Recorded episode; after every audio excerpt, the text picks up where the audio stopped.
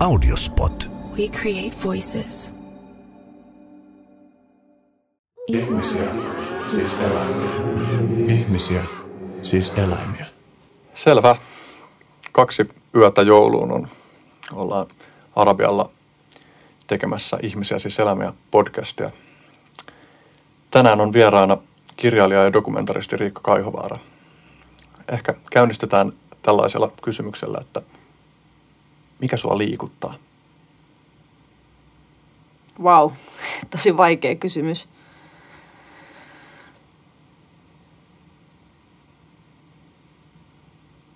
Liian vaikea kysymys. Mä ehkä pystyn vastaamaan tuohon myöhemmin, mutta en suorilta. Mm. Mulla tuli vaan assosiaatina tuosta mieleen, kun sä sanoit, että kaksi päivää jouluun, että tänään on talvipäivän seisaus. Niin, totta. Siis vuoden pimein päivä ja huomenna on jo valoisampaa. Kyllä. Okei, okay, mua liikuttaa se, että mulla on kahdeksanvuotias lapsi, jonka on hirvittävän vaikeaa, eikä mennä nyt siihen. Mutta mua liikuttaa se, että kuinka se on välillä kovis ja paha ja rankka ja hurjat jutut. Ja sitten se on kuitenkin tosi pieni ja vauva toisissa tilanteissa. Että se saattaa raivopäissä heittää juuri paistetun piparipellin niin kuin ympäri seiniä ja kiroilla ja raivota. Ja sitten 15 minuutin päästä se on sylissä tonttulakki päässä ja itkee, kun piparit meni rikki. Niin musta se on aika liikuttavaa. Monet aikuiset on aika samanlaisia. niin on. Hmm. Toi Janna, kun toi että heti alkuun vaikea kysymys. Mä oon muutamia kertoja jo saanut palauttaa siitä, että mä kysyn heti alussa liian vaikea, että pitäisi lämmitellä enemmän. Mä en ole selvästi vielä ainakaan ottanut opikseni. Ehkä mun pitäisi muotoilla toi siten, että, että kerro jostain asiasta, joka liikuttaa sua, mm, niin se ei olisi mm, niin, niin suoraan kosmisen kuulonen. Kyllä. Hmm. Toisaalta se lataa tietyllä tavalla sen keskustelun tunnelman myös, jos heti mm. mennään syvää päähän. Mm. Niin, ehkä mun ei pidä sittenkään niellä sitä niin, että, että se, että ihmiset sanoo liian vaikka. Ne tässäkin tapauksessa päädyt sanoa kuitenkin jotain. Kyllä. Nyt meni myös kyllä heti metatasolle, mutta ehkä mä jatkan tästä suoraan siihen, että, että sain tuossa pari päivää sitten luettua sun tuoreen kirjan Villi ihminen ja muita luontokappaleita, joka oli erittäin herkullista luettavaa. Ja ehkä voisi ajatella kuulijoita tässä, ja jos haluaisit vähän tiivistää, että mistä kirjassa on kyse ja miksi kirjoitit sen? No se nimihän oikeastaan kertoo, että se kertoo villiydestä, ihmisen villiydestä ja luonnon villiydestä ja myös villiintymisestä eli rewildingista. Rewilding voi tarkoittaa siis uusien tai siis vanhojen eläinlajien tuomista takaisin luontoon tai semmoista tiettyä ennallistamista ja luonnontilaistamista, mutta sitten mä ajattelen sitä myös filosofisemmin, että miten niin kuin ihminen voisi villiintyä. Ja mä jotenkin niin kuin, olen kiinnostunut ihmisen suhteesta luontoon, mutta sitten mä huomasin, että mä jotenkin jumissa siinä luonto vastaan kulttuuriasetelmassa ja sitten mä jotenkin löysin ton villiyden ja kesyyden ja jotenkin totesin, että ne onkin vähän hedelmällisempi tai ainakin tuoreempi tapa niin kuin katsoa sitä luontoa ja ihmistä. Tai ihmistä ja muuta luontoa, niin kuin tykkään aina sanoa, koska ajattelen, Samoin. että ihminen on ehdottomasti osa luontoa ja luontokappale sinällään. Mutta se oli itselle semmoinen emansipatorinen projekti koko toi kirja, että vuosikaudet toimittajana työskenneltyä, niin sain ihanaa siirron dokumenttitoimituksen puolelle Yleisradiossa – ja silloin mä koin, että mä en ole enää niin, kuin niin journalisti, vaan mä oon taiteilija. Ja silloin mulla on myös suuri sanomisen vapaus ja olemisen vapaus. Ja tuntui, kun semmoinen henkinen haarniska olisi niin kuin murtunut vihdoin. Ja silloin mä myös uskallisin sitten kirjoittaa tuon kirjan, kun mä olin silleen, jes, huh. Nyt mä voin sanoa, mitä mä ajattelen tai miltä musta tuntuu. Mm. Että ei tarvi esittää neutraalia ja objektiivista ja puolueetonta ja semmoista. Yksi aika leimallinen juttu siinä kirjassa oli musta se, että noin asiat, joita sä luettelit, että mitä se käsittelee, niin sä problematisoit niitä kaikkia. Se on aika kiehtova lähestymistapa, että sä oot tavallaan itses kanssa ristiriitainen siinä ja, ja esität monia erilaisia näkemyksiä. Se oli jännä, mä luin sen Hesarin arvostelun siitä kirjasta ja mulla tuli sellainen fiilis, että, että, että se arvostelija oli jotenkin, siis sehän oli ihan myönteinen arvio, vaikka siinä lopussa oli myös kritiikki, mutta siinä tuli loppupuolella mun mielestä sellainen fiilis, että, että hän oli ehkä tulkinut yksi oikosemmin sen, miten sä ajattelet, kun mikä vaikutelma mulle tuli siitä kirjasta? Niin, mun mielestä se Hesarin arvio oli itse asiassa kielteinen, sun mielestä se oli myönteinen tai ihan mielenkiintoinen mm. näkemysero, mutta mä en ottanut sitä kauhean niin kuin vakavasti itteeni, osin siksi, että mulla on sellainen käsitys, että se oli niin sanotusti tilaustyö, eli se arvostelija ei ollut tarttunut siihen omasta mielenkiinnostaan, vaan koska häntä oli pyydetty arvostelemaan se, ja ilmeisesti vielä aika nopealla aikataululla, mm. niin hän on todennäköisesti lukenut se vähän silleen pakkopullamaisesti, mm. kahlaten, jolloin se kokemus on täysin eri kuin, että jos sä tartut siihen niin kuin itse ja omasta mielenkiinnosta. Mutta joo, mun mielestä se kuuluu nimenomaan esseismiin tuommoinen toisaalta toisaalta mm. meininki ja itsensä kyseen ja omia ajatuksia, anteeksi, omien ajatustensa kyseenalaistaminen, että se on juuri esseismiä se. Mm. Jos menisi siihen problematisointiin heti, mm. lähdetään vaikka siitä luontokäsitteestä. Kerro, mitä sulle tulee mieleen, kun sä kuulet sanan luonto. Varmaan mulle ensimmäisenä tulee mieleen se, mitä varmaan suurimmalle osalle ihmisistä, eli niin kuin puut, metsä, kukat, kasvit, vihreät asiat, hyönteiset, nisäkkäät, linnut. Ehkä se, mitä yleensä ajatellaan, että luonto on jotain tuommoista. Mutta sitten kun pysähtyy miettimään vähän pidemmälle, niin sitten alkaa miettiä myös niin kuin itseään ja omia viettejään ja vaistojaan ja tarpeitaan ja toimintaansa ja eritteitään ja, ja myös semmoista luonnon pimeää ja hajoavaa puolta, mistä mä oon ollut kiinnostunut tosi kauan, eli kaikki niin kuin parasiitteja ja hajottajia ja sieniä ja ja nyt kun mä tässä puhun, niin mä myös tajuan, että mulla on myös tämmöinen vähän vääränlainen, nyt tämä ensimieliskuva, niin se on tämmöisiä yksittäisiä entiteettejä, vaikka oikeasti luonnossa on kysymys vuorovaikutussuhteista ehkä jopa niin kuin ensisijaisemmin kuin mistään yksittäisistä lajeista ja prosesseista. Niin ne yksittäiset entiteetit, niin nekin on oikeastaan aika ihmisen maailmaan, niin kuin ihmisen maailmassa ilmeneviä juttuja siinä mielessä, että ne selkeät rajat on lähinnä meidän käsitteissä, eikä, eikä siellä maastossa, jota yritetään kuvata. Aivan totta ja tavallaan, no itse asiassa mulle on kerrottu, en ole asiaan sen tarkemmin perehtynyt, että tällaisesta taksonomisesta järjestelmästä, mikä meillä nyt on, mistä saamme kiittää Karvoon Linneitä ja muita luonnontieteilijöitä historiassa, että siitä oltaisiin niin luopumassa, koska se on kankea ja keinotekoinen ja pitkälti jopa virheellinen. Missä mielessä tuossa No mä just sanoin, että ei olisi aloittaa tätä, tai avata tätä keskustelua, koska mä en tiedä siitä sen no. tarkemmin muuta kuin, että näin on mulle sanottu, mutta en epäile, etteikö näin olisi.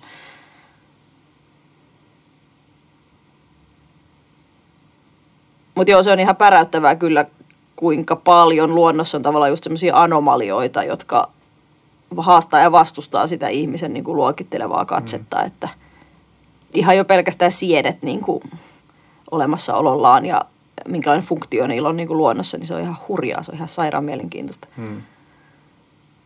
Ja meille vielä toistaiseksi aika... Tuntematonta. Ja ehkä tulee olemaankin. Mm.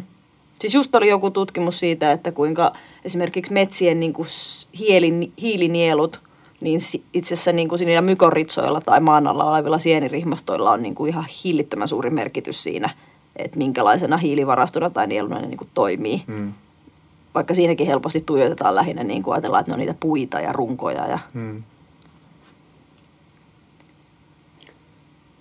No sitten sitä luonnon määritelmää, että, että jos luontoa on myös plutonium ja betonilähiöt ja avaruusasemat ja tämän tyyppiset asiat, niin menettääkö se käsitä silloin merkityksensä kokonaan, jos kaikki on luontoa? Kyllä se kieltämättä niin kuin laimenee. En mä tiedä menettääkö kokonaan merkitystä, mutta tosi paljon laimenee. Ja kyllä mä tiedän, että se herättää niin kuin arji, arkijärjessä vastustusta semmoinen väite, että kaikki on luontoa, myös kaikki ihmisen luomaa luontoa, kaikki virastot ja rakennukset ja avaruusasemat ja plutonium, niin kuin mainitsit. Niin, kyllä. Kyllä se tavallaan menettää kokonaankin merkityksensä sitten, jos siihen lasketaan kaikki. Mutta silleen mä kuitenkin ajattelen, että ihminen kaikki ne instituutioineen ja rakennelmineen ja käsitteineen on osa luontoa.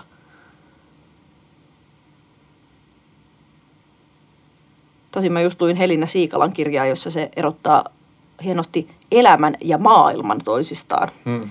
Ja sitten se elämän määritelmä on hänen mukaansa enemmän kuin luonto.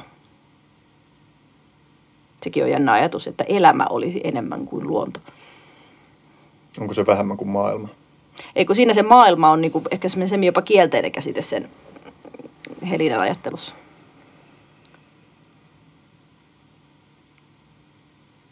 Mä oon hakenut sellaista, että tai niitä on yhdestä kulmasta hyödyllistä ja mä oon jotenkin taipuvainen ajattelemaan, että, että ihminen on yksi luonnon ilmiöistä ja yksi luonnon ilmenemismuodoista ja sitten myös kaikki ihmisen luoma, mutta sitten kuitenkin ehkä nämä kognitiivisena kategoriana on, tai jonain on hyödyllistä, että, että meillä on jotain, joka voi viitata jotenkin, mä oon käyttänyt sellaista ilmaisua kuin vähänlaisesti ihmisen muovaamat ilmiöt tai paikat tai jotain. Ja, ja, ja sitten vaikka se on hähmästä, että aina on löydettävissä niitä alueita, joissa se rajanveto ei ole selkeää, niin sitten on kuitenkin, että tämä huone nyt ei ole ainakaan millään ilmeisellä tavalla sama, samalla tavalla vähänlaisesti ihmisen muovaama kuin joku niin kuin vaikkapa, no jos nyt käytetään niin kuin vähän haastavaa esimerkkiä, niin joku entinen talousmetsä, joka on alkanut rönsyyntyä, kun se on hylätty mm. talouskäytössä. Mm. No, se on vähänlaisesti ihmisen muovaama, niin, niin se kyllä lähenee sitä omaa niin kuin villiys, kesyys, mm. jaottelua. Siinä mun kirjan alkupuolella on semmoinen musta kappale, johon olen itse tyytyväinen niin kuin tekstinä ja sisällöllisesti, missä mä just määrittelen sitä kesyyttä ja villeyttä, missä on just vaikka semmoinen ajatus, että pitkälle jalostettu banaanilajike on niin kuin kesytettyä luontoa, mutta biojäteastian päällä pyörivät banaanikärpäset ovat villiä luontoa. Tai niin kuin, ruispelto, aaltoileva ruispelto on niin kuin kesytettyä luontoa, se on niin kuin ihmisen tuotosta tietyllä tavalla, mutta sitten siihen rukiseen pesiytynyt torajyvä sieni, josta LSDkin eristetään tai eristettiin, niin, niin se on niin kuin villiluontoa. Eli se on tavallaan se villiluonto on semmoinen joku niin kuin hallitsematon tai kahlitsematon tai odottamaton elementti siinä luonnossa. suoranaisesti eristetty, mutta se on yksi niin kuin ergotamiini tai niin, ergotamiini jota käytetään niin kuin yhtenä onko se nyt sitten prekursori vai mikä? Okei, okay, joo.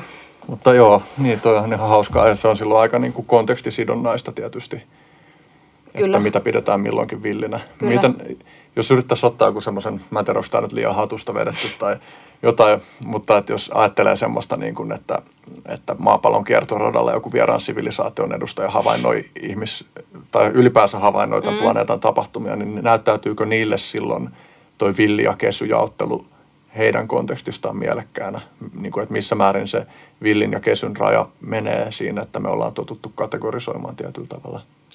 Mä itse mietin tota just yksi päivä siitä näkökulmasta, että se tapa, millä me vaikka tarkastellaan jotain niin kuin muurahaisia tai muita sellaisia, miksi niitä sanotaan sellaisia hyönteisiä, mitkä elää niin kuin yhteisöissä, niin kuin mehiläiset ja muurahaiset ja termiitit ja no niillä on joku oma terminsä kuitenkin, mm. mutta se tavallaan se tapa, millä me katsotaan, että aha, nyt ne touhua tuommoista, koska ne pyrkii tohon tai niin kuin näin ja näin, niillä on tämmöisiä rooleja ja näin se niiden elämänkaari etenee. Niin kyllä varmaan se avaruus olento pystyisi tavallaan katselemaan ihmiskuntaa ihan vastaavalla silmällä. Mm. Että kun riittävän etäältä tavallaan katsotaan, niin sitten alkaa niin kuin se ihmiselämäkin näyttäytyy niin kuin enemmän niin kuin sellaisten tiettyjen ikään kuin luonnonlainalaisuuksien mm. määräämänä sitten kuitenkin niin jotkut niin kuin valinnat, jotka näyttää yksilöiden tekemiltä valinnoilta, niin jotenkin tarpeeksi kaukaa katsottuna hahmottuukin jonain emergenttinä ilmiönä, kyllä, että kyllä. suuri määrä yksilöitä tekeekin omasta vapaasta tahdostaan niin sanotusti jonkun hyvin yhdenmukaisen valinnan. Tai... Kyllä, siis lähtien vaikka jostain niin kuin musiikista tai viihdeteollisuudesta tai muotiteollisuudesta, joista voi niin kuin kaikista ehkä ajatella, että ne tähtää jonkinlaiseen pariutumiseen tai niin kuin jonkinlaiseen niin kuin parivalintaan tai semmoiseen, tai parhaan mahdollisen parittelukumppanin löytämiseen tai muuta, niin se tavallaan tuollaisia ilmiöitä olisi aika helppo niin kuin tarkastella heittomerkeissä niin kuin luonnontieteellisesti. Mm.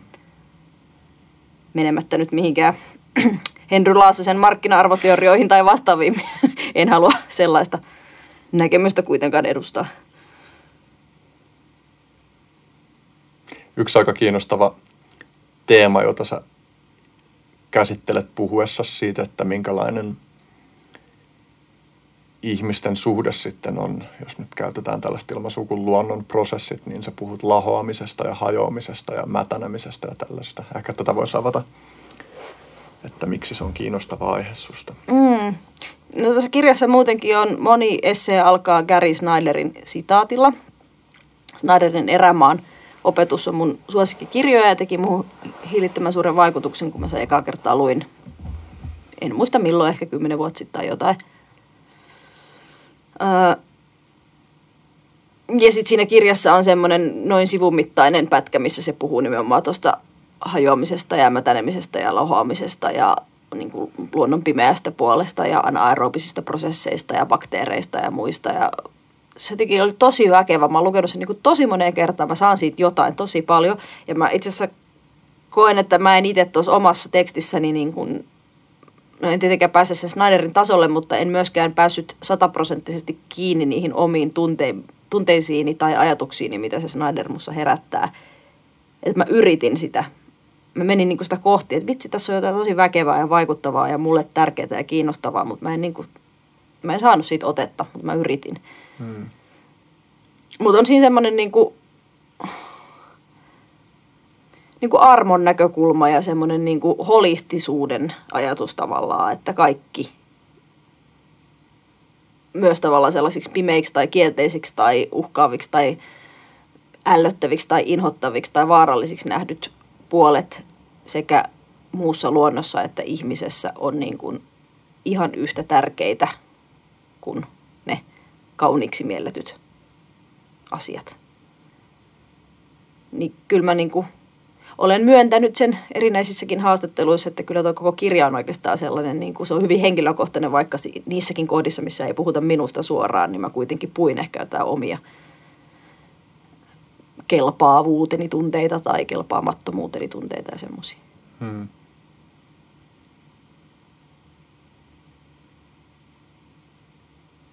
Ja kuolema totta kai niin kuin myös. Aina tavallaan se niin kuin hajoamisen ja lahoamisen teemat on niin kuin sitä kuoleman teemaa ja toisaalta miten kuolemasta sitten kuitenkin versoo uutta elämää kliseisesti ajateltuna.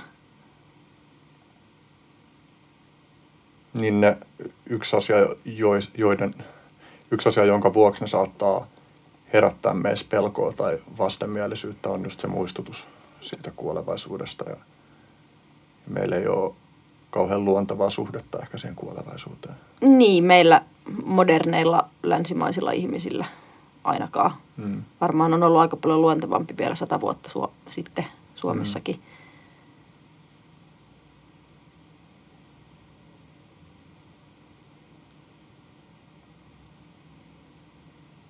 Joo, no jotenkin tästä aiheesta musta sille rasittavakin ehkä puhua, kun ne on just niin kauheita kliseitä kaikki semmoista, että pitää muistaa oma kuolevaisuutensa, niin osaa arvostaa sitten elämää ja elää hetkessä ja niin kuin, mutta tuleehan sellaisia pyöriteltyä niin kuin oikeastaan päivittäin mm. itse.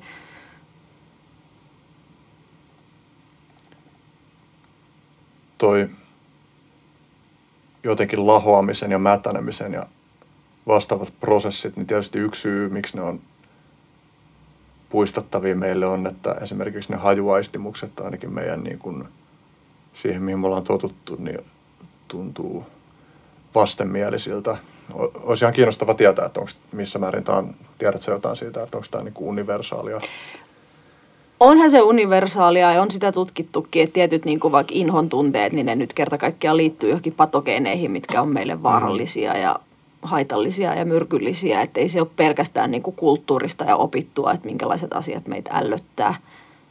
On se ihan selvä niin, mutta on myös paljon sellaista, mikä on kulttuurisesti opittua ja ällöttävää. En tuossa kirjassa kerro, mutta mä esimerkiksi toissa kesänä nyljin yhden tota roadkill-teiren, minkä mä olin löytänyt. Ja mä tein sen ihan silleen niin kuin tarkoituksella. Mä halusin tavallaan niin kuin tutkia, että minkälaisia tunteita se herättää mm. mussa se eläimen nylkeminen. Ja sitten mä olin aika pettynyt, se ei oikeastaan herättänyt juuri minkäänlaisia mm. tunteita, mikä oli aika yllättävää. Ei se kyllä mitenkään ällöttänyt mua ainakaan. Mä itse jopa söin sitten, tein siitä pataa, mutta sekään ei ollut kauhean herkullista. Mm.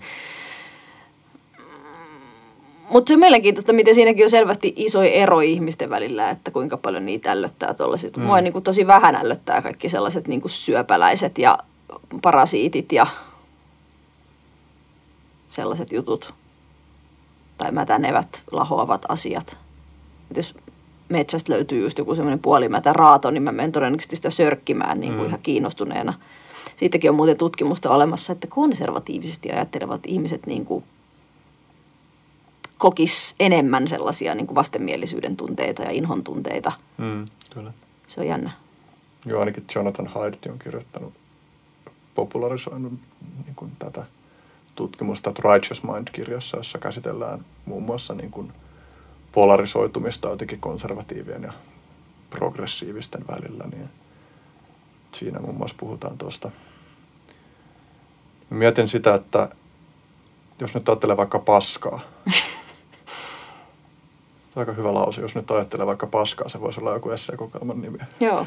Mutta mulle tuli mieleen sellainen termi kuin pois, että me niin kuin ollaan totuttu ajattelemaan, että koska niin kuin johtuen siitä, että minkälaiseksi meidän jotenkin, voisiko sanoa niin kuin meidän yhteiskunnan materiaalivirrat on, on muodostuneet, niin paska menee pois pääsääntöisesti meidän asunnoista.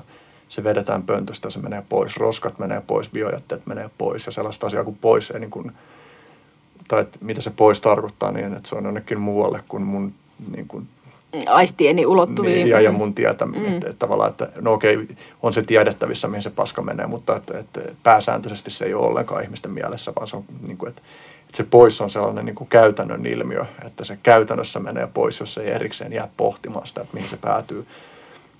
Ja siinä, että jos miettii, että mikä on meille vaan lajityypillistä tuntea tai vastenmielisyyttä ja mikä taas on kulttuuriin liittyvää, niin että, että just se, että kun mä veikkaisin, että paska on meille enemmän big deal kuin, kuin jollekin, joka ei elä sellaisessa ää, niin kuin yhteiskunnassa, jossa se paska käytännössä ei vaan jää hengailemaan sinne minnekään, niin kuin, missä sä voisit ikinä törmätä. Mm. Me törmätään niin kuin koiran paskaan kadulla ja se tuntuu vähän ällöttävältä. Mm. Mutta sehän on kiinnostavaa myös. Mä justiin niin kuin, olisiko se ollut silleen, että mä jossain lenkillä niin kuin astuin johonkin sellaiseen just, niin kuin, että joku vesilammikko, missä on semmoista vähän epämääräisen hajusta, hajusta hajoavaa massaa. Ja sitten sitä just mietti, niin kuin, että kun se oli sellaisessa paikassa, siinä oli ehkä joku hiekkatie, niin se tuntui siinä paljon enemmän lialta, kuin se olisi tuntunut jossain, jos se olisi ollut niin kuin vaan metsän keskellä. Mm. Ja tuo niin kuin lian, lian kontekstisidonnaisuus on, on jotenkin jännä. Kyllä, sehän on se koko määritelmä. Siis Mary Douglas kuuluisa antropologi on kirjoittanut sen puhtaus ja vaara, niin sen määritelmähän on se, että, että lika on niin kuin ainetta väärässä paikassa. Mm. Ja siis se on erittäin voimakas se mekanismi, että vaikka henkilöstö ruokalassa tai ravintolassa, kun sä syöt sitä ruokaa, se on herkullista, se on ihanaa, kun se on siinä lautasella – mutta heti kun vie sen lautasen sinne niin kuin linjastolle, sinne, mihin ne jätetään ne likaiset astiat ja laittaa sen sinne koriin, niin se muuttuu välittömästi tosi ällöttäväksi. Mm. Mä en enää missä tapauksessa haluaisi niin kuin koskeekaan niihin jämiin, mitkä on mm. siinä mun omalla lautasella. Kyllä. Ja esimerkiksi niin kuin, jos sulla on joku lasi mm. tai vaikka lautanen, mm. jos sä kaadat hanasta vettä mm. siihen ja laitat sen tiskipöydälle, mm. niin se mm. muuttuu huomattavan paljon kuvottavammaksi. Kyllä. Ja kuola on mun mielestä mielenkiintoinen kanssa. Että se on niin kuin, ei se ole siellä omassa suussa yhtään ällöttävää, mutta niin kuin ajatus siitä, että sylkee lasiin ja juo sen, niin siinä on niin kuin joku semmoinen... Se on voimakkaan ällöttävä. Toi, itse onko toi tuota vapaudu mielesi vallasta ja ala e- elää, siis hyväksymis- ja omistautumisterapian yhdessä kirjassa on toi no. mielikuvaharjoitus siitä lasin sylkemisestä okay. ja oman syljen juomisesta. Siis lähinnä sellaisena, niin kuin, missä haastetaan sitä omaa ajattelua. Niin kuin. Joo. Joo. Joo, tuosta paskasta mä kirjoitan myös tuossa että kuinka mä itse pyrkinyt silleen vähän menee kohti myös niitä omia ulosteita niin kuin, mm. ja tutkii sitä, että minkä verran ne mua ällöttää ja miksi ne ällöttää tai miksi ne ei ällötä. Mm. Ja kaikki semmoinen kompostoiminen ja perushuussit ja muuta, niin niissä joutuu olemaan niin kuin tekemisissä sen oman paskansa kanssa tai muiden paskan kanssa. Mm. Ja mä koen, että se on myös semmoista henkisesti jotenkin helpotusta antavaa sitten, kun pystyy tekemään sellaisen niin kuin jotenkin ole luontevasti niiden omien eritteidensä kanssa – Tosin tuossakin vanhemmuus vaikuttaa, että sitten jotenkin se oman lapsen paska, jota joutuu paljon pesemään ja pyyhkimään vielä aika isoltakin lapselta. Mm. Se on vaan niin kuin hassu, että se ei sitten ällötä niin kuin yhtään kerta kaikkiaan. Mm. Että siinäkin se tavallaan näkyy sitten taas se ehkä kulttuurivaikutus tai joku, että joku paska on älyttävää ja joku paska ei ole. Mm. No tässä ehkä just sellaisena niin kuin aika ster- steriiliin ympäristöön tottuneena kaupunkilaisena, niin se on mielenkiintoista, että mä saan aika paljon kiksejä vaikka jostain vessan hajulukon puhdistamisesta. Ja sitten mä mietin, mä oon miettinyt tässä nyt viimeisten pari viikon aikana niin kuin putkimiehiä, että, että kun siinähän tapahtuu käsittääkseni aika usein semmoinen, niin kuin, että se ei vaan vaikuta millään tavalla. Että se on mikään juttu, se ei tunnu millään tavalla, niin kuin, että vitsi, että siistiä, että mä tein tämän. Mm. Vaan se on vaan asia, jota tekee. Että mm. just joku kaveri sanoi siitä, että, että joku sen putkimiesfrendi oli kuvannut, että, että se, että kun availee jotain paikkoja, sieltä lentää niin kuin sitä paskaryönää suoraan naamaankin, niin että se, että se ei vaan niin kuin minkäänlaista. Että sit se, että se on itselle joku juttu, niin kertoo paljon siitä, että minkälaisessa ympäristössä on tottunut. No okei, siis eihän varmasti ikinä ihmislajin historiassa keskivertoihminen ole kokenut neutraalina sitä, että paskaa lentää naamaan, mutta mm. että, että, se, että siihen on totuttauduttavissa niin, kuin niin paljon. Kyllä. Sinällään tämä keskustelu kuulostaa nyt sille vähän banaalilta, että me tämä nyt puhutaan tästä paskasta ilman mitään sille syvempää kontekstia, mutta siinä mun kirjassa mä siis pohdin niin kuin sitä, että ää, että tavallaan miten se vaikuttaa esimerkiksi meidän luontosuhteeseen tai luontoyhteyteen, just toi poisajattelu, mm. että tavallaan ne jätteet ja ulosteet ja muut niin kuin viedään pois silmistä ja pois mielestä. Että me tavallaan ollaan niin kuin kiinni niissä luonnollisissa kiertokuluissa, jossa mm. niin kuin paska muuttuu mullaksi ja multa muuttuu syötäväksi ruuaksi. Että mm. niin kuin, silleenhän aine kiertää luonnossa ja silleen sen pitäisi kiertää myös niin kuin ihmisyhteiskunnissa. Ja pitkälle kiertääkin toki, biojätteet kompostoidaan ja niin edespäin. Mutta tavallaan, että mikä se suhde on siihen materiaan ja kuolemaan ja hajoamiseen ja miksi se on niin kuin suljettu jonnekin pois. Ja, niin sellaisia teemoja niin pohdiskelen.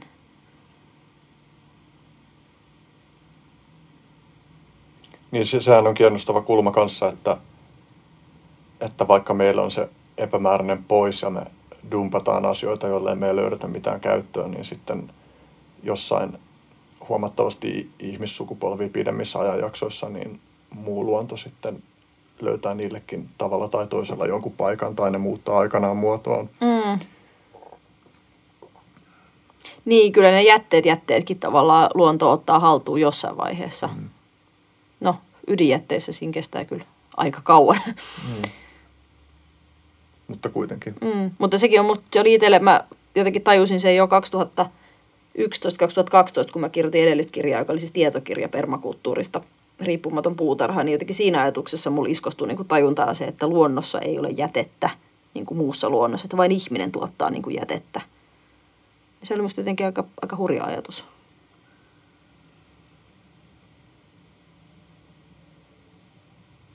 Tuossakin on niin kuin paradoksaalista se, että että se on sitten toisaalta jätettä vaan meidän skaaloissa, mm. meidän perspektiiveissä. Mm.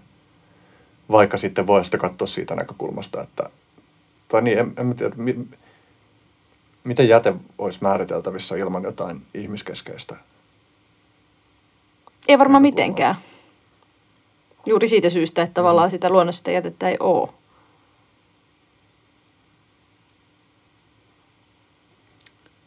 Tästä tuli mieleen, olisiko se ollut siinä Robert Anton Wilsonin Prometheus Risingissa. Wilson kirjoittaa, että, että muut kädellislajit merkkaa reviirinsä paskalla ja ihmiset merkkaa reviirinsä with ink excrements on paper. Mulla tosin katkesi alkuperäinen ajatus, mutta kun mä katson tämän aikoinaan tämän podcastin uudelleen, niin mä voin muistaa, että mihin mun piti tulla tuossa. Mutta niin se liittyy varmaan jotenkin siihen, että, että se jäte on toisin sanoen meidän kartastoissa. Mm. Se on meidän niin kuin, tavoissa jäsentää maailmaa tietyssä mielessä. Niin ja merkkaahan ihminenkin reviirinsä paskalla, mutta ei ehkä niin kuin tavallaan fiisis, ei niin kuin ulosteilla voi olla muun tyyppisellä paskalla, vaikka mikromuovilla tai mm. millä ikinä. Niin, se, se tosin ehkä ei ole niinkään signalointia, vaan joku sivutuote meidän. Niin. Totta.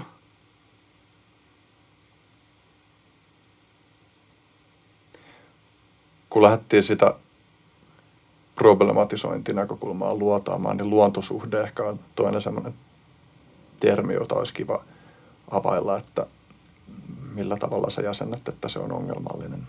Mm Ja jostain syystä se suhde sanana herättää minussa sellaisen ajatuksen, että, että se on niin kuin suhde johonkin itsen ulkopuoliseen. Että sitten luontosuhde pitää sisällään sen ajatuksen, että on joku niin kuin ihminen ja ihmisestä erillinen luonto, johon ollaan sitten suhteessa. Ja sitten se jotenkin häiritsee mua. Jonka takia mieluummin puhun itse luontoyhteydestä, kun musta jotenkin se yhteys on semmoinen paremmin sitä ihmisen luontoon kuulumista kuvaava sana. Hmm.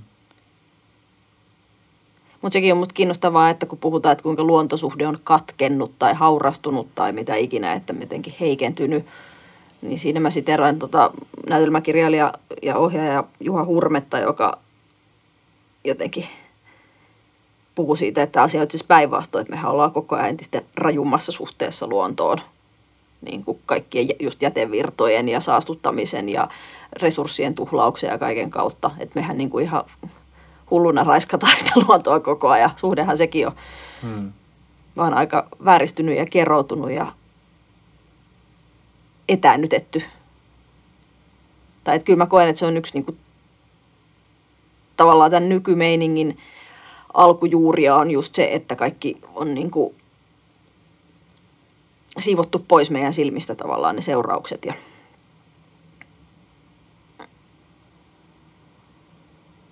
Mun suosikkikirjoja on Teemu Mäen Näkyvä pimeys. Ja se Teemu Mäki kirjoittaa siinä paljon niin kuin suorasta väkivallasta versus epäsuora väkivalta. Ja epäsuora väkivalta on siis kaikki sellainen niin kuin just niin kuin tuotantoprosessit, jotka tapahtuu jossain kaukana ja joku hikipajalenkkarit on tavallaan epäsuoraa väkivaltaa. Et ostamalla ne hikipajalenkkarit sä aiheutat kärsimystä toisille ihmisille tai muille luontokappaleille, jotka sen tehtaan päästöistä vaikka kärsii tai muuta. Mutta sitten sen mäen pointti on just se, että sit jos sä silvot kirveellä sen kissanpennun, niin se on sitten sitä suoraa väkivaltaa ja se herättää niin kuin valtavan moraalisen närkästyksen ja tyrmistyksen ja ahdistuksen.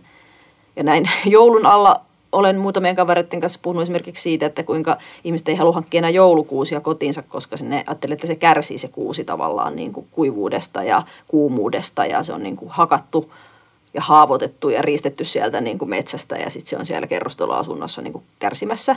Enkä sinällään kyseenalaista sitä, etteikö kasveillakin olisi niin kuin, kykyä kärsiä.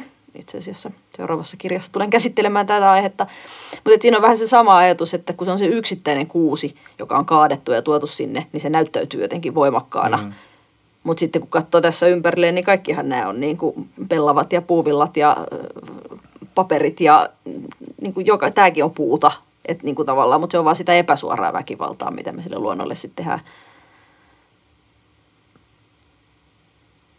niin se on musta ongelma, jos tavallaan suhtaudutaan kovin tunteenomaisesti ja tuomitsevasti siihen suoraan väkivaltaan ja sitten samalla niin kuin tavallaan unohdetaan se epäsuora väkivalta aika paljon laajempaa.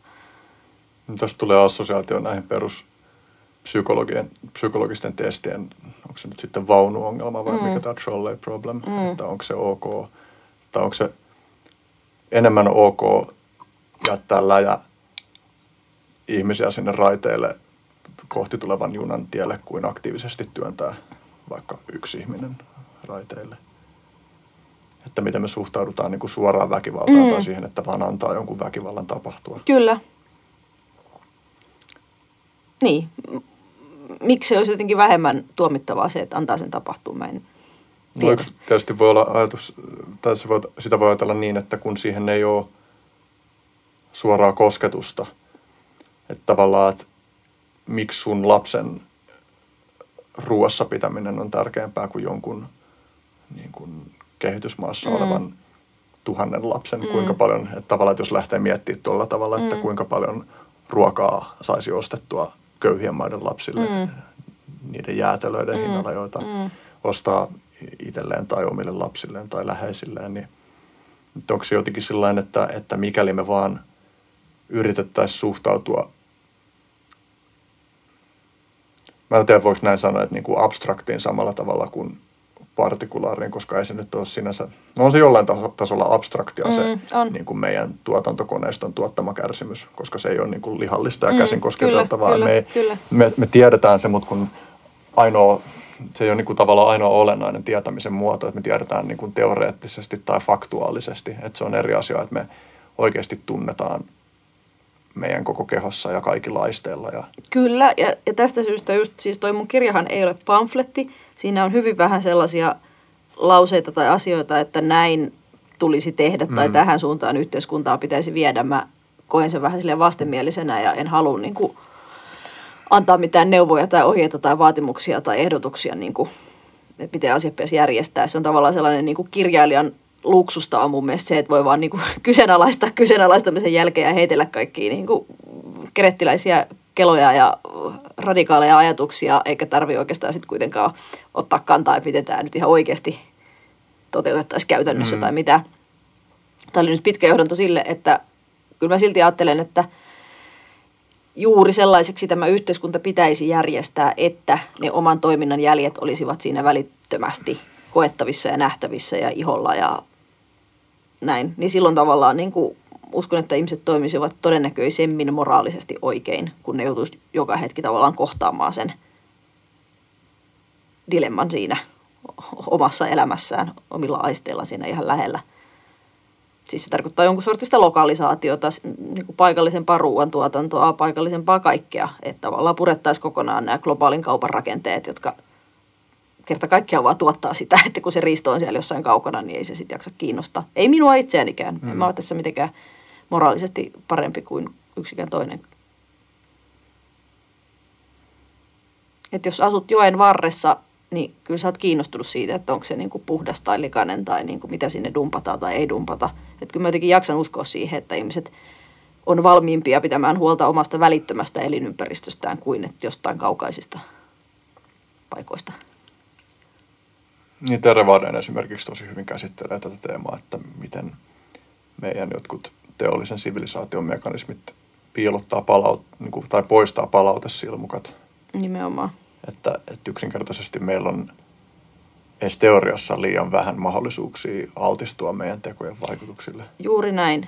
Ja tästä syystä mä jopa itse koen, että semmoinen ympäristöahdistus, mistä ihmiset nyt kärsii, niin se on jollain tavalla pikkusen pinnallista, koska se monesti kohdistuu sellaisiin aika niin kuin abstrakteihin juttuihin, että IIK taas tuli uusi IPCC-raportti ja siinä on nyt tämmöisiä lukuja ja merenpinta nousee ja voi kauhistus. Että ne on tavallaan niin isoja asioita, että mä pikkusen kyseenalaista, että voiko ihminen tuntea ihan aitoa ahdistusta tavallaan niin isojen asioiden äärellä. Että jotenkin tuntuisi, että se olisi niin kuin terveempää, jos meillä olisi hyvin suora ja vahva – luontoyhteys meidän niin kuin jokapäiväiseen ympäristöön ja sitten kun se tuhoutuisi tai tuhottaisiin, niin se on sitten niin kuin ympäristöahdistusta kunnolla. Ja, ja se myös todennäköisesti niin kuin olisi sellainen muutosvoima, mitä tämä nykyinen niin kuin velonta tuntuu, että se ei ehkä edes kauheasti ole. Ja toisaalta jossain, niin kuin, jos miettii jotain ympäristöahdistuksen käsittelytyöpajoja tällaisia, niin niissähän on ehkä tarkoituksena tai yhtenä tarkoituksena se, että se muuntuisi käyttövoimaksi – vaikea tunnekokemuksisto. Tai joku. Mm. Mutta tai ehkä tuohon, sinänsä mä tuosta ajatuksesta samaa mieltä, mutta että ehkä voisi väittää vastaan, että, että se, että miksi joku IPCCn raportti tuntuu joltain, niin, niin kuitenkin, että se osuu johonkin sellaiseen paikkaan meissä, joka on syntynyt suorien vuorovaikutusten ja lähellä olevien asioiden kautta. Että tavallaan se, niin kuin, että jollain ihmisellä voi olla kosketus siihen, mikä tuhoutuu sekä niin kuin tosi konkreettisella tasolla että sitten sillä teoreettisella mm. tasolla, jos ihmisellä on hyvä ymmärrys siitä, miten nämä liittyy toisiinsa. Niin... Ja sitten tietysti siis kyllähän nyt, niin ehkä, ehkä tuossa niin tavallaan mitä sanoit, niin voisiko siinä niin kuin, no nyt mä meinaan sanoa, että perään kuuluttaa, mutta kun ei tässä nyt toisaalta, mikä mä sanoin, että mitä pitäisi tapahtua, ehkä se niin kuin syvenee se niin kuin ympäristöahdistuskokemus sen myötä, kun ne eri abstraktiotasot linkittyy syvemmin mm, toisiinsa mm, sillä tavalla, mm, että on niin kuin mm. ymmärrys siitä, että, että miten tämä oikeasti liittyy, että, että se liittyy muutenkin kuin vaan silleen, että nyt sanotaan, että tuli uusi raportti ja se tarkoittaa näin ja näin suurta riskiä, joka on vielä jotenkin abstrakti. Kyllä, kyllä. Mutta joku semmoinen niin luontoyhteys on kyllä musta tosi ohutta nykyään. Siis esimerkiksi Pentti Linkola, musta niin kuin koko se vimma, millä se kirjoittaa ja se voima, millä se on tehnyt kaiken, niin se tulee just niistä välittömistä havainnoista. Että se on niin kuin omin silmin nähnyt ne, että nuorena lintuharrastajana näitä ja näitä lajeja oli tämän verran ja niin kuin tämä lajikirjo oli niin kuin valtava ja keväinen konsertti oli mahtava ja se on ollut tosi semmoista kokemuspohjasta. Ja sitten kun se on niin kuin romahtanut se elinympäristö, että se on niin kuin itse havainnoinut tavallaan sitä, niin sieltä nousee se niin kuin mm. raivo. Vihreän langan toimittaja Vessa Sisättö kyseli Facebookissa niin kuin just, että minkälaisia havaintoja olet itse tehnyt niin kuin monimuotoisuuden vähenemisestä ynnä muusta niin kuin omassa elinpiirissäsi. Niin mä olin aika järkyttynyt, kun ihmiset vastaili siihen Facebookissa, niin suurin osa niistä vastauksista oli sellaisia, niin kuin luin lehdestä että, tai niin kuin oli tutkimus että, niin kuin, että tosi harva ihminen lopultakaan vastasi siihen Vesan niin kuin varsinaiseen kysymykseen, mm. että mitä havaintoja olet ihan itse tehnyt siitä lähiluonnostasi, tai kesämökistäsi, tai whatever. Että jotenkin semmoista ei sitten kuitenkaan ole kauheasti. Sä ruodit siinä sun kirjassa myös sitä taipumusta haluta, että asiat pysyy samanlaisena ja että on se joku tietty perustaso, joka ei perustu mihinkään muuhun kuin siihen, mihin on itse tottunut. Mm. Ja, ja sitten jotenkin tavallaan ruodit sitä sen, että mitä siitä nyt on johdettavissa, että me tykätään, että asiat on tietyllä tavalla. Mm. Niin, koska esimerkiksi niin kuin luonnonsuojelualueita tai kansallispuistoja tai sellaisia niin kuin, tavallaan sitä luonnon kaanonia tai semmoista niin kuin ajatusta, että, että millainen sen luonnon pitäisi olla ja minkälaisena sen pitäisi ehkä pysyä. Ja se liittyy taas siihen villiyteen, että sallitaanko me tavallaan sille luonnolle semmoinen luonnollinen muutos. Ja muutoshan on niin kuin musta just luonnon niin kuin olemuksen ytimessä, eikä suinkaan pysyvyys ja samankaltaisuus ja sama, niin kuin, samanlaisuus. Se puhut siitä luonnon museoinnista. Ehkä niin. sitä voisi avata tässä Niin, no se tavallaan liittyy niihin kansallispuistoihin, jotka kumpuaa osin myös kansallisuusaatteesta ihan suorilta. Ja 1800-luvun lopussa on tavallaan niin kuin perustettu sellaisia alueita, joiden katsotaan – edustavan juuri suomalaista luontoa kauneimmilla ja parhaimmillaan. Mutta kun suomalainen luontokin on aika monimuotoinen, se voi olla niin kuin saaristoa, se voi olla suota, se voi olla niin kuin metsää, se voi olla järvimaisemaa, se voi olla mitä tahansa. Se voi olla paljakkaa. Ja ne ensimmäiset kansallispuistot oli tavallaan aika yksipuolisia siinä, mitä ne edusti. Niin kuin siinä mielessä museoita, että ne on niin kuin, se on nyt juuri tämä näkymä täältä korkealta, missä on nämä tietyt männyt ja tämä järvimaisema ja semmoista. Ja sitten aika hurjia esimerkkejä löytyy just Jenkeissä, että miten tavallaan sitä just Yellowstone, Yellowstonein kansallispuisto on pyritty silleen museoimaan, niin kuin, että estetään tiettyjen lajien leviämistä sinne ja yritetään epätoivosti tekohengittää toisten kantojen olemassaolo, että ne vaan kuolisi pois ja niin kuin poltetaan ja raivataan ja ennallistetaan niitä tiettyyn asuu niin kuin sellaiseen asuun, missä se oli silloin 1800-luvun lopulla. Mutta sitten kun ilmasto muuttuu, niin oikeasti niin lajisto muuttuu. Lajeja kuolee, toisia, toiset voittaa, toiset häviää. Ja ihmisen on jotenkin ehkä vaikea hyväksyä sitä muutosta ja sitten sit, sit tulee semmoista museointia ja konservointia. Mutta ei se Suomessa ihan onneksi niin rankkaa ole. Ja mä oon saanut ihan aiheellistakin kritiikkiä nimenomaan monilta ekologeilta, että se on vähän semmoinen olkiukko kun mä sanon, että jotkut ekologit haluaisi vaalia tämmöistä koskemattoman luonnon ideaalia, niin ei kuulemma ekologit halua vaalia koskemattoman luonnon ideaalia, vaan ne haluaa vaalia monimuotoisuutta. Ja kaikki toimet tähtää siihen. Ehkä sitten niin. Jotenkin kuvittelisi, että kun se on jollain tavalla automaattiasetus meissä, että, että me halutaan vaalia niitä juttuja, joihin me ollaan totuttu, mm. me ollaan totuttu pitää kivoina, niin että ehkä ekologienkin halut voi olla ristiriitaisia, vaikka he saattaa väittää, että ne on yksiselitteisiä ja niin kuin yksioikoisia. Että tavallaan ihmisellä voi olla, niin, no nimenomaan keskenään ristiriitaisia. Voi, ja sitten mä oon huomannut sen sekä tuon kirjan tiimoilta, että muutenkin viime aikoina, että tavallaan kun mä koen, että mä pyörittelen asioita just silleen niin kuin ideoiden tasolla ja vähän niin kuin filosofian tasolla koko ajan, niin sitten ihmiset aika helposti vetää sen, niin kuin pudottaa sen keskustelun niin kuin sinne konkretian tasolle ja alkaa argumentoida niin kuin sellaisella käytännöllisillä konkreettisilla argumenteilla, jotka ei varsinaisesti niin kuin kumo niitä mun kysymyksiä tai ajatuksia, mm. koska ne ei ole niin kuin sama, sama taso. Mm. Että tavallaan ne kysymykset niin kuin ihmisen paikasta luonnossa tai roolista tai mistä tahansa, niin ne ei, niin kuin, ne ei vaan palaudu niihin konkreettisiin juttuihin millään. Voitko avata tuota ajatusta?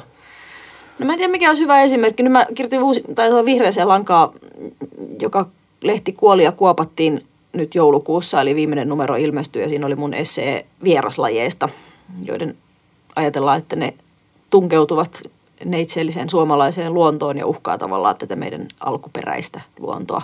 Oikeastaan liittyy vähän tuohon museointiin, että on sellainen mm. ajatus, että tällainen on suomalainen luonto ja nämä lajit on sitä, mutta nämä toiset lajit ei kuulu sinne. Niin siinä just kun mä pohdiskelin kaikkia sellaisia niin kuin siitä, että onko ihminen niin kuin luonnon, muun luonnon yläpuolella ja elämän ja kuoleman herra, jolla on tavallaan semmoinen oikeus ja mahdollisuus niin kuin päättää, että millainen se luonto saa olla tai mitkä lajit saa olla ja mitkä ei saa olla. Niin siihen just tuli sellaista aika voimakastakin kritiikkiä niin kuin sit taas sieltä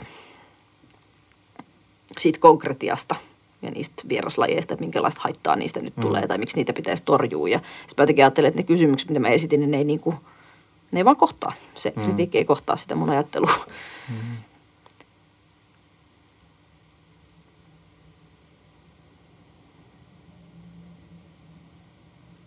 Mutta ei ehkä tule muita esimerkkejä mieleen. Tai ehkä myös se villiintyminen, mistä mä puhun tuossa kirjassa niin kuin laajassa mittakaavassa, mikä mun nähdäkseni tarkoittaa sitä, että ihminen niin kuin pienentäisi omaa roolia niin kuin ihan hullun merkittävästi. Että teettäisiin ihan valtavia alueita niin kuin oman onnensa nojaan tavallaan, jossa ne luonnolliset prosessit saisi sitten edetä. Sen sijaan, että piperrellään tavallaan jotain maiseman ennallistamista tai perinnebiotooppien niin kuin ylläpitämisjuttua pienillä laikuilla siellä täällä, hmm. niin jätettäisiin vaan ihan sairaisoja alueita, että metsäpalot saa palaa ja tulvat saa tulvia ja niin kuin luonto hoitaa tavallaan, uusiutuu ja menee johonkin suuntaan itsekseen. Niin siihenkin helposti tulee sitten semmoista kritiikkiä, että no ei se nyt ole käytännössä mahdollista ja niin kuin, hmm. en mä tavallaan ehkä edes kiinnostunut siitä, että mikä on käytännössä mahdollista. Hmm. Mutta sä kuitenkin puhut myös tuossa kirjassa siitä, että, että susta on niin kuin, en tiedä miten sä se ilmaiset, mutta vähän niin kuin, että, että on ok käyttää luontoa, että sä et esitä mitään semmoista ajatusta, että meidän täytyisi, niin kuin, kun sitten taas esimerkiksi mut tulee mieleen nyt joku semmoinen yksi tavallaan yhdenlaisen transhumanismin niin kuin päätepiste, jossa ihminen on kyennyt, kykenee syntetisoimaan kaiken tarvitsemansa ja irrottaa itsensä täysin tämän muun ekosysteemin toiminnasta, mikä nyt tietysti niin kuin on kysymysmerkki, että onko se, olisiko se edes teoriassa ikinä mahdollista. Muun muassa Ilja Lehtinen käsittelee mielenkiintoisesti, olisiko ollut tässä täysin automatisoitu pakofantasia esseessä. Kyllä, juuri siinä. Se tuli mulle heti mieleen se Iljan essee. Se on erinomainen puheenvuoro juuri tästä aiheesta, niin kuin tavallaan siitä transhumanistisesta suoranaista haihattelusta, niin kuin ehkä itse näkisin, että en, en missään tapauksessa usko, että ratkaisu nykyisiin ympäristöongelmiin voisi löytyä jostain niin kuin pillerimuotoisesta ruoasta tai VTTllä ne nyt jostain sähköstä tekee jotain proteiinia ja niin kuin, mm. joo, ihan kivoja kokeiluja, mutta haloo, niin kuin, että kyllä me nyt ollaan vaan osa tätä biosfääriä ja elonkehää niin kuin hyvin tiiviisti. Ja... Mutta toi on musta, mä en tiedä onko se olkiukko, mutta kun mulla on semmoinen niin olo, että jotenkin välillä ainakin semmoista urbaania ympäristö keskustelua niin jotenkin hallitsee se jotenkin se jalanjäljen minimoimisen ajatus ja just se, niin kuin, että mahdollisimman vähän saataisiin niin jättää jälkiä tai niin kuin käyttää sitä luontoa. Ja tämä on itse asiassa iso teema, mitä mä aion käsitellä siinä seuraavassa esseekirjassa syvällisemmin on just se niin kuin ihmisen heittomerkissä oikeus tavallaan vaikuttaa siihen luontoon ja käyttää sitä. Kun mä jotenkin ajattelen sitä, että ihminen niin kuin kaikella toiminnallaan joka tapauksessa koko ajan vaikuttaa. Niin sitten on vaan kysymys siitä, että miten. Et musta se ei vaan voi niin kuin mennä niin, että koko ajan ajatellaan, että miten me voitaisiin nyt vaan minimoida ja minimoida ja minimoida. Siinä muistaakseni heti ekassa esseessä mä tuon esiin sen, kun tämmöinen ajattelu, että, että tota, ota vain valokuvia, jätä vain mm. jalanjälkiä –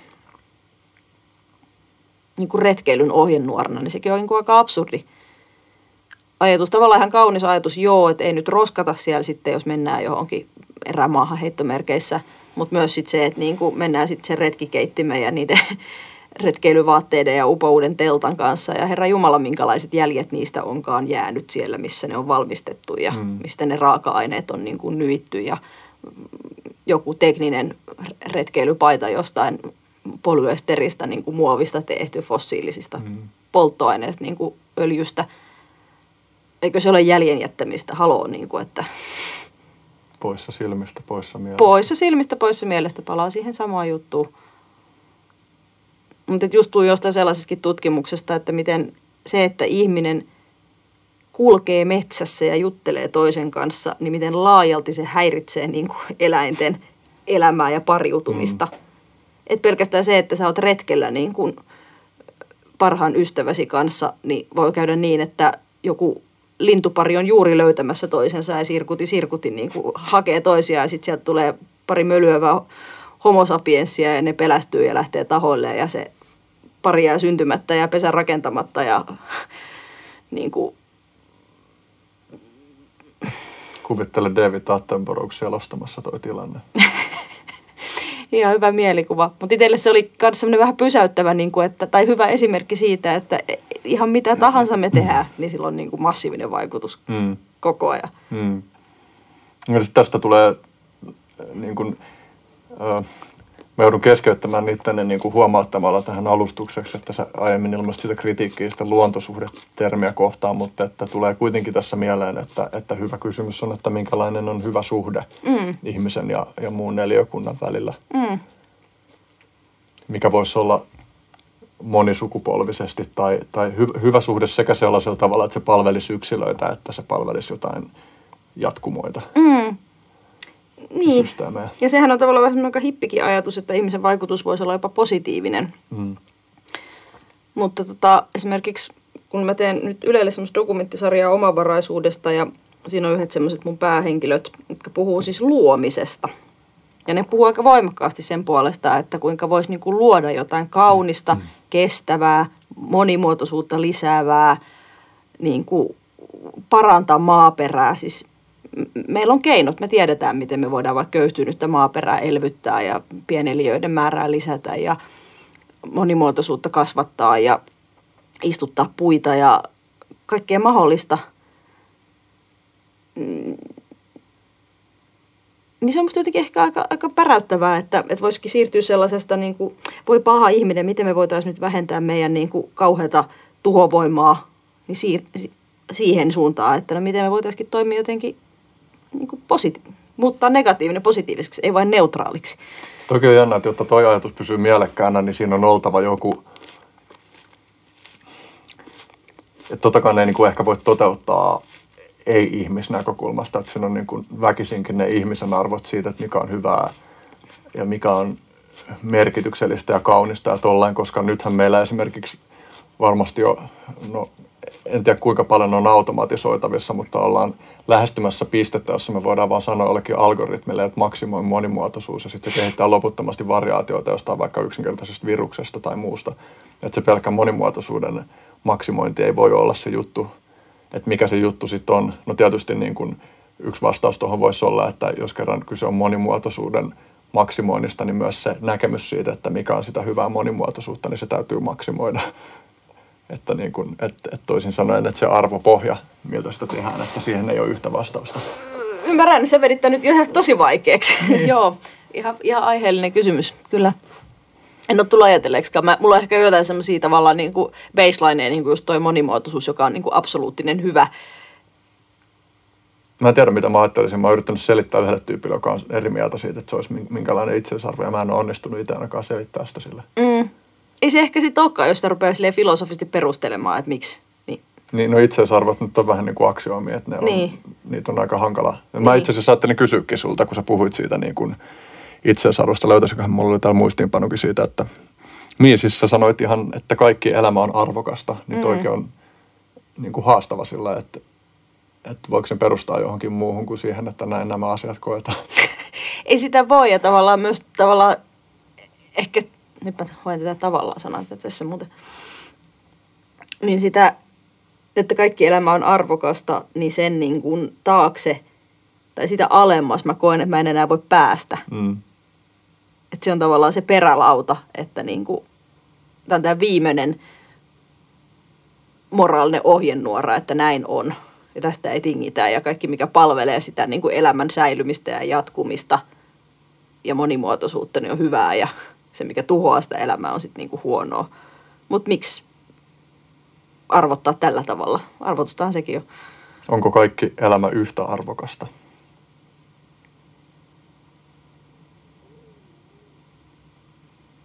On, jos ei se uhkaa muuta elämää. Mutta ainahan se uhkaa. Sekin on tavallaan musta semmoinen hyvin olennainen ajatus. Ystäväni Salla Tuomivaara, jota suuresti arvostan, joka on kirjoittanut paljon eläimistä ja eläinten oikeuksista. Ja hänen uusimmassa kirjassaan on semmoinen lause kuin elää ja antaa muiden elää. Niin kuin mikä kanssa kuulostaa silleen teoriassa hyvin kaunilta niin kuin arvolta, mihin nojata. Elää ja antaa muiden elää. Mutta mä en ehkä usko, että se on niin kuin mahdollista, koska mä ajattelen, että jotta elämä ylipäätään olisi mahdollista, niin se edellyttää toisten olentojen kuolemaa. Oli niin. ne sitten eläimiä tai kasveja tai mitä tahansa. Niin, miksi leijonien pitää kuolla nälkään? Joku transhumanisti sanoisi, että ne leijonatkin pitää vaan niin kuin laittaa kiinni. Ja tämä on tietysti taas vaan niin kuin karrikoitu yksi transhumanisti, mm, mm. humanismin haara, mutta että ne leijonat pitää vaan laittaa johonkin letkuihin kiinni ja antaa niille synteettistä ravintoa, niin niiden ei tarvitse tappaa ketään ja kaikki, kaikki kärsimys poistetaan maailmasta ja sitten niin, ollaan hyvässä Niin, paikassa. mun mielestä ehkä niin kuin petoeläimien oikeutta syödä lihaa ja ihmisen oikeutta hyväksikäyttää muita eläimiä ei voi rinnastaa. Kyllä mä sen verran uskon, että meillä on vapaa tahto, että me voidaan toimia toisinkin, mutta silti mä uskon, että elämä on perustavanlaatuisesti toisen varaista, eli meidän elämämme edellyttää muiden kuolemaa mm. koko ajan. Ja tavallaan se on se perusristiriita, se, se kuolema ja hyväksikäyttö, jolle koko elonkehä kerta kaikkiaan perustuu, mm. Jonka kanssa me, meillä länsimaisilla moderneilla ihmisillä on ilmiselvästi vakava ongelma. Et se kärsimys on meille tosi kova ongelma, että meidän elämä aiheuttaa muiden kärsimystä, niin me ei niin voida sietää sitä. Mm. Paitsi kun se on siivottu pois meidän aisteilta. Kyllä. Pakko sanoa tähän väliin, kun mä oon nyt niin, tämän podcast-sarjan aikana tehnyt niin monta tuollaista helppoa olkiukkoa transhumanisteista, että mun täytyy varmaan oikeasti keskustella jossain tulevassa jaksossa kuin transhumanisten kanssa, joka pistää mut tiukoille noiden mun... Aivan ehdottomasti. Aivan ehdottomasti. Ne on tosi kiinnostavia kysymyksiä oikeasti siis ja mun mielestä se on niin kuin tosi mielenkiintoinen niin kuin ajattelukehikko tai, tai ajattelukehikkoja on niin kuin helppo tällaisessa keskustelussa vetää semmoisia helppoja jabeja sinne suuntaan, mm. mutta, mutta oikeasti ne on niin kuin paljon haastavampia kysymyksiä. Mutta tuosta niin kuin tappamisesta, jos mä luen lainauksen sun mm. kirjasta. Ihminen on osa luontoa ja hänellä on oikeus elää tällä planeetalla, mutta hänen oikeutensa ei kuitenkaan ylitä muiden elollisten olioiden oikeutta – Yksilötasolla nämä oikeudet voivat olla ristiriidassa, suluissa ihminen kaataa puun asumuksekseen, tappaa jäniksen ravinnokseen, sulku pois, mutta lajitasolla ja kokonaisten ekosysteemien tasolla ristiriita ei ole niin ilmeinen tai se on jopa sovitettavissa. Tämä oli kiinnostava sanallistus tämä, että, että niin kuin yksilötaso ja lajitaso on eri asia tässä jollain tavalla. Mm. Joo, mä toi on ehkä tuossa kirjassa musta vähän sellaisen heiton tasolla toi kappale, koska sitä ei pohjusteta eikä sen jälkeen, että sitä, siihen ei niin kuin syvennytä tai sen mm. pysähdytä. Mä oon rajannut tuosta koko kirjasta, vaikka se käsittelee luontoyhteyttä, niin oikeastaan muut eläimet melkein kokonaan pois. Mm. Niitä sivutaan siellä täällä, mutta varsinaisesti ihmisen suhdetta muihin eläimiin tai ihmisen eläimyyttä tai eläinten inhimillisyyttä siinä ei käsitellä ollenkaan. Se on ollut tietoinen valinta, koska se on musta niin iso teema, että mä haluaisin käsitellä sen kunnolla ja seuraava siksi aionkin käsitellä sen seuraavassa kirjassa. Ja oikeastaan tuo tappamisen problematiikka liittyy siihen, mitä suurimmassa määrin. Ja kiinnostaa myös suuresti. Ja ehkä voin tässä tunnustaa ja paljastaa, että aion sen metsästyskortinkin hankkia ihan vain siksi, että haluan kokeilla, miltä tuntuu tappaa. Mä oon kirjoittanut tänne myös lainauksen sun jostain Facebook-postauksesta jo joskus kauan aikaa sitten, koska sä oot ollut mun kutsuttavien listalla jo pitkään, mutta lainaus. Mä toivon, että tämä ei ole tuhmaa, koska sä et varmaan, sä et yleensä laita sun Facebook-postauksia kaikille kansalle, mutta tämä nyt ei ole myöskään mikään kauhean intiimi tähän nähdä, mitä sä sanoit, niin että olin vegaani joskus kaukaisella 90-luvulla, nykyään veri vetää metsästämään. Joo, tällaisen kaaren olen käynyt läpi. Olin vegaani kaukaisella 90-luvulla ja nyt kiinnostaa. Siis ei niin, että mä olisin mitenkään niin kuin verenhimoinen tai haluaisin tappaa tai että se olisi mitenkään ongelmatonta päinvastoin. Se on äärimmäisen ongelmallista, mutta kaikessa ongelmallisuudessa on juuri äärimmäisen kiinnostavaa. Se muistaakseni Kaaren Miller, mulla on semmoinen kirja Myyttien lyhyt historia kotona, missä se on siis toimittaja eikä mikään antropologi, mutta se heittää sellaisen ajatuksen, että oikeastaan melkein kaikki myytit maailmassa olisivat syntyneet siitä perustavanlaatuisesta ristiriidasta, että ihmisen täytyy niin kuin tappaa ja tuhota eläkseen. Hmm. Ja sitten ne myytit pyrkii niin kuin jotenkin säätelemään sitä tai selittämään sitä tai jotenkin lievittämään sitä ihmisen ongelmaa sen asian kanssa. Koska tosi monilla alkuperäiskansoillahan tiedetään, niin ne mieltää vaikka muut eläimet niin kuin kansoiksi. Että on niin kuin ihmiset ja sitten on nämä jaguaarit ja sitten on nämä piikkisijat ja et se people kaikki. People tavallaan, niin, niin kyllä, ei nyt englantia puhu, mutta, mutta että, että niin kuin siitä näkökulmasta se tappaminen on ihan massiivisen vaikeaa. Mm. Ja niin sen kuuluu ollakin. Mm. Ja se on musta tavallaan se koko pointti.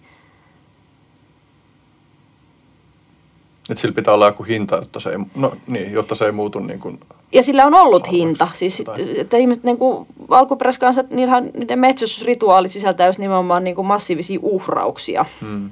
Ja mun käsittääkseni jos, jossain kansoissa niin mielletään se, että sit jos se jaguari tappaa jonkun ihmisen, niin sit se, niin kuin, se oli niin kuin vastavuorosta. Että sit hmm. se otti tavallaan pois yhden heidän joukostaan. Eikä sinne lähetä sitten mikään niin kuin kostoreissulle, niin kuin nykyään susia lahdataan niin kuin hmm. kostomentaliteetillä niin sekin on musta jotenkin... Mm.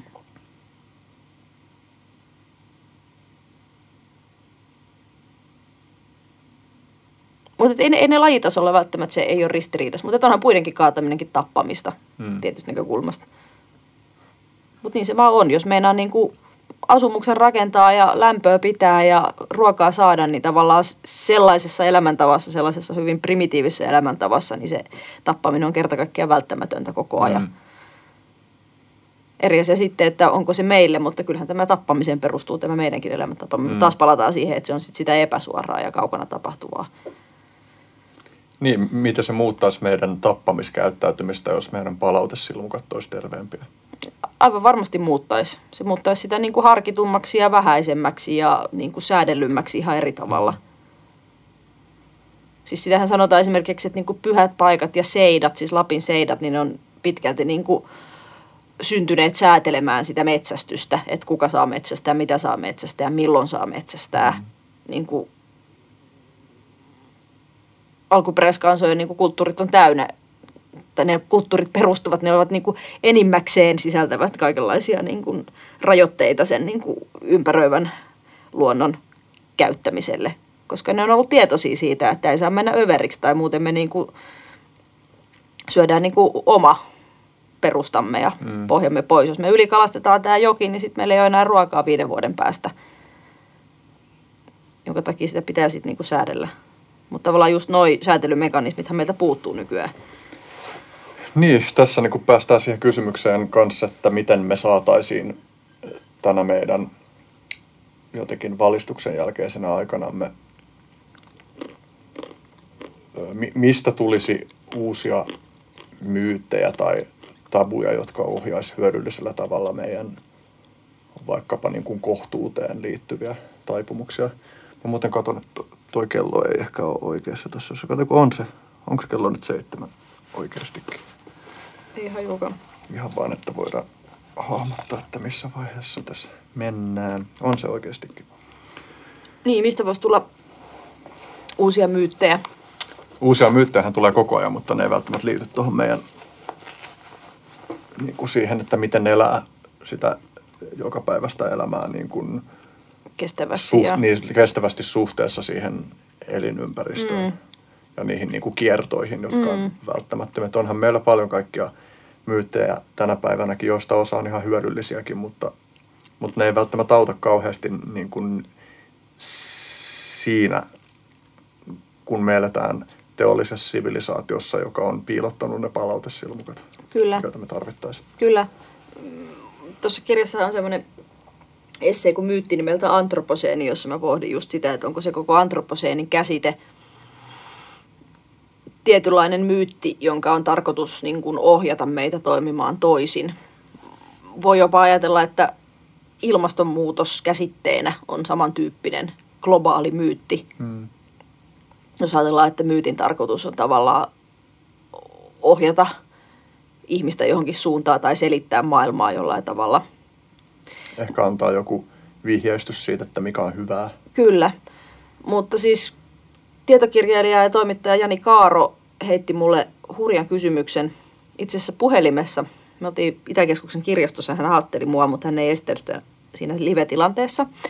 Että hän kysyi, että, että entä jos ilmastonmuutos olisikin ihmisestä riippumaton ilmiö, mutta muuten tavallaan, niin kuin, että merenpinnat nousisi ja ilmasto lämpenisi ja niin kuin tämä ilmiö olisi ihan ennallaan, paitsi että se ei olisi ihmisen aiheuttama.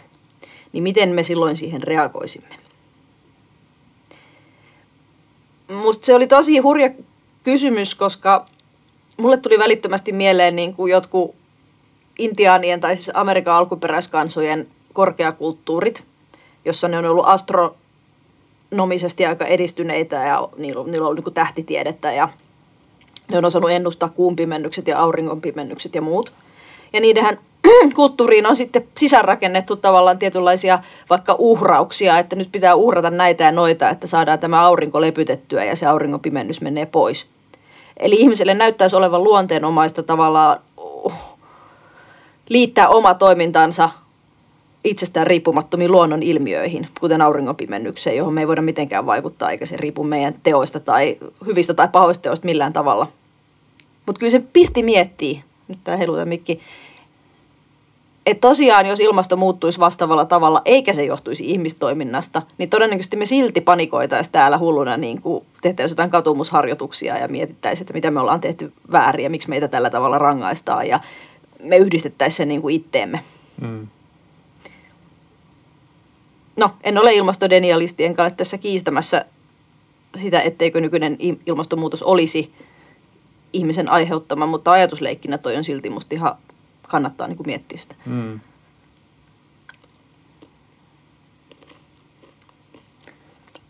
Jani Kaaron kanssa on ollut pitkä ja harvakseltaan käyty keskustelu käynnissä siitä, että hänkin tulisi vieraaksi. Mä toivon, mm-hmm. että näin tapahtuu, koska hän on myös yksi useimmiten näissä keskusteluissa viitatuista tyypeistä. Mm-hmm. Mainio. Mainio tyyppi kyllä. Joo, Jani luki itse just sen myytti nimeltä Antroposeenin ennen kuin se meni julkaistavaksi, kun mä olin ihan hädässä, että voiko tämmöistä nyt kirjoittaa ja no. sanoa. Ja mä olin jotenkin peloissani. Se on musta sen kirjan jotenkin radikaalein ja rankin essee. Ja sitten Jani laittoi mulle Messengerissä, että olen 110 prosenttisesti samaa mieltä. Sitten mä olin silleen, huh, okei, okay, anti mennä vaan painokoneet laulamaan. Joo. Ehkä tämänkin voi avata, koska ei varmaan antroposeenikään nyt ole ihan kaikille mm. tuttu käsite. No se tavallaan viittaa siihen, että olisi ikään kuin uusi geologinen aikakausi, että ihmisen jäljet näkyisivät jo niin kuin kivikerrostumissa sedimenteissä. Meidän saasteemme, meidän ydinjätteemme, meidän mikromuovimme, meidän niin kuin hiilidioksidipäästömme. Ja että ihminen on tavallaan niin kuin luonnonvoima, niin kuin geologinen luonnonvoima jo ja vaikuttaa kaikkialla ja kaikkeen. Että voi ajatella, että antroposeeni on semmoinen ajanjakso ihmisen aika, jolloin ihminen muovaa maapalloa ja sen ilmastoa ja luontoa ja maaperää niin voimallisesti, että se, sitä voi kutsua jo omaksi geologiseksi aikakaudekseen. Mutta mä suhtaudun siihen aavistuksen kriittisesti, koska mä ajattelen, että siinä on semmoinen aikaperspektiiviharha. Että sitten kun katsoo, minkä mittaisia ne oikeat geologiset ajanjaksot on, niin ne on älyttömän pitkiä ja nyt tämä meidän teollinen sivilisaatio on kärpäsen kakka ja itse asiassa koko niin kuin maatalous 10 000 vuotta ihmiskunnan historiastakin on aika kärpäsen kakka. Ja pidän todennäköisenä, että jos ja kun ihmiskunta tässä itsensä tuhoaa, niin sinne sedimentteihin kyllä joku raita jää, mutta se on aivan säälittävän pieni. Ei se ole lainkaan mittakaavaltaan niiden muiden geologisten kerrostumien kokoinen. Ei me olla niin mahtavia kuin me luullaan.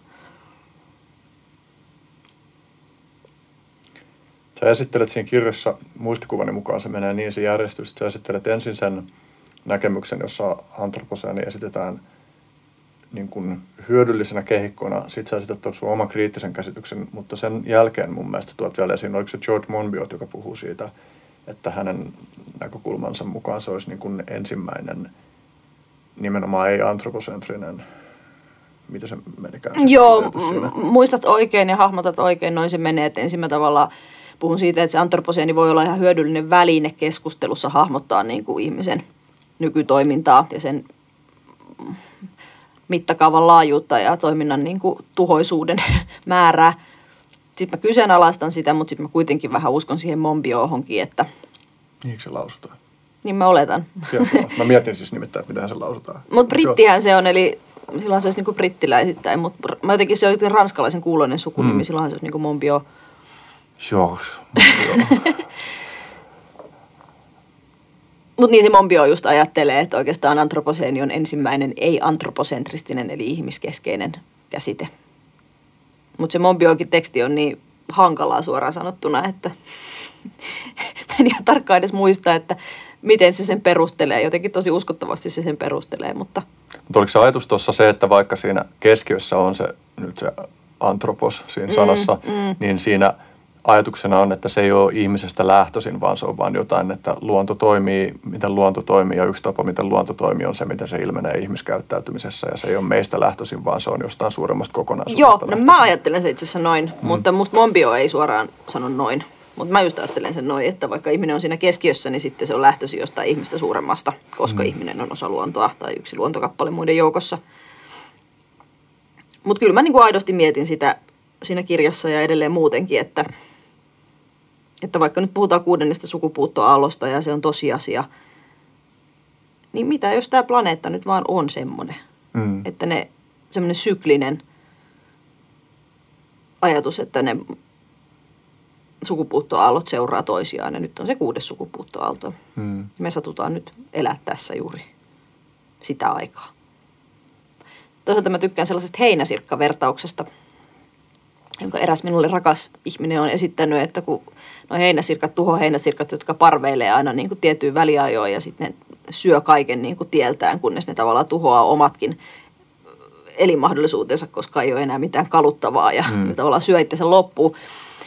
Niin nekin parveilee silloin, kun olosuhteet on niin kuin täydelliset, siis ilmasto-olosuhteet ja muut. Niin musta se on ihan hyvä vertaus, että mikä voi olla nyt ihmiskunnankin tavallaan se kohtalon kysymys on se, että meillä nyt on sattunut olemaan edellisen jääkauden jälkeen semmoinen niin kuin täydellinen ilmasto, että me meidän määrä on lisääntynyt tosi paljon ja me ollaan opittu viljelemään maata ja lisäämään ruokaa ja otettu haltuun koko tämä pallo. Mutta voi olla, että me ollaan vain semmoinen heinäsirkkalauma, joka tässä nyt niin kuin, että me ollaan nyt sen piikin huipulla, hmm. jos se meidän määrä on maksimaalinen ja meidän vaikutus maapalloon on maksimaalinen ja me parveillaan täällä ahnaina sirkkoina ja kohta, kohta se romahtaa. Hmm. Ja se tuntuu myös semmoiselta aika jotenkin luonnolliselta kehitykseltä. Mä oon niin yksi juttu, josta mä oon ammentanut semmoista armollisuuden kokemusta ihmistä kohtaan, joka liittyy just tähän. Jotenkin mä oon jäsentänyt sen niin, että meidät on nyt tämän kaiken meidän teknologian kanssa paiskattu keskelle tilannetta, joka on meille ihan vitun käsittämätön. Että emme olla saatu mitään ohjekirjaa, joka neuvoisi, että miten täällä – tulee toimia esimerkiksi ohjekirja, joka kertoisi, että miten diilata öljyn kanssa. Mm. Et ei, ei kukaan auttanut meitä ennakoimaan, että miten öljy tulee muuttaa meidän maailmaa. Ei kukaan ennakoidu sitä, miten maanviljelys tulee muuttaa. Tai jos ennakoikin, niin se ei ainakaan ollut jäsennettävissä siten, että ihmiset sisäistäisi sen ja ymmärtäisi, mitä se tarkoittaa.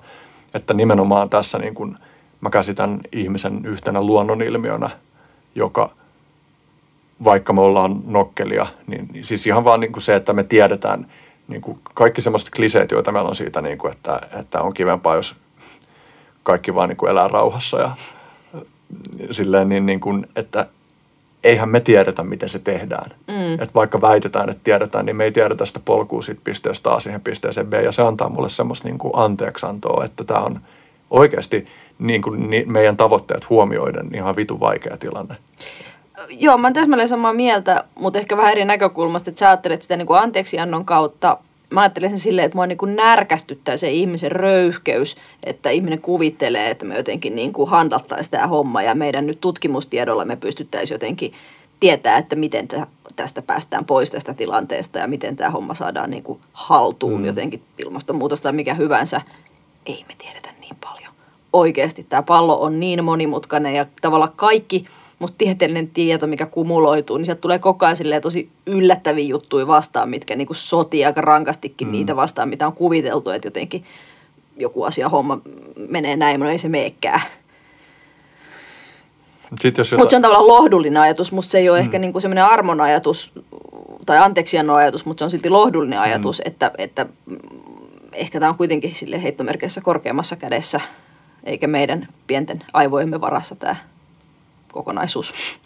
Niin ehkä mä en sillä anteeksi annolla tarkoita esimerkiksi sitä, että, että se vapauttaisi meidät vaikka jostain moraalisesta velvollisuudesta, vaan pikemminkin, että se antaa niin kuin tilaa, tekee tilaa katsoa niin kuin ymmärtäväisemmin ja myötätuntoisemmin sitä, missä me ollaan. Ja mä väittäisin kyllä tuohon myös tuohon tavallaan hybrisasiaan, jota sä kuvailisit, että, että onhan se helppo ymmärtää, että miten me voidaan olla niin ylimielisiä. Jos katsoo, minkälaiset meidän ominaisuudet on ja ja katsoo meidän kykyä esimerkiksi. Jos nyt miettii jotain Dunning-Kruger-efektiä, niin me tiedetään se, että meidän on vaikea tajuta sitä, miten vähän me tajutaan. Ja se on ihan vitun vaikeaa tajuta oikeasti ja sisäistää se, vaikka niin kuin ihmiset, jotka ymmärtää tosi hyvin joku Dunning-Kruger-efekti mm, just, niin mm. ei nekään sitä omassa elämässään pysty mitenkään, niin kuin, ei ne pysty vapautumaan siitä täysin tai mitään. Se on totta. Siitä oli hyvä meemi just, siinä oli semmoinen piirakkagrafiikka, niin se oli semmoinen pieni siivu, silleen things that you know. Sitten oli silleen niin kuin, pieni siivu Things That You Don't Know ja sitten universumi, missä mm. oli niin kuin siis galakseja ja tähtisumua silleen Things That You Don't Know That You Don't Know, mm. niin kuin, mikä oli just toi Krugerin efekti juttu visuaalisesti kuvattuna. Niin se on vaan oikeasti niin päräyttävä juttu, että tavallaan mm. siitä näkökulmasta kaikki semmoinen näennäisen järjellinen vaikka ilmastonmuutoksen torjumiseen tähtävä politiikka, niin välillä tuntuu sellaiselta niin kuin näpertelyltä kuitenkin niin kuin niin isojen asioiden äärellä, että ei meillä ole niistä niin kuin hajuukaan. Mm. On sitten tietysti eri kysymys, että pitäisikö se sitten mukaan lopettaa tai mm. pitäisikö olla tekemättä mitään, koska ei me kuitenkaan mistään mitään ymmärretä, niin ehkä ei kuitenkaan niinkään. Mm. Mutta ainakin, että luovuttaisiin tavallaan siitä illuusiosta, että, että me pystyttäisiin ohjaamaan jotain planetaarisia prosesseja meidän järjellä, niin ei me pystytä. Ei me pystytä. Siitäkin oli joku rasittava New Yorkerissa tai jossain puhuttiin Gaia-hypoteesista ja sitten siellä Gaia-hypoteesi on siis se, että koko maapallo olisi tavallaan yksi tavallaan itsestään tietoinen, itseään säätelevä organismi. Ei siihen kai ehkä tietoisuus. No ehkä tietoisuus ei kuulu siihen, no, mutta kuitenkin. Mutta joo, että se on niin itsesäätelevä ja jotenkin, että siinä on joku homeosta asioita se ylläpitää. Joo, niin? mutta siellä kommenteissa oli just se, niin kuin, että, että ihminen on sitten tämän Gaian aivot. Ja koska ihminen on tämän Gaian aivot, niin ihmisen pitäisi sitten niin kuin toimia vastuullisesti ja kestävästi ja eettisesti. Ja musta se oli kanssa tosi niin kuin röyhkeä ajatus niin kuin jotenkin. Voi olla, että ihminen on jonkinlainen reflektiopinta johonkin, mm. johonkin siinä, mutta, mutta kyllä musta näyttää siltä, että niin kuin viestin, jos miettii, että aivot on niin kuin merkittävissä määrin joku niin kuin viestin välittäjä ja jotain, niin kyllähän tämä nyt kaikenlaisia viestejä kemiallisesti on kulkenut niin kuin kauan ennen mm. aivojen Ja kulkee koko ajan. Mm.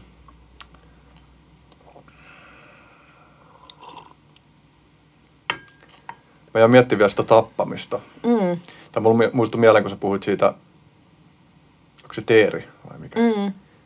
ja nylkemisestä, niin mulla muistui mieleen, kun mä olin mun friendien kanssa. Mä en ole niin kalastanut lapsuuden jälkeen juurikaan, mutta mä oon kuitenkin syönyt jonkun verran kalaa ja, ja mä oon miettinyt sitä niin kuin mun suhdetta siihen asiaan ja, ja niin kuin se on herättänyt semmoisen, no niin siis tämä perusjuttu siitä, että olisi kiva niin kuin saada siihen niin kuin omakohtaista kontaktia, jos mä kerran olen valmis syömäänkin niitä kaloja, mutta niin mun mä olin Friendien kanssa mökkeilemässä ja sitten kävi, Friendin faija oli jättänyt verkot, verkot sinne järvelle ja sitten ne kävi hakea sen. Mä en ollut siinä messissä, mutta kävi hakea sen tota, saaliin sieltä ja, ja toinen kalat siihen sitten kalat nostettiin siihen maalle ja sitten haukko henkeään siinä. Ja sitten mä just kattelin niitä ja mietin sitä, niin kuin, että mä en niin kuin siitä, että ne haukkoo henkeensä siinä. Ja sit mä en ollut niin kuin, mulla ei ollut silloin, mä en muista mikä siinä oli niin kuin, tavallaan se taustaprosessi, mutta mulla oli niin kuin, jotenkin ei ollut ajatuksena, että mä olisin niin kuin ollut osallistumassa siihen kalaoperaatioon niin kuin välttämättä syömälläkään tai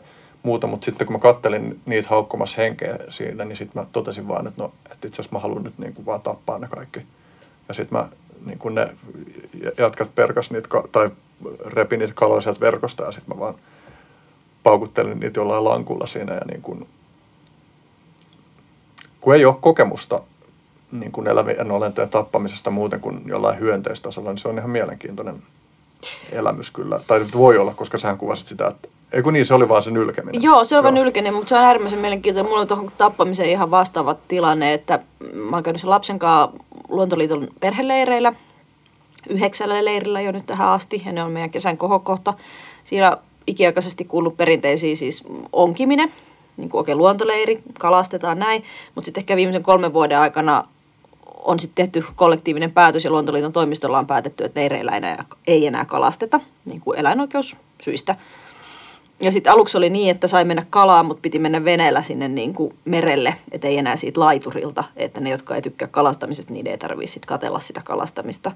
Mulla on siihen hyvin ristiriitaiset fiilikset, mutta siellä oli siis tämmöinen tilanne joitain vuosia sitten, että ne lapset oli just siinä laiturilla kalastamassa ja sitten ne onkin niitä ahvenia sieltä ylös, mutta ne ei siihen laiturille niin kuin sätkimään. Ja sitten mä tulin siihen paikalle ja oli se, että herra jästäs, että ne täytyy tappaa heti, että mm. ei, ei, niin, ne kärsii tuossa. Ja sitten siellä oli myös yksi äiti, jonka lapsi oli vaellellut sinne rantaan, vegaaniäiti, joka ei sitten halunnut lapsensa näkevän ollenkaan sitä kalastusta. Ja sitten se nappasi sen lapsen syliinsä ja juoksi niin kuin pois sieltä rannasta, että sun ei tarvitse, että se suojeli sitä niin kuin siltä kokemukselta. No sekin herätti musta aika ristiriitaisia tunteita monestakin syystä. Mutta hurja, hurja juttu. Mutta tavallaan ihan selvää on mulle se, että, että kuolema on vähemmän huono asia kuin kärsimys mm. tietyllä tavalla. Että se herättää niin kuin hankalampia tunteita, se, ne haukkovat, mm. henkeään haukkovat, ne kuolevat kalat, kuin mm. se, että ne pääsevät niistä kärsimyksistään välittömästi. Niin tietysti sehän on mielenkiintoinen kysymys, että mitä jos onkin ihan vitu ekstaattista.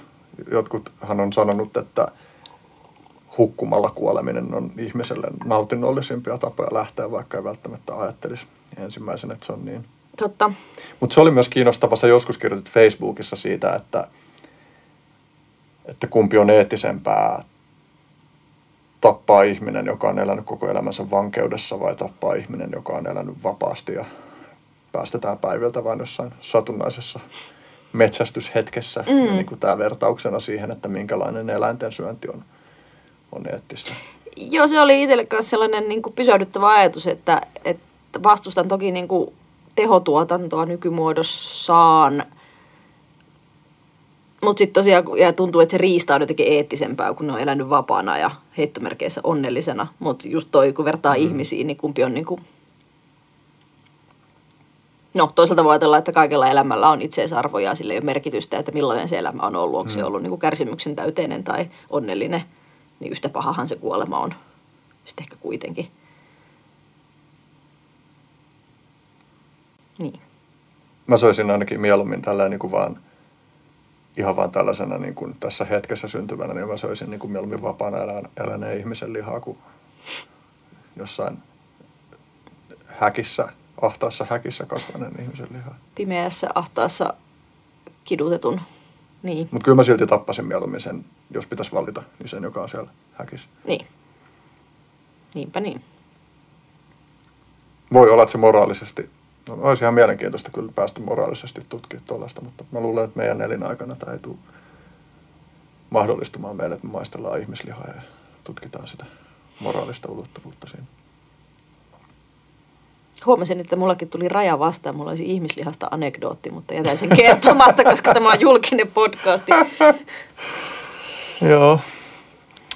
Täytyy muuten sanoa, että huomaan usein tästä kirjasta, kun olen puhunut radiossa ja muualla, niin mua vaivaa hirveästi se, että mä oon aika paljon käyttänyt aikaa ja vaivaa sen tekstin tuottamiseen. Ja mä oon ihan tyytyväinen sen tekstiin, ainakin sisällöllisesti – muoto voisi olla kaunokirjallisesti laadukkaampaakin, mutta että jotenkin niiden, ne ajatukset on sille aika diippei, mutta sitten mun on vaikea tavoittaa sitä samaa syvyyttä niin kuin puheessa. Mm. Että aina siitä tulee sellaista niin kuin jotenkin vähän palikkaa siitä keskustelusta ja sitten jotenkin hävettää ja häiritsee.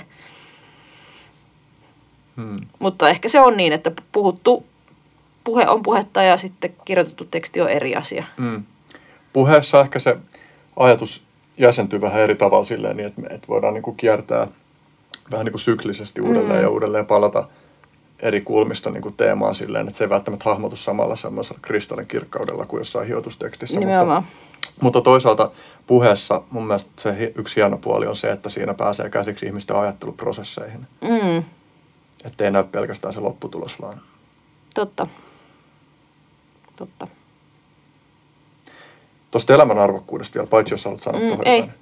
Että et tavallaan se vielä se aiemmin esiin tuotu, niin että kaikella elämällä on arvo, niin se keskeinen kysymyshän on tietysti se, että kun kysytään, että onko yhtä arvokasta, niin eli toisin sanoen, että, että miten se näkyy meidän priorisoinnissa, jos me sanotaan, että kaikki elämä on arvokasta. Näkyykö se, pystytäänkö me elää sitä ajatusta todeksi No tietenkin vastaus on se, että ei pystytä, mutta niin kuin ehkä se voi muotoilla niin, että missä määrin mm. me pystytään elämään siten, että meidän todelliset valinnat näyttää sen, että, että me oikeasti uskotaan siihen, että kaikki elämä olisi yhtä arvokasta. No eihän se missään tapauksessa näy ainakaan tämänhetkisissä valinnoissa juuri mitenkään.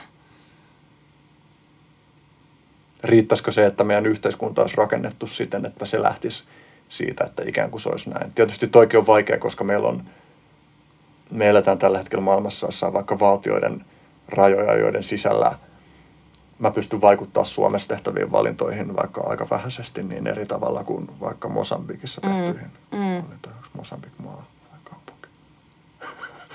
Kumpi se on? Kaupunki mä sanoisin, mutta no niin. Oppa kiusallista. Todella kiusallista. Ei, ei jatketa tästä aiheesta.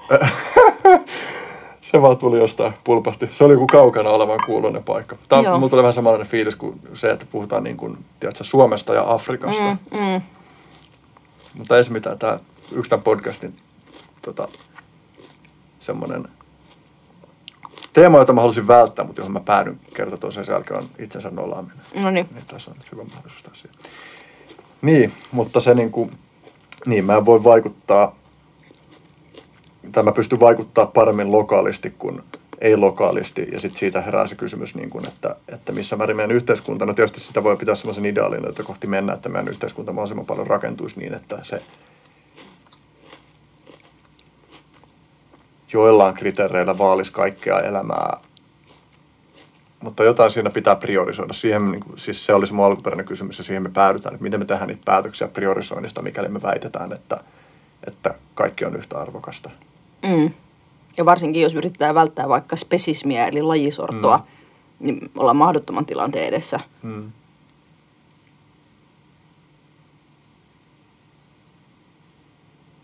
Se itse asiassa jotenkin konkretisoituu tuo kysymys, just kun miettii niin kuin eri eläinlajeja, että tämä on typerä banaali esimerkki, mutta siis vaikka moni ihminen, joka välttää eläinkunnan tuotteiden syömistä, niin läimii niitä hyttysiä kuitenkin sitten kesällä mm. kuoliaaksi.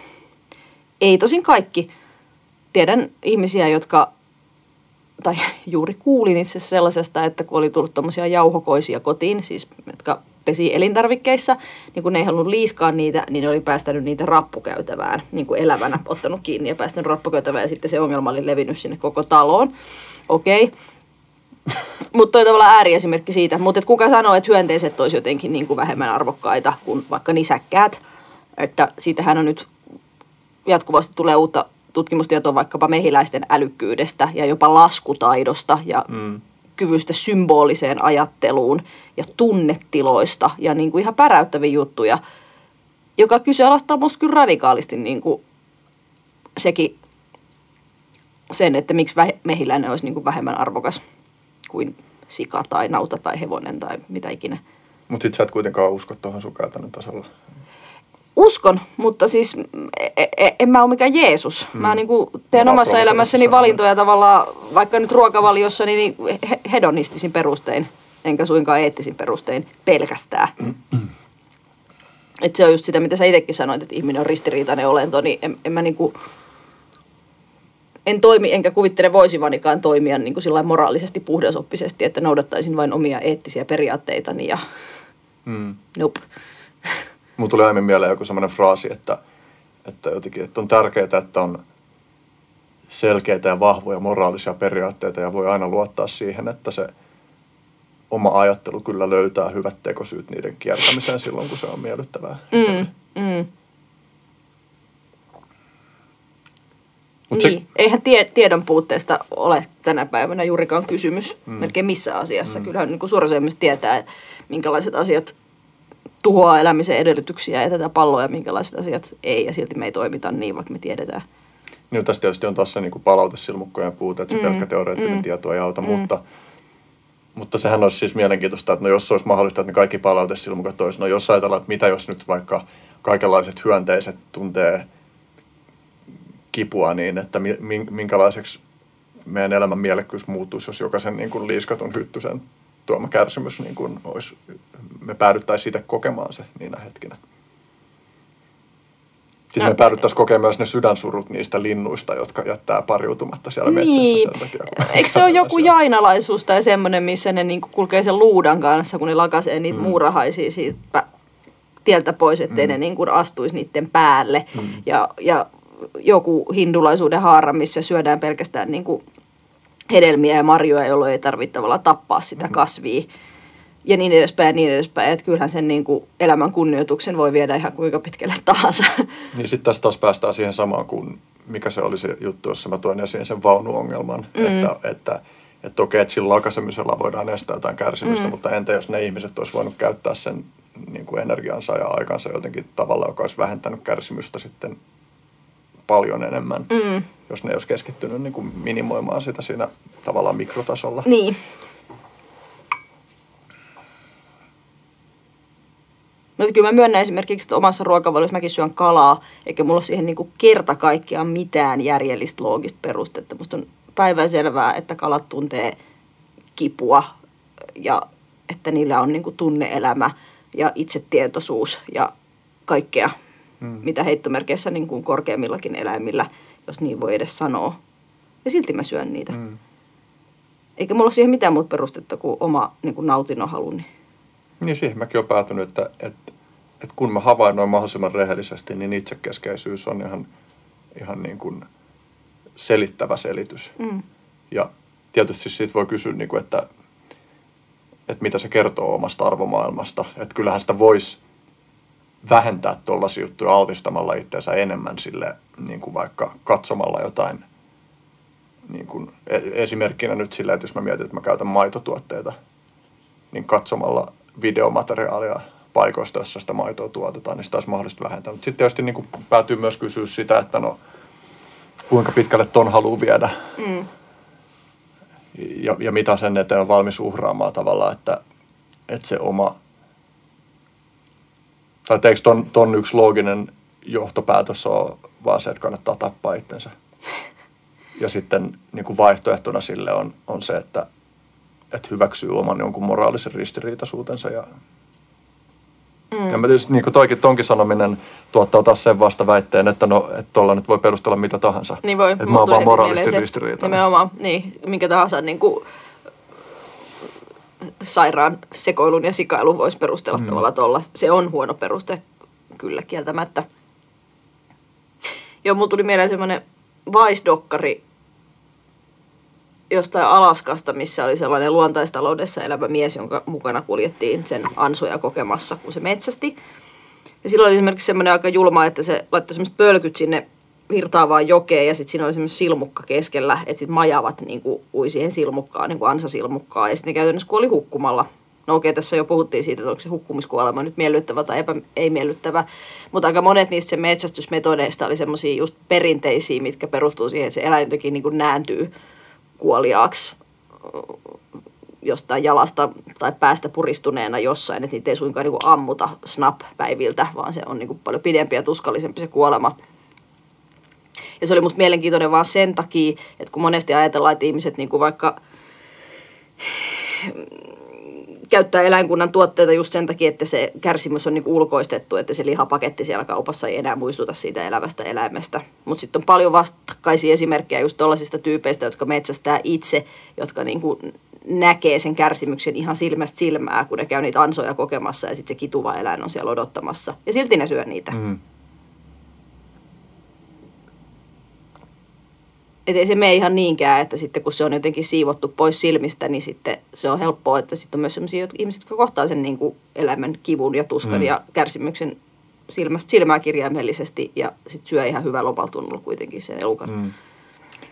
Niin no tässä on varmaan tietysti, että meillä on myös mekanismeja, jotka turruttaa meitä, koska me ei muuten säilyttäisi edes etäisesti täysissä järjessämme. Sitten tästä tulee mieleen se, että on tutkittu jotain teurastamolla työskenteleviä ihmisiä ja niiden PTSD, kohan se nyt oli. Mm. Että, että tavallaan se niin kuin turruttaminenkin, että sillä on niin kuin hintansa. Mm. Mutta en mä tiedä, onko se sama juttu tuollaisessa. Mm. Mulla on semmoinen tosi kiinnostava kirja kotona, From Animals to Edible, mutta se kuitenkin käsittelee tavallaan niitä mekanismeja, joita yhteiskunnassa on rakennettu just tavallaan sen kuoleman ja kärsimyksen piilottamiseen ja miten vaikka teurastamoiden siis ihan arkkitehtuuri on rakennettu sillä tavalla, että kun se prosessi on pilkottu, niin yksikään työntekijä ei joudu tavallaan niin kuin seuraamaan sitä koko matkaa mm. elävästä, hengittävästä olennosta niin kuin siksi lihapakkaukseksi. Vaan sit, Mehän se- vain ohjasimme junia. Mehän vain ohjasimme junia. Joo, se on aivan, että sama mekanismi toimisi tavallaan tuossa lihateollisuudessa. Jokainen ihminen hoitaa vain pientä sektoria, joka sinällään ei sitten tunnukaan niin kauhealta, mutta se kokonaisuus on aivan kauhea. Mm. Mm. Pätee ehkä monen muuhunkin asiaan. Mm.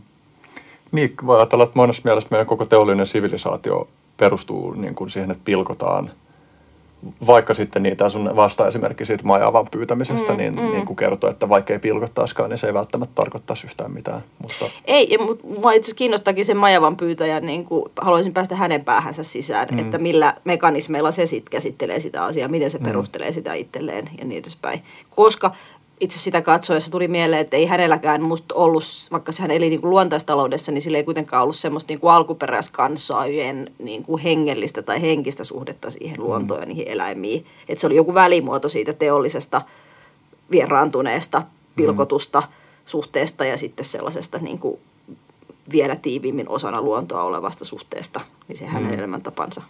kuinka paljon toi ö, fraasi alkuperäiskansalaisten henkinen suhde on nyt joku Noble Savage? No sitäkin mä käsittelen tuossa kirjassa mm. Jalon Villin kuolema esseessä puin ehkä omaa pettymystäni ja turhautumistani siihen, kuinka mä joskus ihailin niin sanottuja alkuperäiskansoja, jotka tässäkin keskustelussa ovat vilahtaneet moneen kertaan. Helposti tulee liitettyä sinne sellaisia sellaisia ajatuksia, että jotkut ihmiset jossain sentään tietää, miten täällä kuuluisi mm. elää ja että sieltä voisi ottaa jotain mallia ja sitten siitäkin on kuitenkin kirjoittu aika paljon, että ihmiset on myös kaikkina aikoina kaikissa paikoissa aika brutaalisti tuhannut, tuhonnut ne omat elämisensä edellytykset aika typerästi. Mm.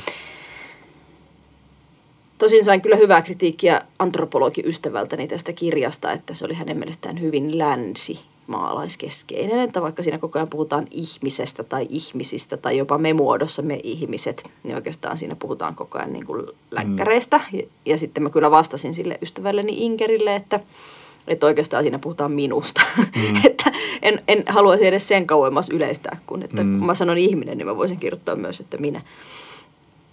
Mutta seuraava kirja varten aion lukea enemmän antropologiaa päästäkseni vähän syvemmälle mm. tähän niin kuin homo sapiensiin muutenkin kuin vaan länsimaisesta näkökulmasta. Tässä onkin hyvä mahdollisuus piffata kuuntelijoille, että kannattaa seurata antropologiaa, joka popularisoi su- suomeksi antropologian ihmeitä. Joo, ja mulla tuli antropologi itse asiassa itsellekin juuri nyt samaan aikaan mieleen, koska niillä taas oli älyttömän kiinnostava artikkeli siitä, että kun puhutaan niin orientalismista, eli niin kuin idän eksotisoimisesta ja äh, niin kuin, että on semmoisia stereotyyppisiä käsityksiä siitä, että mi- minkälaista on itämainen ajattelu tai elämäntapa tai hengellisyys tai muuta, niin samaa tapahtuu kuitenkin myös niin kuin länsimaisiin. Mm. Että tavallaan se koko käsite länsimaalaiset tai länsimaalaisuus tai länsimainen elämäntapa tai kulttuuri, niin sekin on oikeastaan niin kuin kulttuurinen konstruktio tai rakennelma, eikä mikään niin kuin olemassa oleva todellinen ilmiö välttämättä. Toi Scott Alexander, joka on tämä psykiatri, joka pitää Slate Star Codex nimistä blogia, niin hän kirjoitti joskus blogauksen jossa käsiteltiin universaalikulttuuria, ja se oli niin kuin, vähän siinä kiteytettiin ajatus siitä, että sen sijaan, että puhutaan niin kuin länsimaisesta kulttuurista, niin pitäisi puhua universaalikulttuurista, joka on sellaista, sellainen niin kuin McDonaldisaatioilmiö, mm-hmm. että se on niin kuin meidän kulttuurin sellaiset taipumukset, jotka pyrkii homogenisoimaan sen jonkun, niin kuin, no käytännössä varmaan aika paljon niin kuin sen voiton lyhytnäköisen maksimoinnin pyrkii. No en mm, nyt väitä mm, mitään itsetietoisuutta mm, siihen mekanismiin, mm. mutta siis vaan, että se taipumus on se niin, että, että tavallaan, että, että monet niin, kuin niin sanotuista länsimaisen kulttuurin ilmiöistä on esimerkiksi saattanut mm, niin kuin syntyä vaikka jossain Aasian maissa, ja että se, niin kuin mitä se länsi tarkoittaa, on tosi epämääräistä. Mm. Että se universaali kulttuuri olisi niin kuin tämän ajatuksen mukaan parempi termi siinä, että se auttaisi hahmottaa sitä, että se ei ole niin kuin välttämättä mitenkään paikallista tai tietystä kulttuuripiiristä ainakaan kokonaan lähtöisin mm. tai se ei rajaudu siihen, mm. vaan että se on jotain, joka on siitä riippumatonta ja se on vaan sattunut syntyy niin kuin tietyissä paikoissa. Että Kyllä. Coca-Cola nyt sattuu olemaan sellainen Kyllä. Niin kuin resepti, joka kolisee riittävän monille ihmisille. Mm. Niin kuin, mm. Se olisi voinut, niin kuin, en mä oikeastaan tiedä missä se on syntynyt, mm. mutta toisaalta toi ehkä pikkusen siivoo pois sit taas sitä niin kuin kolonialismia ja vallankäyttöä ja muuta semmoista jotenkin normalisoi sitä, että nämä nyt on vaan niin kuin tällaisia kulttuurisia voittajia nämä ilmiöt, että ne universaalisti menestyy ja popahtelee esiin siellä sun täällä. Ja sitten siitä puuttuu tavallaan se voimalla puskemisen ajatus, että niitä on kuitenkin myös niin kuin pakko syötetty. Niin mä tavallaan tiedä ottaisi toi kantaa siihen. Tai no ehkä sitä, Mä en muista, miten siinä tekstissä käsitellään Joo. sitä, mutta kyllä mä näen, että tuo on yhteensopiva sen kanssa, että voidaan nähdä, että, että siinä on silti ollut niin kuin vallan, tai siis että kyllä oikeastaan se, ainakin kun mä itse puhun siitä, niin se on niin kuin sisäsyntystä siihen, että totta kai mekanismi, joka pyrkii maksimoimaan jonkun yhden asian tuottamisen mm, kaiken muiden mm. kustannuksella, niin, niin totta kai se niin kuin päätyy käyttämään jotenkin valtasuhteita itselleen suotusalla ja muille tuhosalla tavalla, mm. niin kuin ainakin meidän nykyisessä niin kuin järjestelmässä. Kyllä, mutta huomaan, että omassa – ajattelussa ja lukeneisuudessa on niin kuin massiivinen aukko, mitä tulee just nimenomaan antropologiaan. Mm. Että niin kuin ylipäätään se, että pui niin kuin luonnon ja kulttuurin suhdetta, niin on länsikeskeinen ajatus, koska on valtavasti kulttuureita, joissa ei ole niin kuin luonnon käsitettä erikseen tai mm. kulttuurin käsitettä erikseen nimenomaan, vaan se on paljon paljon ihan toisen tyyppistä se tapa hahmottaa ihmisen paikkaa maailmassa ja mä en ole kauhean perehtynyt niihin ja voi olla, että moni on tarttunut tuohonkin kirjaan niin kuin villi-ihminen niin kuin sillä ajatuksella, että siinä mm. mentäisiin vähän syvemmällekin siihen asiaan, eikä sitten siinä mennään, on pettynyt. Mutta voin korjata tämän asian taas kerran. Seuraavassa kerrassa. Seuraavassa. Mm. Onko sillä jo työnimeä? Vieras eläin. Siinä olisi mm. tavallaan se sama ehkä sanaleikki kuin tuossa. Että se voi olla yhdyssana tai erikseen ja mm. sen merkitys on hyvin erilainen silloin. Mä en ollut edes tajunnut tätä. no niin, nyt olet Tota, jotain piti vielä jostain äsken käsitellystä jutusta, mutta mikähän se oli? Mistä me puhuttiin vielä noin minuutti sitten tai kaksi minuuttia Me puhuttiin siitä antropologista. Ei kun niin siis se, että se oli hyvä näkökulma, jota sä toit esiin siinä kirjassa liittyen alkuperäiskansojen idealisointiin, että siihen liittyy se ahdas muotti, että, että alkuperäiskansojen täytyy meidän mielikuvissamme pysyä staattisena paikoillaan tietynlaisena jotta he voivat toteuttaa sitä roolia, jonka me heille annamme. Kyllä.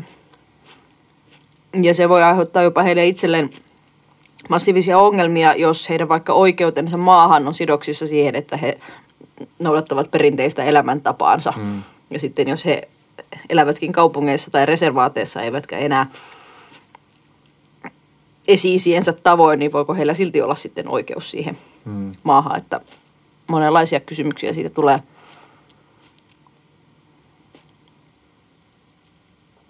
Toihan on ihan saatana kiinnostava kysymys, että mm. mikä merkitys jollain sukulinjoilla mm. pitäisi olla siinä, miten me jäsennetään maailmaa. Mm. Et kuinka, paljon, kuinka paljon toisaalta pitäisi olla oikeuksia ja kuinka paljon toisaalta pitäisi olla jotain velvollisuuksia tai kuinka paljon pitäisi olla syyllisyyttä siitä, mitä jotkut aiemmat, jotkut omat esi on tehnyt tai – ja toi on niin kiehtova siinä, kun musta tuntuu myös, että, tai siis tuohon on, on niin monta ristiriitaista näkökulmaa, että meidän, no me, jos miettii niin kuin jonkinlaista semmoista kehikkoa, jonka itse on niin kuin jossain määrin ainakin omaksunut, tai että mä huomaan, että semmoinen ääni ainakin on internalisoituna olemassa yhtenä äänenä mun sisällä, että, että niin kuin vieraiden kulttuurien sukulinjat hyvä, oman kulttuurin sukulinjat huono, niin kuin sekä siinä merkityksessä, että, että niin kuin muissa kulttuureissa täytyy olla niin kuin oikeus pitää se niin kuin, esimerkiksi se oma elinympäristö hallinnassa, mutta niin, niin kuin esimerkiksi suomala, su, sellaista asiaa kuin suomalaisuus ei oikeastaan niin kuin kuulu olla olemassa. Mm. Ja sitten toisaalta, että, että niin kuin täytyy olla vittu tässä ollaan niin kuin miinakentällä. Täytyy olla valkoisena ihmisenä syyllisyys niin kuin siitä, mitä valkoiset ihmiset on tehnyt ihmisille, jotka ei ole valkoisia. Mm. Ja, ja niin kuin,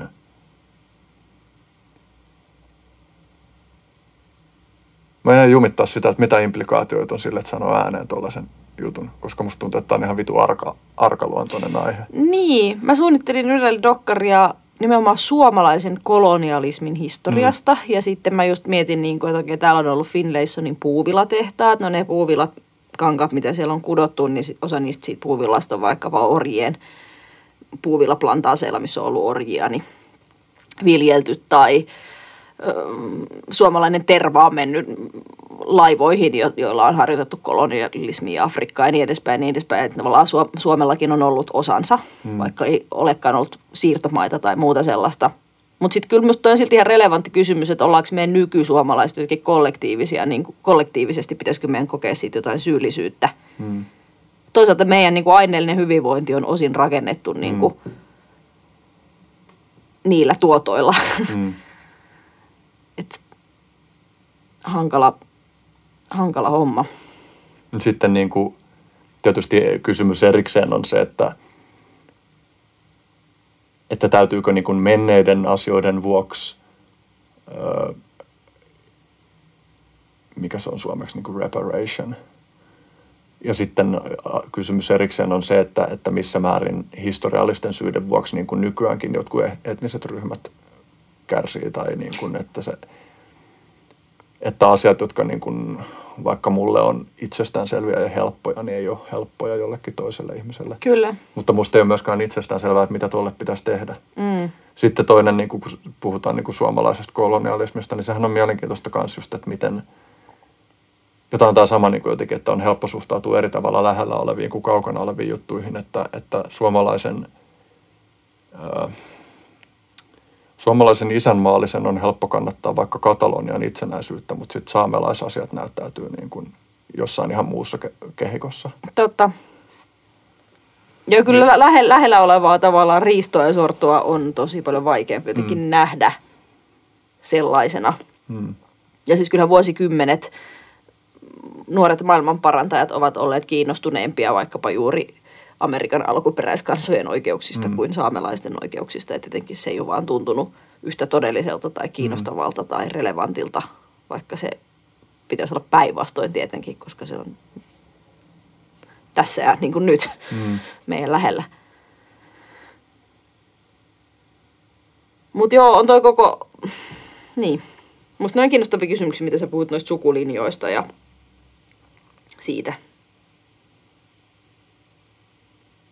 itsehän mä toki ajattelen, että se verisukulaisuus ei ole niin kuin se, se juttu, vaan se, että sosiaalistuu siihen johonkin kulttuuriin, niin mm. se on mm. niin kuin se juttu. Mä oon pyöritellyt tota, että, että niin kuin mulle mun sukulaisuussuhteet on tullut ja sukulinjat on tullut niin kuin kiinnostavammaksi ja tärkeämmäksi tässä viimeisten vuosien aikana. Ja sitten mä oon miettinyt sitä, että missä määrin se, että missä määrin siinä on kyse siitä, että, että ne on – no, että ne on nimenomaan sukulinjoja ja mis, niin kuin mikä merkitys siinä on sillä, että, että mulla on niin jotenkin aika lämmin suhde mun niin kuin, monen suuntaan mun sukulaisiin tai silleen, että, että nekin, joita, tai että on moni, joita mä en kauhean hyvin tunne, mutta mulla on kuitenkin jotenkin hyvä fiilis, miten erilaista se olisi, jos olisi varttunut silleen, että olisi niin kuin vaan semmoinen niin kuin ihan jotenkin tosi myrkyllinen ja sekopäinen suku, joka, jonka kanssa ei pysty niin kuin olemaan tekemisissä. Mm, Varmasti jos erilaista, mutta kyllä mä silti sanoisin, että noin keskimäärin se on ikäkysymys. Että sä, sä olet juuri siinä iässä, mm. kun alkaa ekaa kertaa kiinnostaa tavallaan mm. joku sukututkimus tai oma sukupuu mm. tai e, isovanhemmat ja esivanhemmat. Mun, mulla on sellainen onni, että mun molemmat vanhemmat harrastaa sukututkimusta, jolla mun ei tavallaan tarvii. Että ne on tehnyt kaiken valmiiksi, että jos mua sattuisi enemmän kiinnostamaan, niin mm. ka- kaikki mahdollinen tieto olisi aika helposti saatavissa – se on ihan kiinnostavaa, että minkä takia tavallaan niinkin abstrakti asia kuin tuommoinen niin verisukulaisuus sit kiinnostaa. Niin kuin, mikä sen relevanssi on niin kuin meidän elämää tai meidän persoonaa mm. tai... Siis mun, niin, mun äiti on jopa tehnyt, tai mun isä on tehnyt mun äidistä sen DNA-karttuksen, eli mä tiedän oman haploryhmäni, ja mä tiedän, että mun esiäidit ovat eläneet 30 000 vuotta sitten Pohjois-Espanjan luolissa. Ja sitten kun mä tiedän sen haploryhmän, niin mä googlailen niin siihen liittyviä juttuja, mutta eihän sillä ole niin mitään merkitystä, että missä mun niin kuin biologiset esi, esi, esi, esi äidit on elänyt 10 000 vuotta sitten. Mitä merkitystä sillä niin kuin olisi? Se vaikuttaa meidän juuriin koskeviin myytteihin. Olisiko tällainen? Mm. Ja meidän myytit ohjaa meitä ja tekee elämästä merkityksellistä. Kyllä, mutta kun se on ensinnäkin niin kaukaista ja se on niin kuin ikään kuin vain biologista, että mm. eihän mulla ole tavallaan niin kuin mitään ammennettavaa niiltä kulttuureilta –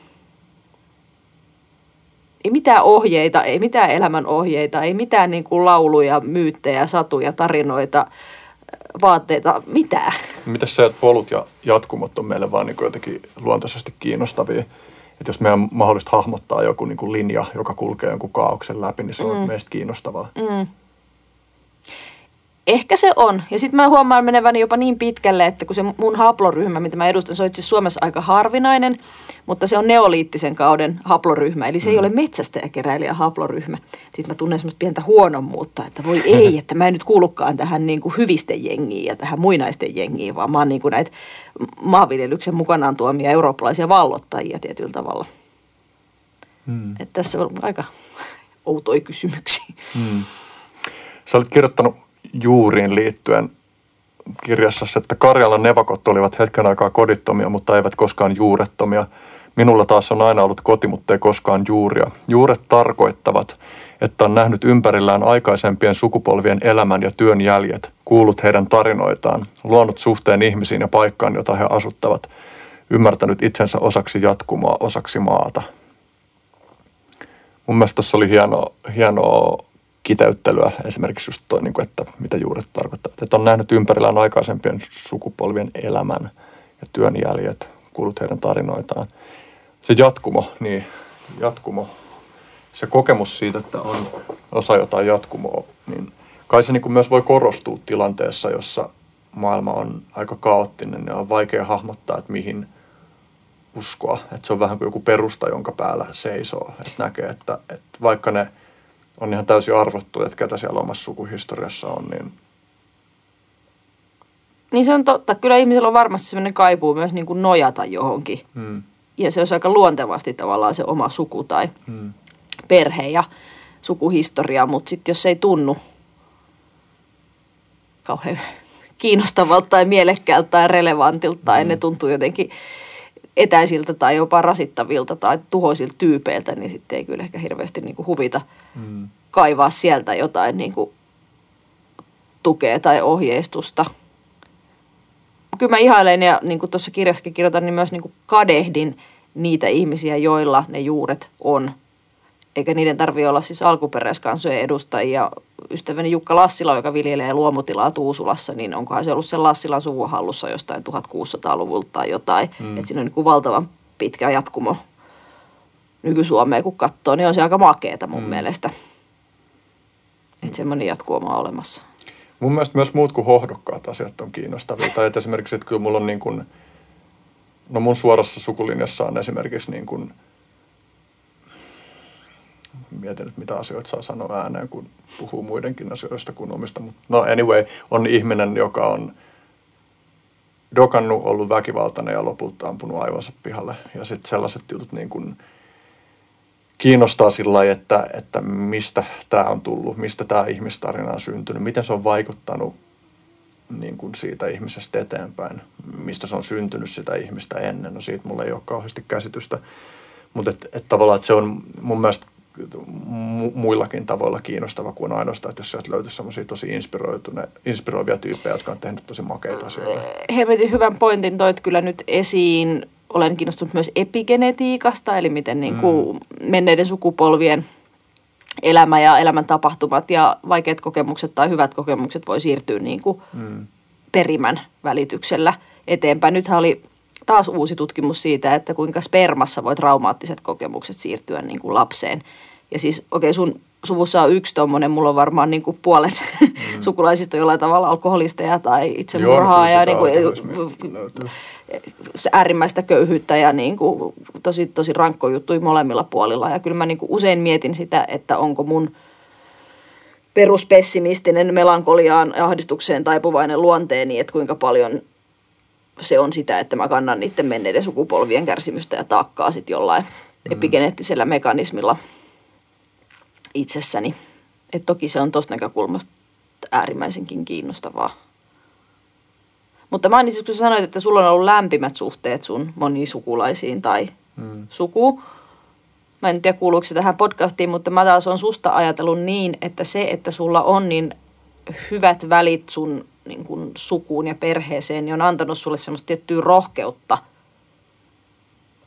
aika monessa asiassa niin kuin esittää valtavirrasta poikkeavia näkemyksiä tai semmoisia jotain niin kuin rohkeita mielipiteitä. Että susta musta huomaa, että sulla on semmoinen tietty perusturvallisuuden mm. tunne, mistä käsin sä toimit.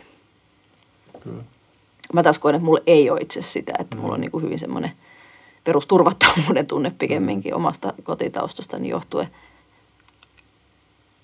ja sitten joku muu ajaa niin kuin sanomaan asioita suoraan. Mä en tiedä, mikä se muu on. Mm. Niin tietyllä tavalla, en tiedä uskoisi tähän mitenkään niin kuin kokonaan, mutta että yksi, yksi narratiivi, jota mä välillä tutkailen, on niin kuin se, koska toi sun arvio, mä oon tehnyt ihan saman arvion itse ja, ja tietyllä tavalla musta niin kuin vaikuttaa siltä, että mä oon itse asiassa aika pelkuri ja niin kuin se, että mä sanon asioita, ei se nyt oikeasti totta, mutta että välillä musta tuntuu siltä, että just, että kun on ei ole niin kuin, on paljon sitä turvallisuutta, niin se ei vaadi mitään erityistä rohkeutta. Mutta no, siis kyllä, kyllä, mä niin kuin, kyllä mä pelottaa joistain asioista suoraan puhuminen niin kuin huolimatta siitä, joten niin kuin, niin kuin kai se vaatii myös rohkeutta, koska kerran pelottaa ja tekee silti. Mm. Mutta kyllä, kyllä mä näen ehdottomasti, että, että, että se, että ei tarvitse pelätä – oman lähipiirin tuomitsemista. Niin kuin, totta kai sitä on silti joitain pelkoja, mutta että on niin, niin paljon kokemusta siitä niin kuin perusturvallisuudesta, niin kyllä se, kyllä se auttaa ja vaikuttaa tosi paljon. Ja, ja sen kautta myös tuntuu sillä että, että on ihan vitu vaikea sanoa kellekään ihmiselle, että miten pitäisi suhtautua johonkin asioihin, koska mulla ei ole sitä kokemusta mm. niin kuin muusta kuin – itsestäni tai tavallaan niin kuin ylipäänsä se, että, niin kuin, että suhtautuisit vaan niin tai näin, niin en mä tiedä, että kuinka paljon niin kuin omista toimintatavoista niin kuin on riippumattomia siitä, että mitä niin kuin lööperi latelee itselleen mm, siitä, mm. Että, että miten mä suhtaudun tai ajattelen. Tulee jotenkin hähmästä tekstiä, mutta ehkä tässä on jotain vähän kiusallista, mutta sekin on hyvä paikka olla.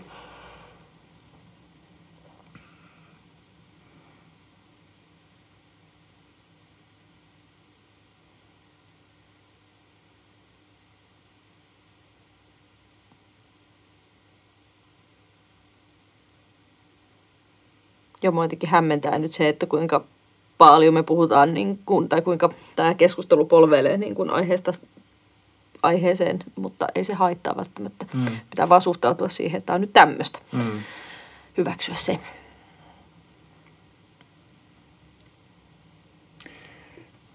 Yksi teema, joka aiemmin kanssa, niin kun puhuttiin siitä, että kuudennesta sukupuuttoalosta ja niin poispäin, niin sä olit kirjoittanut kirjassa näin, että vaikka maapallon nykyinen biosfääri ihminen mukaan lukien tuhoutuisi, olisiko sekään loppujen lopuksi mikään valtava katastrofi.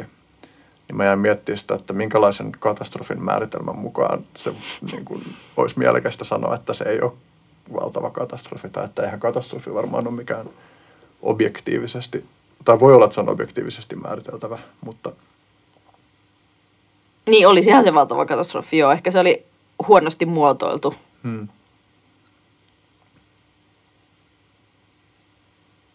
Mutta tuossa ollaan tavallaan niiden vaikeimpien asioiden äärellä, tavallaan sellaisen hieman fatalistisen elämän asenteen äärellä, mitä tunnistan itsessäni, että mulla on sellainen tarve ja taipumus niin kuin laskea oma elämäni ja ihmiskunnan elämäni just niin kuin niiden suurempien voimien käsiin ja ajatella, mm. että ehkä mitään ei ole tehtävissä. Ehkä näin nyt vaan käy.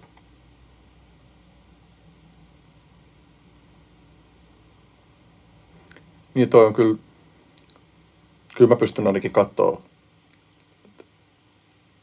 niin kuin huolimatta siitä, että tuossa nimenomaisessa ilmaisussa niin kuin, se herätti tämän kriittisen ajatuksen, mutta, mutta vaikka nyt jossain buddhalaisissa tai hindulaisissa, vaikka nyt hindulaisuus ei oikein tarkoita, tai että se on niin, niin laaja kirjo mm. kaikenlaisia, mutta että siellä on monia semmoisia lähestymistapoja, missä nähdään just se, että, että elämä vaan niin kuin jatkaa kiertokulkuaan ja, ja asiat, jotka tuntuu valtavilta, niin sitten toisesta mittakaavasta katsottuna ei olekaan. Ja kyllä se on, mun mielestä se on arvokas tapa katsoa myöskin. Ja ehkä kyllä mä siis sen kautta ymmärrän myös ton katastrofiutun, että se on niin kuin suhteellista. Ja sitten samanaikaisesti kuitenkin se, millä meille on merkitystä, on se, mikä koskettaa meitä suoraan. Ja, ja totta kai meitä, niin kuin, tai että jos ajattelee että jotain, että joku ajattelee, että se on luonnonsuojelun kritisointia, että eihän siinä oikeasti suojella luontoa, vaan ihmistä tyypillisesti, niin että no ehkä siinä on jonkun verran semmoista, että, että, että se ei ole kaikille selvää, että siinä suojellaan niitä asioita, jotka on erityisesti ihmiselle merkittäviä, mutta – mutta sikäli kun se on selvää, niin, niin mitä siitä tavallaan, että emme päästä irtikään siitä. Mm. Vaikka taas voi niin kun herättää sen kysymyksen, että missä määrin me voidaan rakentaa meidän järjestelmää silti sellaiseksi, että se ei niin kun pelaisi liikaa kotiin päin johonkin yhteen suuntaan. Mm. Aika kiva, että sä otit nuo itämaiset uskonnot tuohon mukaan. Mä en ole niihin kauhean perehtynyt, mutta jonkin verran just tiedän siitä mittakaava-ajattelusta, mm. että miten hurjia, niin kuin, hurjan suurista ajanjaksoista puhutaan ja – minkä kokoisia ne jumalat ja niiden tajunnat tavallaan ajatellaan olevan ja kuinka mm. tämä niin kuin meidän maallinen pallon pyöritys ja ihmisten niin kuin, ihmiskulttuuri kokonaisuudessaan ja meidän niin kuin, koko historia ja sivilisaatio ja kaupungit, että kuinka ne on niin kuin, ihan semmoinen tosi tosi pieni mm. tai mitätön ohimenevä ilmiö niin kuin sellaisesta jumalallisesta tai jostain universumin mittakaavassa – taas oli internetissä meemi, missä oli kuva siitä tai videoanimaatio siitä, että miten meidän auringonkunta kulkee linnunradalla, kun aurinkohan niin kuin liikkuu myös ja sitten siinä oli ne planeetat, mm. jotka niin kuin kiertää sitä. Ja sitten se jotenkin niin kuin näytti ihan samalta kuin ne animaatiot, missä on niin kuin atomi, jonka ydintä ne protonit ja neutronit kiertää. Niin niin.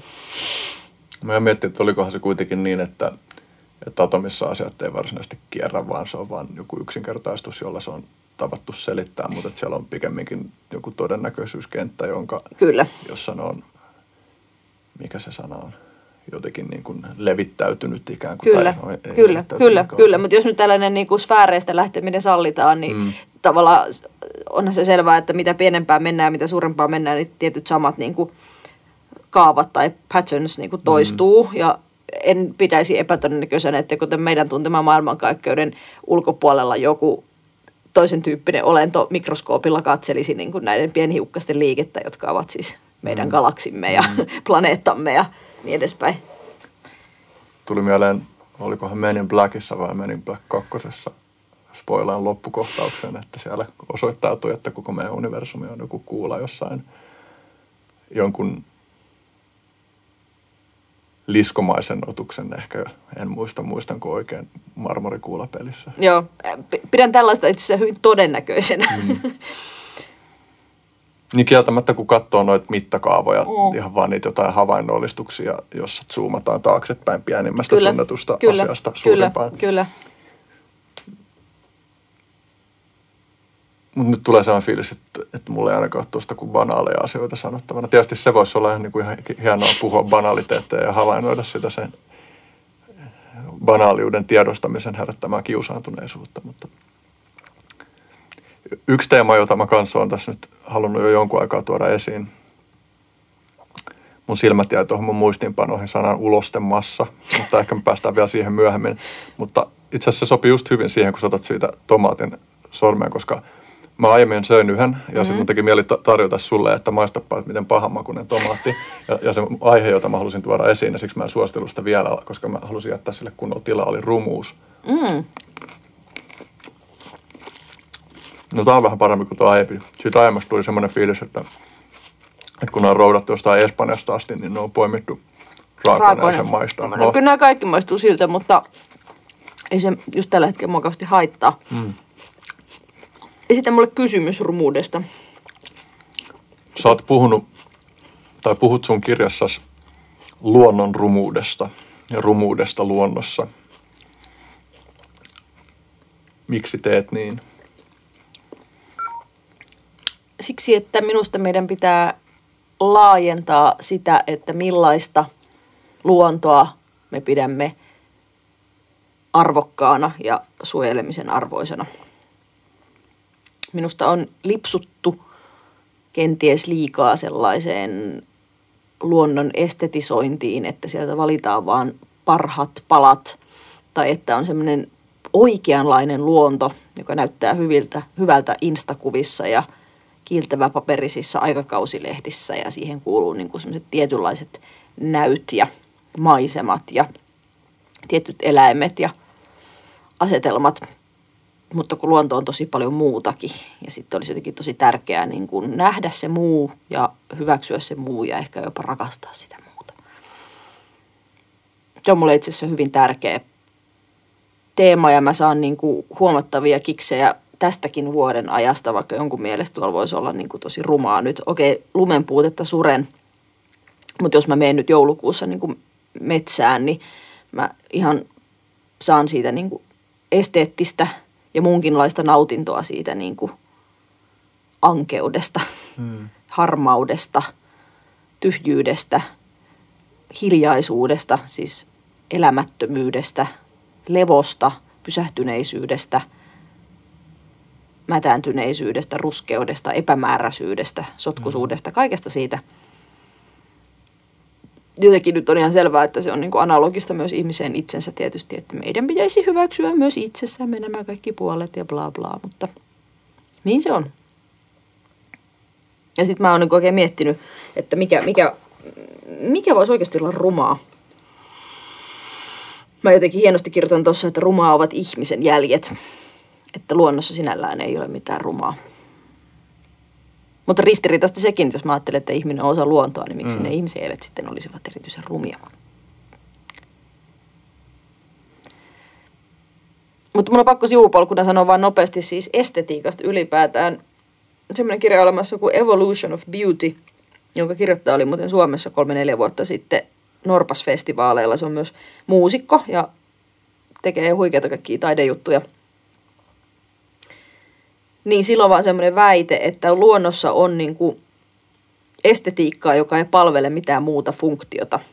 Et kun monesti ajatellaan, että riikinkukko koiraalla on korea pyrstö, jotta se saisi niin kuin paremmin naaraita ja näin ja näin ja näin.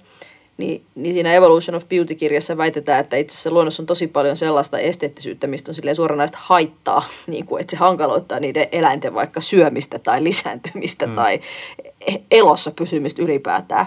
Sitten musta se on aika kiinnostava ajatus, että kaikki ei välttämättä olisikaan mm. luonnossa silleen, siinä mielessä puhtaan tarkoituksenmukaista, että se tähtäisi johonkin selviytymiseen ja jälkeläisten tuottamiseen. Että voisi olla niin kuin puhtaasti esteettisiä asioita ihan vain itsensä takia. Ajatus on kiinnostava, mutta ensimmäisen tulee tietysti mieleen, että, että miten toi sopisi yksin meidän tietämien evoluutiomekanismien kanssa. Mä en muista sitä kirjaa niin hyvin, että mä osaisin vastata mm. siihen. Se on totta, että lu- luulisin, että ne on niin kuin karsiutunut pois tavallaan sellaiset piirteet, mm. mistä on haittaa sitten mm. selviytymisen kannalta. Mutta joku selitys siinäkin oli, että miksi, miksi näin voi olla silti mahdollista. Niin sehän on myös kiinnostava kysymys, että mitä, niin kuin missä määrin, koetaanko muualla kuin ihmiskokemuksessa kauneuden kokemuksia ja estetiikan kokemuksia? No sen kirjan mukaan ainakin koetaan, ja siis esimerkkejä on maailman pullolla se yksi lintulaji, jota mä nyt muista mikä laji, mikä rakentaa semmoisen ihmeellisen niin kuin taideteoksen, ja sitten ne naaraat käy niin kuin katsomassa niitä teoksia, ja sitten arvioi, että mikä niistä on niin kuin hienoin, hmm. ja sitten pariutuu sen kanssa. Ja siis se ei ole pesä, vaan siis se on ihan vaan pelkkä semmoinen rakennelma, missä on kaikki sitten ne saattaa myös ottaa ihmisen roskia sinne sitten, että sitten siellä on jotain lasinpaloja ja pullonkorkkeja ja värikkäitä kukkia ja ties mitä, ne on ihan huikeita. Mm. Kyllä se nyt musta ainakin ihmisnäkökulmasta vaikuttaa, että se olisi ihan pelkkää niin kuin estetiikkaa tietyllä tavalla. Niin, no tossa tietysti tuollakin voi selittää niin kuin joku pariutumis selityksen, että se osoittaa jotain kykyä niin kuin tehdä esimerkiksi muodostaa elegantteja rakenteita. Ja Kyllä. eleganssihan nyt on Kyllä. ehkä semmoinen asia, mikä on tai että, että elegantit asiat on usein hyvin toimivia asioita. Kyllä. Mulle tulee myös mieleen usein, kun päädyn tuon kysymyksen ääreen, että tunteeko muut olennot kauneutta. Tämä tietysti voi olla vain semmoinen postikorttityyppinen kuva, joka on freimattu luomaan tietynlainen vaikutelma, mutta Baraka-elokuvassa on niitä punapersepaviaaneja, jotka hengailee kuumassa lähteessä ja, ja sitten siinä on se on vain ihan vitun kaunis ja sitten tulee sellainen fiilis, että ne vaan chillaa ja nauttii. Mutta en mä tiedä, voi olla, että jos näkisi sen kuvaustilanteen, niin tajusi tule, tulensa kusetetuksi. Niin. Mutta niin, tuossa tietysti niin on kysymys myös siitä, että, no, että mi, mihin, mihin kaikkeen se perustuu ja pohjaa se meidän kyky kokea kauneuden kokemuksia. Mm, ja millä tavalla se, mä en kerta kaikkiaan purematta niele tavallaan sitä ajatusta, että ihminen olisi tässä kään tapauksessa mitenkään erilainen kuin mm. muut lajit, että uskon, että jos lähtökohtaisesti joku kauneuden kokemus on olemassa, niin sitten muillakin eläimillä kuin ihmisillä on se. Ja jos vain ihmisellä on se, niin silloin sekin on selitettävissä jollain tuommoisella, mitä sä just sanoit, tuommoisella niin kuin lisääntymiseen tai muuhun perustavanlaatuiseen tähtäävällä asialla. Hmm.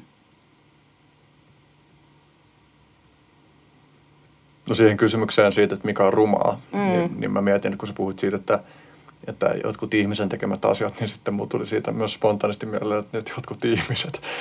ja sehän tietysti herättää, niin kuin, tai mä oon pohtinut sitä, että mitä se tarkoittaa, että joku ihminen näyttää omaa silmään rumalta. Ja, ja sitten tietysti niin kuin, joku varmasti korrektisti haluaisi sanoa, että, että niin kuin, että tuo on jotenkin kiellettyä määritellä, että joku on ruma, mutta että kyllähän se varmaan yleensä, niin kuin, yleensä me pidetään ihmisissä rumina esimerkiksi niin kuin epäterveiden elämäntapojen jälkiä. Me pidetään, no se, se on tietysti kiinnostavaa, niin että tuossakin on niin paljon vaihtelua, että jonkun mielestä joku niin kuin rakohampaiden välissä mm, voi olla mm, ruma mm, ja sitten taas mm. jonkun mielestä voi olla tosi kaunis ja mm, viehättävä. Mm. Mutta että sitten niin kuin, että vaikka siihen ei ole sanottamassa mitään absoluuttista vastausta, niin silti niin kuin jotkut ihmiset niin kuin yhä harve, tai että on ihmisiä, jotka yhä harvemman mielestä on rumia ja yhä harvemman mielestä kauniita. Ja, mutta et, et, niin, että toihan niin kuin, tavallaan, että, että toihan myös viittaa siihen, että, tai mä tiedän viittaako se siihen, mutta se tuntuisi olevan kuitenkin niin, että se on kontekstisidonnaista, että, että jos me nähtäisiin, me nyt kuvitellaan joku sairaan, mielikuva sairaan rumasta ihmisestä – ja sitten me nähtäisiin vaikka joku niin kuin luonnon muodostelma, vaikka joku puun kaarna, joka sattuisi näyttää just siltä, niin eihän se näyttäisi silloin varmaan rumalta meistä. Ei. Onhan tuohonkin niin kuin valtavasti niin sanotusti sosiaalidarvinistisia selityksiä, että mistä niin kuin kauneusihanteet tulee. Että ne piirteet, mitä pidetään kauniina, niin ne olisi vaikka kytköksissä hedelmällisyyteen. Siis tietty vaikka vyötärön ja lantion suhde ja rintojen koko ja muoto ja takapuolen koko ja muoto ja esimerkiksi kasvojen symmetrisyys kielisi niin kuin terveydestä ja hyvästä immuniteetista ja hyvistä geeneistä ja niin edespäin, niin edespäin, niin edespäin. Että ne ei olisikaan tavallaan niin kuin ihmisskulttuurin out of the blue luomia ne, että mitä pidetään kauniina ihmisissä ja mikä ei pakko sanoa, että kyllä mä pidän vähän tekopyhänä sitä, jos joku sanoo, että, että kyllä kaikki ihmiset ovat yhtä kauniita ja niin kuin, että mm. onhan meillä esteettisiä mieltymyksiä, eihän mm. siitä nyt pääse mihinkään. Niin se on tavallaan eri kysymys, että onko kauneutta tai esteettisyyttä löydettävissä kuin se, että tuleeko se spontaanisti. Mm. Että kyllä tavallaan niin kuin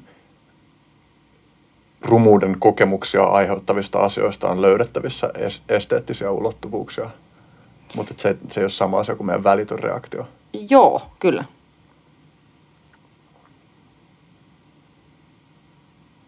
Ja mä rupesin oikein miettimään tuota rumuutta kanssa, että mikä, mikä musta olisi rumaa vaikka luonnossa, minkälaista olisi ruma luonto. Niin eipä nyt ihan äkkiä tuu mieleen, että kaikesta on helppo löytää niin kuin jotain kierroa kauneutta. Mä Mm. muistaakseni siinä kirjassa puhun sinilevästä, että se olisi musta niin kuin rumaa. Hmm. Kun se on niin kuin haisevaa ja saastasta ja puurosta ja epämääräistä ja estää mua menemästä uimaan. Ja mä tiedän, että se on niin kuin rehevöitymisen ja lämpenemisen syytä ja kaikkea semmoista. Mutta jotain kaunista siinäkin on. Sehän on semmoista höttöstä ja Hmm. pilvimäistä ja pehmeätä ja Hmm. nätin väristäkin välillä. Ja, Hmm. mm. Ja onko nyt vaikka joku paskapökälä itsessään mitenkään ruma? Vai No ei se nyt varsinaisesti ruma? kauniskaan välttämättä ole. Se, jos, jos se on vaikka sellainen kaunis kiekuraisuus. Niin, monilla petoeläimillähän on semmoinen kiekurakakka. Me itse asiassa palataan nyt tähän kakkaan aika Niin. paljon. Ja mä, mä oon itse asiassa ihan hyvin kiinnostunut kakoista. Mä siis ihan suorastaan kutsun itseäni kakkabongariksi. Hmm. Aina kun mä liikun luonnossa, niin jos mä löydän kakan, mitä mä en tunnista, mä otan siitä valokuvaa ja sitten mä Mm. katson kotona jostain jälkikirjasta, että oliko tämä nyt näädän kakka vai mäyrän kakka vai hillerin kakka vai mikä tämä on. Tai linnuista. En mä tiedä, mutta kakat on hirveän kiinnostavia, varsinkin jos ne on tuoreita. Mä muistin just, että on, oli joskus semmoinen nettisivu kuin Rate My Poo. Mäkin muistin nyt, kun sanoit. Se oli sama, kuin, sama sarja kuin tämä Hot or Not. Joo.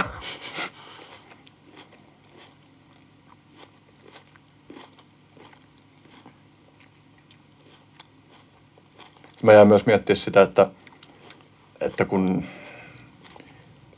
olen kuullut ilmaistavan tämän näkökulman, että, että ihmisen ulkonäöllä ei saisi olla merkitystä, mm. tai että, niin ei kuule kuitenkaan sanottavan, että muiden aistien kanssa olisi niin kuin samanlaista jotenkin sellaista normia. Mm. Tiedätkö, että, että ei se, se ei saa haitata, jos joku ihminen haisee Mm. viemäriltä Mm. Vaikka niin kuin ton, toisaalta tuon niin elegantti, elegantin näkökulman löytäminen pyörittelyn kauttahan siitäkin varmasti voi löytää esteettistä nautintoa, mutta, mutta nimenomaan se näköaisti on aika voi... No ehkä, ehkä to, no, no kyllä mä luulen, että sellaista esimerkiksi jos joku ihmisen ääni nyt vaikka niin kuin kuulostaa Mm. mm. jonkun mielestä ihan kammottavalta, niin kyllä sitäkin varmaan vähän voidaan paheksua, mutta sitten kyllä kaikki kuitenkin ymmärtää sen, että, että jonkun ihmisen ääni esimerkiksi saattaa olla vaan jollekin toiselle ihmiselle ihan vitun raastavaa mm. kuunneltavaa. Mm. Mm. Mutta siis kyllähän ihmislajille näkö on ihan mielipuolisen Mm. dominoiva aisti. Mulla oli siitä itse asiassa joku tosi diippi kela juuri tänä viikonloppuna, mutta valitettavasti en tavoita sitä juuri nyt, mutta se liittyy tavallaan siihen, että miten näköaisti on yhteydessä ajatteluun ja nimenomaan rationaaliseen ajatteluun. Ja voisiko jotkut muut aistit vahvistaa tai niiden, niihin keskittyminen vahvistaa jotain muita puolia ihmisessä kuin semmoista näennäisrationaalista ajattelua. Ja mä jopa mietin sitä, että onko näköaisti pohjimmiltaan semmoinen, mikä erottaa meidät ympäristöstä kokemuksellisesti ja sitten jotkut muut aistit niin kuin vois liittää siihen paremmin. Mä fiilistelin tä- just pimeyttä nyt tänä vuoden pimeämpänä viikonloppuna ja mä mietin sitä siitä näkökulmasta, että, että kun ihmisenä tuntee tuolla pimeässä metsässä semmoista niin kuin helposti, tai ainakin ensimmäinen tunne on semmoinen erillisyyden kokemus ja niin kuin vähän semmoinen pelko, että täällä on jotain epämääräistä ja jotain. Mutta sitten mä mietin, että ei metsän eläimet varmaan tunne erillisyyttä, että se pimeys itsessään, itsessään aiheuttaa sen, että semmoisen sulautumisen kokemuksen. Ja se on hyvä juttu. Kun sen näköaisti käännetään pois, niin sitten muut aistit terästyy ja sitten muut aistit auttaa niin kuin tuntemaan yhteyttä ehkä. Mä jään miettiä, että onko toi romantisointia vai toimiiko se noin. Mutta kyllä mä voin kuvitella, että se voi toimia noin. Sellaistakin kuulee väitettävän, että esimerkiksi seksissä miehillä niin kuin näköaisti olisi tärkeämpi kuin naisilla. Mm. Mä keskimäärin inhoon kaikkia miehet on Marsista, naiset Venuksesta yleistyksiä, mutta tämmöisenkin väitteen olen kuullut. Niin, tilastojakaumiahan noin nyt yleensä on, Mm. ettei niissä niin kuin väitetä yksilöistä. Mm. Tuosta niin kuin aistien sulkemisesta, niin mä oon fiilistellyt, että joku voisi keksiä Mä en tiedä, olisiko, olisiko ne sitten jotain, jota kutsuttaisiin huumeeksi vai jotain muuta, mutta, mutta niin kuin joilla saisi vaikka muutamaksi tunniksi jonkun aistin pois itseltään. Mm. Et tietysti se on mahdollista tehdä sulkemalla tai käärimällä liina silmien ympärille mm, tai tukkimalla mm, nenä. Mm. Tolleen, mutta et, niin.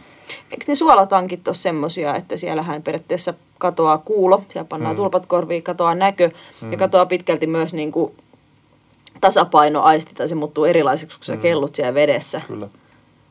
Mutta se, että saisi niin jonkun yhden aistin vaan pois mm. kerrallaan, mm.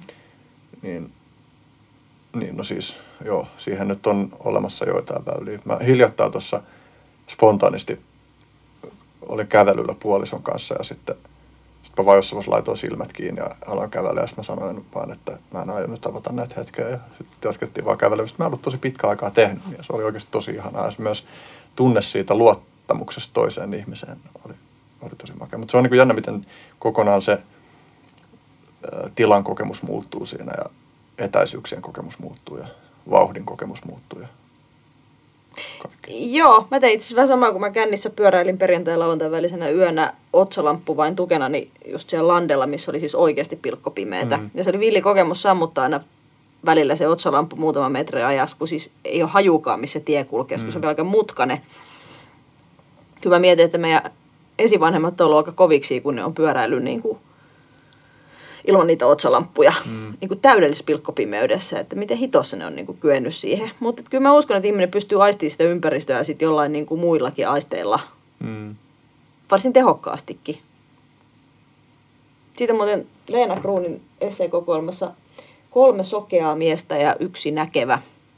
Se kertoo siinä erilaisia tapausesimerkkejä ihmisistä, jotka on sokeutunut ja miten ne on siihen suhtautunut. Ja miten eri lailla ne on voinut kokea maailman, niin kuin, että miten jotkut on vaipunut niin kuin täydelliseen depressioon ja toivottomuuteen ja toiset on taas niin kuin löytänyt sille ihanan maailman niin kuin sen jälkeen. Ja, mm. ja mulla on yksi itse asiassa silmälääkäri, siis erittäin kansainvälinen huippututkija, puhuu siitä, että se oli tavannut sokean naisen, joka oli niin kuin tehnyt perinteisiä käsitöitä ja sanonut, että se tuntee niiden lankojen värin niin kuin sormilla. Ja se on ilmeisesti ihan niin kuin oikeasti mahdollista, niin kuin, että ne jotenkin että mitä niin kuin väri on, niin sehän on niin kuin valoa ja sitten kun se jotenkin kuitenkin heijastuu siitä materiaalista jollain tavalla tai jotain sellaista. Tosi päräyttävää tavalla semmoinen. Se ei ole siitä, että ne eri väriaineet on vaan erilaisia materiaaleja ikään kuin, jotka... Niin ei, että se ei, musta selitti sitä niin kuin toisella mekanismilla.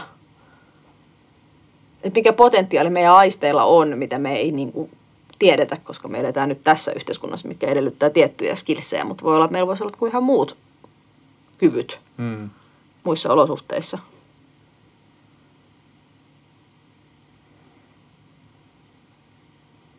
Päästäisikö me silti siihen rumuuteen?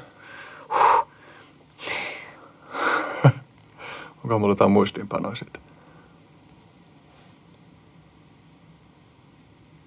Sä oot kuitenkin kirjoittanut muun muassa tällä tavalla, että ihminen virheinen ja julmuuksinen on osa luontoa ja tällöin luonto sisältää myös rumuutta ja kauhua. Onko kauhu tai niin kuin tuollaiset pimeän alueen kokemukset rumia jollain tavalla? No kyllähän ne monen mielestä on. Onko ja... lasten kiroilu ruokapöydässä rumaa? Lasten kiroilu ylipäätään on musta rumaa. Mua ahdistaa yllättävän paljon se, että mun lapsi kiroilee tosi paljon. Ja sekä ei tunnu olevan riippuvaista ympäristöstä tiedän toisia lapsia, jotka eivät kiroile lainkaan, vaikka niiden vanhemmat kiroilee tosi paljon. Hmm. Mutta siitäkin mä koen semmoista syyllisyyttä, että mä ajattelen, että ihmiset ajattelevat, että minä jotenkin kiroilen kauheasti, olen opettanut sen hänelle. Hmm. Näin ei ole. Mutta, niin, mutta on se silleen hurja ajatus, että varmaan aika moni olisi valmis myöntämään ja näkemään paljon kielteisiä asioita, mitä ihmiset ovat ja ihmiset tekevät. Mutta jos ajatellaan, että ihminen on osa luontoa, niin silloin ihminen kaikki ne kielteisine asioinen on myös. Eli silloin se julmuus ja pahuus ja kauheus on. Tosin mä inhoan sanaa hyvä ja paha. Ne on musta hataria käsitteitä. Ihminen ei ole paha. Ei paha ole kenkään ihminen, vaan toinen on heikompi toista, kuten Eino Leino kirjoitti. En tiedä, mikä olisi pahuutta oikeasti. Varmaan riippuu, miten se määritellään. Kyllä mä luulen, että sä teet kuitenkin moraalisia, moraalisia ää, ar, arvostuksia, niin kuin se sanotaan. Mm. Että tavallaan, että, että onko pahuus sitä, niin kun, tai kun puhutaan pahuudesta, niin tarkoitetaanko sitä, että joku on vaan jotenkin joltain perusolemukseltaan paha, vai puhutaanko siitä, että, että vaikka Hitlerin tausta oli ymmärrettävissä, niin silti hänen tekonsa olivat pahoja. No, kallistun jälkimmäiselle kannalle ehdottomasti pahoja tekoja voi olla, mutta ei kukaan ihminen ole sillä tavalla paha. Mutta, mutta joku ihminen voi olla niin kuin hyvin pitkälle rakentunut sellaisella tavalla, että hän ilmentää lähinnä niitä asioita, Kyllä. joita me pidetään pahana. Kyllä. Ja, ja, ja myös niin, kuin niin fundamentaalisti, että, että hän ei elämänsä aikana ehdi ilmentämään enää juuri muuta. Mm. Vaikka- Tai niin perustavanlaatuisesti peruuttamattomasti kierroon kasvanut tai vaurioitunut, että Mm. ei enää kykene juuri muuhun kuin pahoihin tekoihin. On sellaista valitettavasti, mutta se herättää minussa sääliä ja myötätuntoa Mm. ja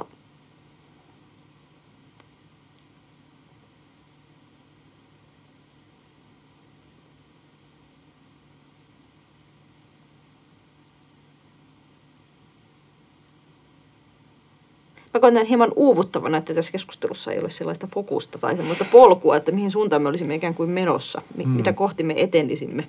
Hmm.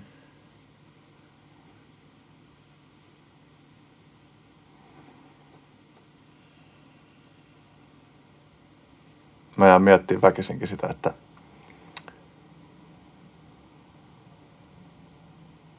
tavallaan, että miten kuulla ja käsitellä toi. Koska mä tunnen, että mä en niin kuin tyhjästä osaa sellaista taikoa. Ja sitten myös herää ajatus, että no pitäisikö mun olla kykeneväinen siihen. Mm.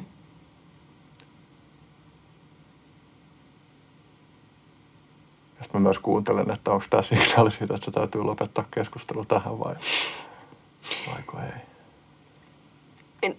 Niin, riippuu. Onko sulla jotain sellaisia valmiita juttuja, mitä sä olit ajatellut, mitä olisi kiva käsitellä? Tai... Hmm. No, edelleen mä jäin janomaan sitä rumuuden Mm. lisäkäsittelyä. No yksi kysymys ainakin, jonka mä voin esittää tosta, Mm. mutta, mutta koet sä, että tämä pysyy sulle kiinnostavana, jos mä yritän vaan niin kuin enemmän öö,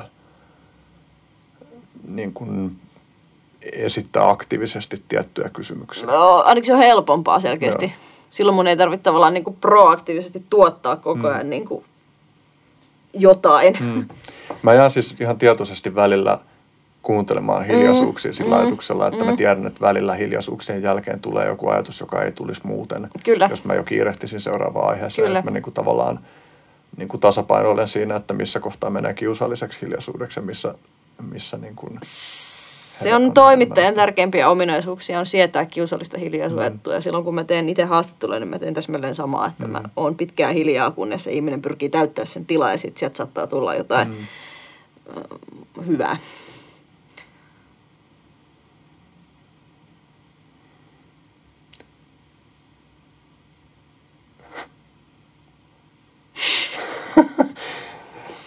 Mä olin kysymässä siitä rumuudesta, että, että rinnastuuko rumuus ja lika toisiinsa, niin kuin, että onko ne vähän samantyyppisiä, että se on niin kuin jokin asia, joka on jossain, missä sen ei kuulu olla. Jossain määrin rinnastuu, mutta rumuus on huomattavan paljon laajempaa kuin lika.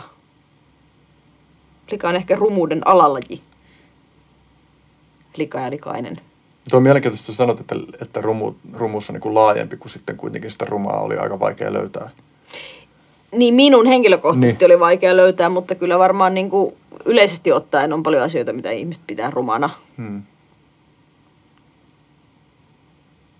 Mutta selvästi niin kuin jotain ru- rumaksi kutsuttavissa olevia tekoja voisi niin kuin löytää, niin kuin joista sä olisit samaa mieltä, että enemmän niin kuin ne on jotain visuaalisesti tai aisti, aistillisia asioita, jotka niin kuin, joiden rumuutta sun on vaikea nähdä. Onko se näin? Niitä luonnosta, jos puhutaan, niin en mä luonnosta keksi Mm. mm. niin kuin oikein millään, että mikä olisi niin kuin rumaa. Hmm. Mutta siis, et, eli siis sikäli kun sä sisällytät ihmisen osaksi luontoa, niin, niin ihmisen... Niin sitä kautta Niin. sitä rumuutta voi sinne tulla. Mutta että ei nämäkään ole helppoja hommia. Mä en muista pyörittelekö mä siinä esseessä niin sitä, että onko se esimerkiksi talousmetsä tai semmoinen niin puupelto, mm. jossa on vain samanikäisiä, samankokoisia ja yhtä puulajia. Mm. Että olisiko se niin kuin rumaa. Ja mä huomaan aika usein, että kun ihmiset postailee just so- sosiaaliseen mediaan valokuvia, niin kuin luontokuvia, niin mua välillä vaivaa se, että kun mun mielestä ne kuvat ei ole niin kuin, ne niin kuin ankeista paikoista, Mm. just sellaisista puupelloista. Ja sitten usein just niitä puupeltokuvia postailee sellaiset ihmiset, jotka ei välttämättä ole ekologisesti tai biologisesti kauhean mm. valveutuneita, että ne ei välttämättä niin kuin, ikään kuin tajua sitä, että mm. nyt ne esittelee tämmöistä ihmisen istuttamaa talousmetsää eikä mitään kovin luonnontilasta metsää. Mutta ei se nyt ihan niinkään mene. Just ajattelin jouluaattona postata semmoisen hauskan, löytyi semmoinen joku siperialainen kansanmusiikkiyhtye, jolla oli semmoiset makeet turkislakit ja perinteiset vaatteet ja ne soitti niin kuin perinteisillä soittimilla jotain jouhikon tapasilla ja ties millä rumuilla, niin Jingle Bells-biisin. Niin kuin ihan hulvattoman hauska. Mä rupesin katselemaan sitä mettää siinä takana, niin se näytti kyllä tosi sellaiselta niin kuin yksilajiselta tympeältä puupellolta, mutta mä oon aika varma, ettei siellä, missä se bändi Siperiassa sitä biisiään paukutteli, niin ole sen tyyppistä voimallista metsätaloutta ja metsien hoitoa kuin Suomessa. Että todennäköisesti se oli ikään kuin heittomerkeissä luonnontilainen metsä. Että ei se ihan niinkään mene, että ei sitä voi sitä rumuus leimaa niin kuin lätkästä noin vaan. Onks blobfish ruma eliö? Tiedätkö? Eh. Se semmoinen epämääräisen läjän muotoinen kala. No se okei, sekin näyttää Aa, silleen, se, semmoinen, milloin semmoinen niin kuin, vähän niin kuin, onko se naama, mä en tiedä onko se naama vai sattuuko se vaan ole sen joo mä tiedän mistä sä puhut, sehän on niin kuin lähinnä humoristinen. Mm. Ei se nyt ruma ole, se on hauska, Mitäs- erikoinen. Esimerkiksi jostain koirista tulee sellainen, että vittu onpa ruma koira. Ehkä usein silleen, että jos on jotenkin niin kuin tosi epämuodostuneet kasvot tai jotain. Mm. Se ei ole niin kuin ihmisen teko. No okei, toisaalta nämä meidän koirarodut on kyllä. Niin, niin on. Ja pitkälle niin kuin ylijalostettuja ja kärsimystä aiheuttavia. Mm. Eikö se nyt ole tavallaan se ruma elementti, se, että jos se hengitys niin kuin korisee eikä se mm. mopsi pysty hengittää, niin onhan se rumaa. Siis jotkut niin kuin apinoiden irvistykset. Ei.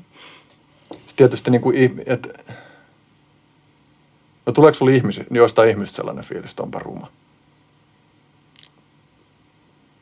Tulee. Ja se on jännä, koska se, sitten kun me ollaan puhuttu paljon siitä, että, että on oma kategoriansa niin kuin ihmisen tekemät asiat, mutta niin kuin ihmisten naamat mm. ei ole niin kuin silleen samalla itsestäänselvällä tavalla ihmisten tekemät. Kyllä, mutta sitten voi ehkä niinku, tätä rumuuttakin voi lähestyä semmoisen niinku, kapeiden kauneusihanteiden kautta, että, että, että onko joku nyt niinku, esteettisesti miellyttävä tai enemmän miellyttävä tai vähemmän miellyttävä tai jotain, mutta sitten mä ajattelen rumuutta enemmän ehkä tuossa kirjassa varsinkin sellaisena niin kuin filosofisena mm. käsitteenä, joka ei tosiaan palaudu niin kuin estetiikkaan, vaan rumuus voi olla niin kuin silpommin, toisen ihmisen silpominen voi olla rumaa. Mm. tai niin. Niin nämä on tällaisia moraalisia rumuuksia. Niin, niin. Mutta sä puhut siinä kirjassa esimerkiksi jättömaista. Mm. Jos mä ymmärsin oikein, niin sulla on ollut joku sellainen prosessi, että sä oot niinku alkanut tajumaan, että ne ei ole rumia su- sulle sellaisella tavalla, kun sä oot aiemmin kokenut ne. Tai, tai että se sun kokemus on Joo, muuttunut. kyllä se on muuttunut ja tavallaan myös se villiyden, villin luonnon kaiken kattavuuden ja kaikkialle tunkeutuvuuden kautta. Et sitten kun tajuaa, että nämä ei välttämättä olekaan niin kuin ihmisen tuhoamia tai raiskaamia alueita, vaan että se nature is taking back tai taking over tai jotenkin niin kuin palaa sinne joutomaille ja että ne voi olla varsin monimuotoisia ja siellä voi olla harvinaisia lajeja, mitkä ei, mitä ei löydä mistään muualta, niin tuleehan niistä kauniita heti. Ja kyllä semmoinen rappio, raunioromantiikka totta kai myös viehättää. Ei sitä voi kiistää. Mutta se ei ilmeisesti kuitenkaan mitenkään ilmeistä. Sä kuitenkin puhuit myös siitä, että, että ne jotkut auton romut ja jostain, mä en muista miten se kuvasit, että jotkut niin kuin rääpäle, rääpäle kokoiset kuusen alut jossain. Niin, niin tai joku semmoinen niin kuin metsäkaatopaikka, missä on niin kuin pari pakastinta ja telkkaria ja autoromu, niin, niin. Mutta sitä mä just pyörittelen siinä, että minkälaisen jäljen se ihminen saa jättää ja minkälaiset jäljet on niin kuin kauniita ja hyväksyttävissä ja minkälaiset jäljet taas ei. Ja... Mutta mä en ehkä pysty ta- tavoittamaan niin kuin sitä, sitä syvyyttä tässä puheessa nyt, kuin mitä siinä tekstissä on. Hmm. Mä jäin miettimään jotain Intiassa olevia kaatopaikkoja, joihin muodostuu lampia ja sitten lapset käy siellä paskasessa vedessä uimassa. Mm. Mutta sekin niin kuin ehkä sen rumuus on kanssa moraalista rumuutta. Mm. Tai joku hakkuu aukeaa. Että ihmiset tuhotyön jäljet. Niin kuin tavallaan semmoisessa eeppisessä tuhossakin on just sitä tuhon estetiikkaa. Joku avolouhos ilmasta mm.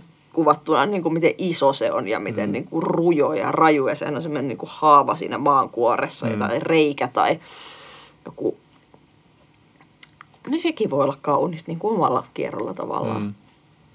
No tässähän on yksi kiinnostava kysymys myös se, että onko se, että jonkin asian voi nähdä kauniina tai että sen voi nähdä kauniista näkökulmasta, niin sama asia kuin se, että se ei olisi ruma. Tai että, niin kuin, että asiat, niin. Kyllä. Mietin äsken samaa. Mutta, mutta mä niin tunnistan tuon, että että kun niin kun on niin kiinni siinä näkökulmassa, että näkökulman vaihtaminen vaikuttaa siihen, mitä asiat kokee, niin, niin kyllä mä, niin mä samastun tuohon, että se niin kun y- yksiselitteistä rumuutta on vaikea löytää. Mm. Ehkä niin. O- olisiko niin kuin yksiselitteistä kauneutta helpompi löytää, koska vaikka jotkut tähtisumut on musta niin kuin yksiselitteisesti ihan hillittömän kauniita. Mm.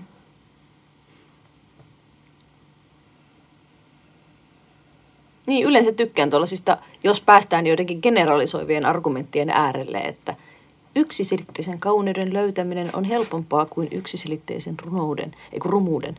Mm.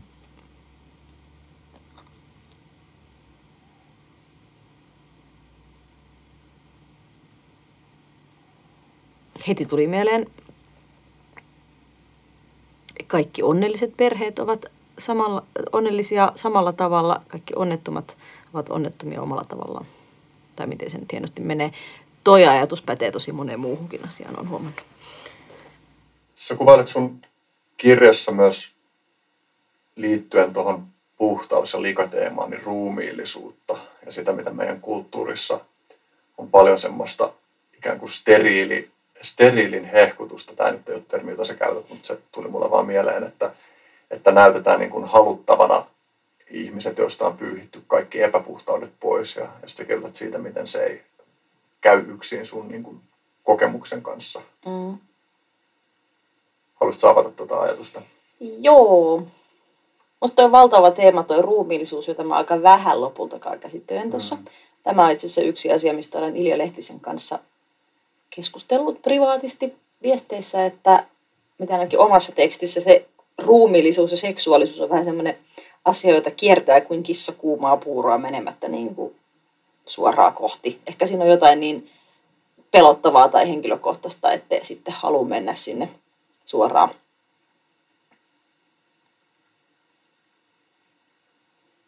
Mutta kyllä mä jo koen, että, että keskimäärin länsimaisen ihmisen elämä on liian steriiliä ja puhdasta ja jaloa ja virheetöntä ja semmoinen ruumiillisuus on altavastajan alemmassa asemassa tai jotenkin väheksyttyä tai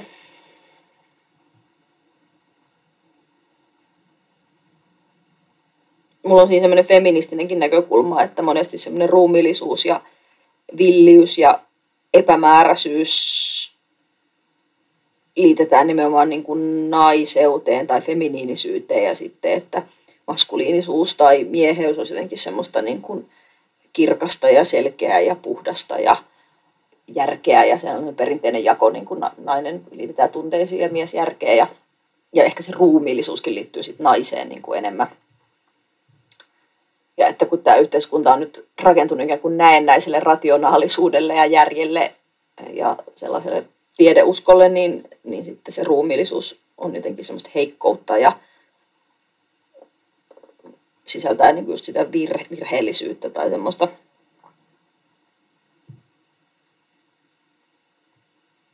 Mä oon kirjoittanut yhden tekstin myös internettiin, mikä ei ole tuossa kirjassa Seksi Suomen historia dokumenttisarjan oheen siitä, että mä pohdin, että miksi ihmisten seksiharrastaminen on niin kuin tilastollisesti vähentynyt, siis avioliitossa ja muutenkin ja varsinkin nuorilla sukupolvilla.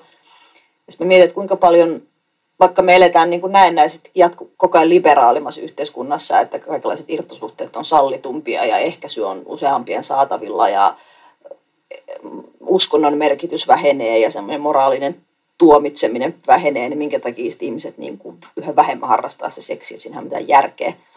Mutta sitten mä spekuloin sitä, että kuinka paljon tämä visuaalinen kulttuuri vaikuttaa siihen, että kun meillä on niin vahvana takaraivossa sitten taas ne visuaaliset ihanteet, että miltä ihmisen pitäisi näyttää tai miltä sen seksin harrastaminen pitäisi näyttää tai miltä näyttää niin kuin seksiä harrastavat ruumiit. Että sitten tulee sieltä populaarikulttuurista ja pornosta ja ihan mainstream-elokuvistakin, niin ne on tietyllä tavalla sellaisia aika vahvoja niin kuin normeja nekin. Että niiden uskonnollisten normien tilalle on ehkä tullut sitten se niin kuin kuvasto. Jos mä mietin, että sata vuotta sitten ihmiset eivät ole koskaan nähneet yhtään seksikohtausta televisiossa tai elokuvissa tai välttämättä edes lukeneet kirjoista. Että kaikki mitä ne on tehnyt, niin ne on tavallaan keksinyt itse. Kaikki asennot, kaikki niin kuin välineet, kaikki temput, kaikki tuntemukset, kaikki on ollut niin kuin kuumunut siitä itse. Että okei, siinä on ollut sit se niin kuin synnin taakka niin kuin läsnä, että ollut koko ajan että olen paha ja likainen, kun teen tätä. Joka voi olla myös kiihottavaa. Joka voi olla myös kiihottavaa. Mutta tota, niin sitten mä rupesin niin kiehtoa se ajatus, että vau, että olisipa makeata niin pystyy harrastaa seksiä silleen, että ei olisi tosiaan niin kuin takaraivos koko ajan sitä kuvaa, niin kuin, että miltä tämän pitäisi näyttää tai kuulostaa. Mm. Se olisi jotenkin niin kuin muihin, niin kuin kumpoisi jotenkin enemmän siitä, että miltä vaan tuntuu. Mm. Niin kuin siitä ruumiillisesta kokemuksesta ja, ja tarpeesta ja tuntemuksista ja aistimuksista ja havainnoista ja mielihaluista ja ilman sitä niin kuin kulttuurista kuonaa, mikä, mitä on hirveästi meillä. Ja se nyt on klisee sanoa, että, että varsinkin niin kuin naisiin ne ulkonäköpaineet tai kauneusihanteet vaikuttaa. Että kyllä mä ihan varmasti todella, siis valtaosa naisista niin kuin paljon miettii seksiä harrastaessaan sitä, että onko mun perse nyt leveä tai mm. roikkuuko tissit tai mikä näppy ja niin semmoisia niin epäolennaisuuksia, mitkä vie pois sitten siltä on pois siitä nautinnosta ja kiihkosta. Ja, ja siinä mielessä mä niin kuin soisin, että sitä ruumiillisuutta vaalittaisi ja jotenkin sitä, että se niin kuin nousisi uuteen arvoon se ruumiin niin kuin viisaus ja semmoinen. Niin on jännä, että nimenomaan tuo ruumiin viisaus tuntuu hyvältä mm. täsmennykseltä, mm. että se on jotain, joka on keholähtöistä, Kyllä. Eikä, eikä jotain kulttuurikehikkolähtöistä Kyllä. ja teorialähtöistä. Kyllä. Ja se keho on niin kuin yllättävän viisas, kun sitä vaan pysähtyisi niin kuin kuuntelemaan, että mitä se niin kuin haluaa ja tarvitsee. Monesti viisaampi kuin se pää. Siis ihan nyt klassisena esimerkkinä se, että sitten se sairastuu, kun ei ihminen pysähdy, että jos se vaan stressaa ja touhua ja puuhaa ja toimii yli voimiensa, niin se keho laittaa sille sitten stopin lopulta niin kuin flunssan tai selkäkivun tai minkä tahansa muodossa.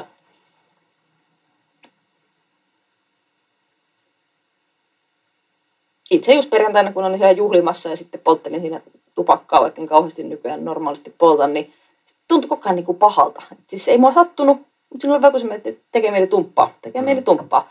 Ja seuraavana aamuna olikin sitten niin kuin joku keuhko olisi joku pöpö. Että kyllä se ruumi sen niin kuin tiesi, että älä nyt polta. Mm. Vain pienenä esimerkkinä, mutta vastaavia on varmasti vaikka kuinka ja paljon. Mä mietin tuota niin kuin, seksin, miten kulttuuri ohjaa sitä, niin, mm. niin se on mielenkiintoinen, miksi sitä voisi sanoa, niin kuin, äh, juoniaihio, että minkälaista olisi sivistyneen ihmisen ja sitten jonkun eläinten keskuudessa kasvaneen ihmisen välinen seksi. Mm. Olisiko, laskettaisiko se niin kuin meidän kulttuurissa joskus zoofiliaksi, koska on niin kuin epäselvää, että jos ihminen on täysin ei-kultturoitunut ihmiskulttuurissa, niin onko se niin kuin yksiselitteisesti silloin ihminen? Niin, Tämä onkin iso teema. No, mä, silloin kun mä kirjoitin tätä kirjaa, niin mä lueskelin noista feral child, mm. niin kuin siis näistä susien ynnä muiden kasvattamista lapsista, joita on hylätty johonkin viidakkoon ja ne on jollain ihmeen kaupalla siellä hengissä selvinnyt täysin ilman niin kuin, muita ihmisiä, ja, jotka ei siis osaa niin kuin, liikkua kahdella jalalla eikä puhua, eikä, jotka on niin kuin, täysin heittomerkissä.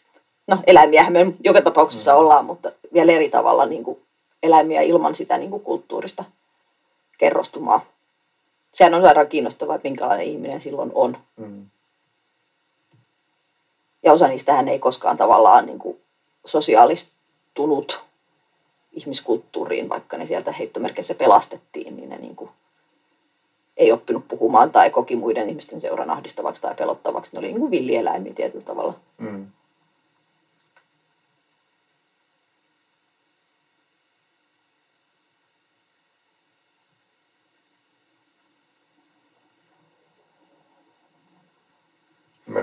sanoa. Niin, en mä mietin tätä ruumillisuutta, vaan sitten mä mietin niin just semmoista ruumiin kulttuuria muutenkin, niin kuin kaikkia hyvinvointihoitoja ja hierontoja ja kasvonaamioita ja kosmetologeja ja koko sitä kulttuuria, sitten toisaalta niin kuin urheilua ja salilla käymistä ja niin kuin, että meillä on semmoisia niin kuin, vähän niin kuin korviketoiminnon oloisia aktiviteetteja hyvin paljon, jotka on tullut sen niin kuin toisen tyyppisen niin kuin vaikka ruumillisen työn tai just sen seksuaalisuuden niin kuin ehkä tilalle. Monethan sanoo, että esimerkiksi semmoinen niin kuin se liikunnan harrastaminen olisi tavallaan semmoinen seksin korvike tietyllä tavalla. Että se on niin kuin fyysistä tekemistä, mistä saa niin kuin fyysistä nautintoa. Mm. Sitten se liikunta on tietysti myös liikkumisen korvike, koska meidän lajihistoriassa me ollaan liikuttu koko ajan Kyllä, ja mä uskon, että sekin on ihan niin kuin valtaisa juttu, mikä vaikuttaa meidän niin kuin henkiseen hyvinvointiin, että me emme liiku niin kuin ihminen on liikkunut 200 000 vuotta. Mm. että kuinka lyhyt aika tämä on, tämä viimeiset sata vuotta, kun ihmiset on elänyt tämmöistä konttorielämää niin kuin laajassa mittakaavassa. Ja totta kai kaikki tällaiset villiyden ajatukset itse asiassa liittyy siihen niin kuin paljaselkakengät versus tavalliset kengät tai ylipäätään paljon jaloin liikkuminen, niin kuin monet sellaiset ruumiilliset jutut – tykkään itse kyllä omassa elämässäni ikään kuin tutkia niitä. Mm. Niin kuin vissiin säkin jonkin verran, että miltä tuntuu. Kyllä mä kun mä itse harrastan avantouintia ja niin kuin, haluan jotenkin niin kuin testata niitä ruumin rajoja myös aina välillä ja fiilistellä niin kuin epämukaviakin juttuja ja toisaalta sitten mukavia juttuja. Ja musta se on tosi paljon elämää rikastuttava asia ja ylipäätään niin kuin aisteihin keskittyminen on myös niin kuin musta masennuksen vastaista tietyllä tavalla.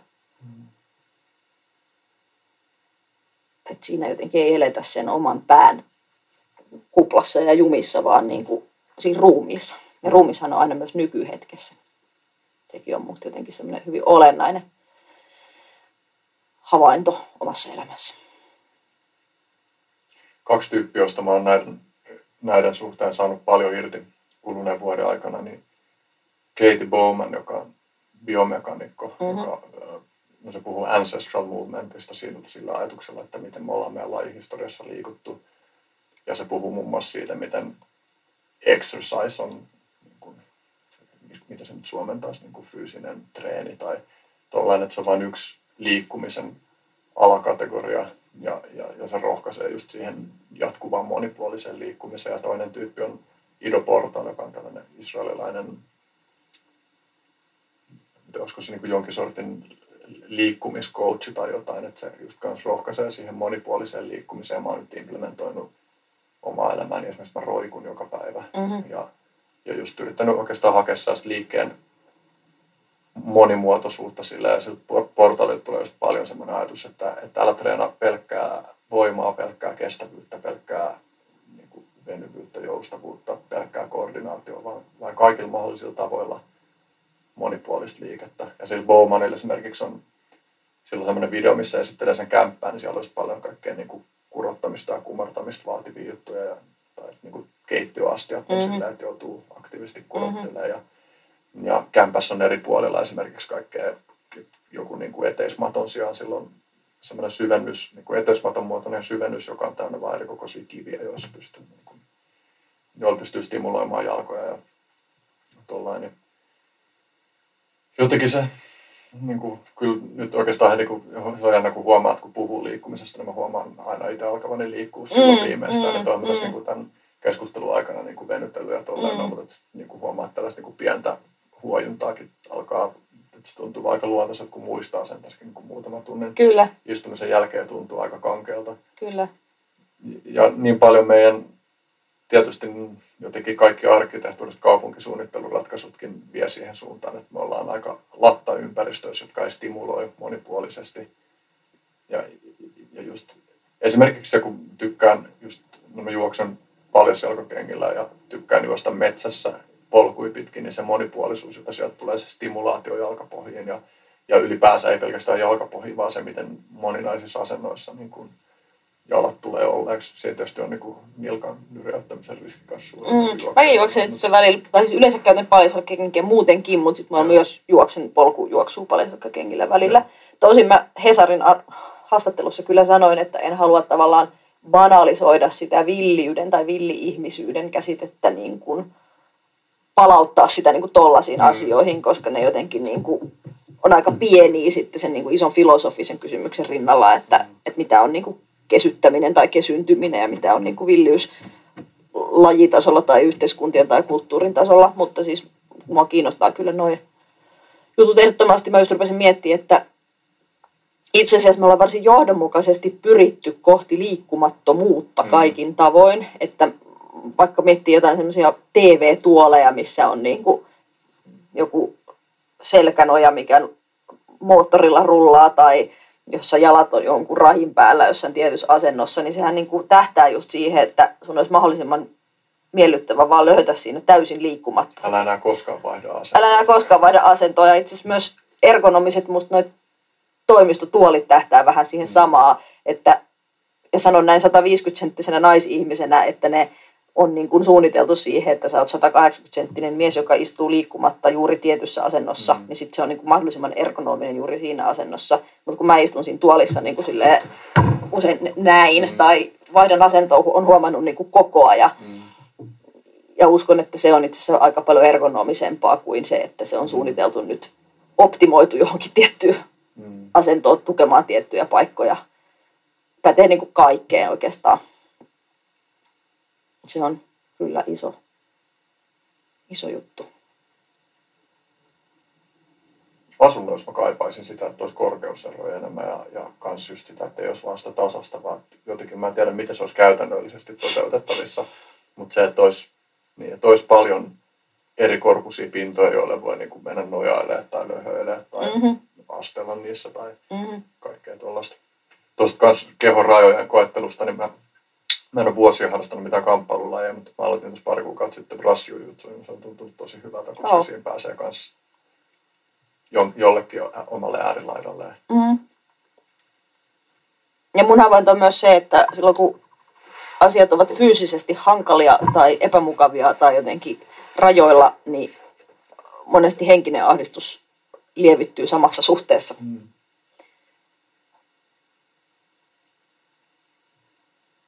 Niin sä myös käsittelit tuossa kirjassa sitä, että miten mukavuuksista luopuminen antaa. antaa. Niin, ja se antaa myös semmoisen hyvin syvällä tasolla, että silloin kun on tavallaan hirveän konkreettisesti tekemisissä elämän perusasioiden äärellä, oli se sitten vesi tai ruoka tai lämpö tai suoja, niin sitten jotenkin on myös ihan eri tasolla niin kuin kiinni edä, elämän ydinmehussa, niin kuin Toro sitä nimittää. Ja itse asiassa nämä mun omavaraistelijat, joita mä siihen dokkarisarjaan kuvaan, niin ne on musta puhunut vähän samasta asiasta.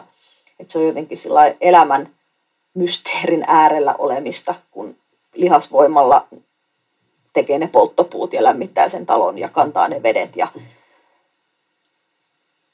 kaikki sellainen. En mä tiedä sitten, onko siinäkin semmoista aika vaarallista romantisointia niin kuin nyt, kun elää kuitenkin itse heittomerkeissä helppoa ja mukavaa elämää, niin se on helppo niin kuin romantisoida sellaista aineellista yksinkertaisuutta ja asketismia ja hankaluutta ja vaivalloisuutta. Voi olla, että jos pysyvästi asuisin vaikka puulla lämpiävässä talossa, niin se alkaisi joidenkin vuosien päästä vituttaa se. Mm.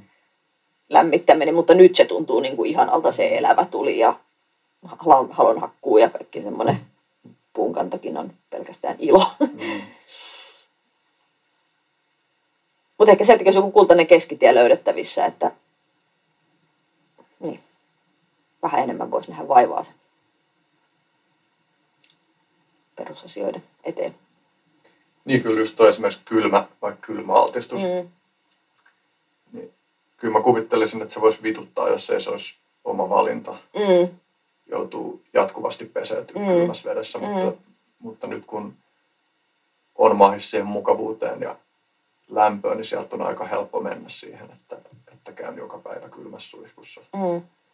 Ja, ja käyn kylmässä meressä uimassa ja tollain ja, ja kyllä mä koen, että se tekee, kyllä mä niin tunnistan itsessäni tosi paljon semmoista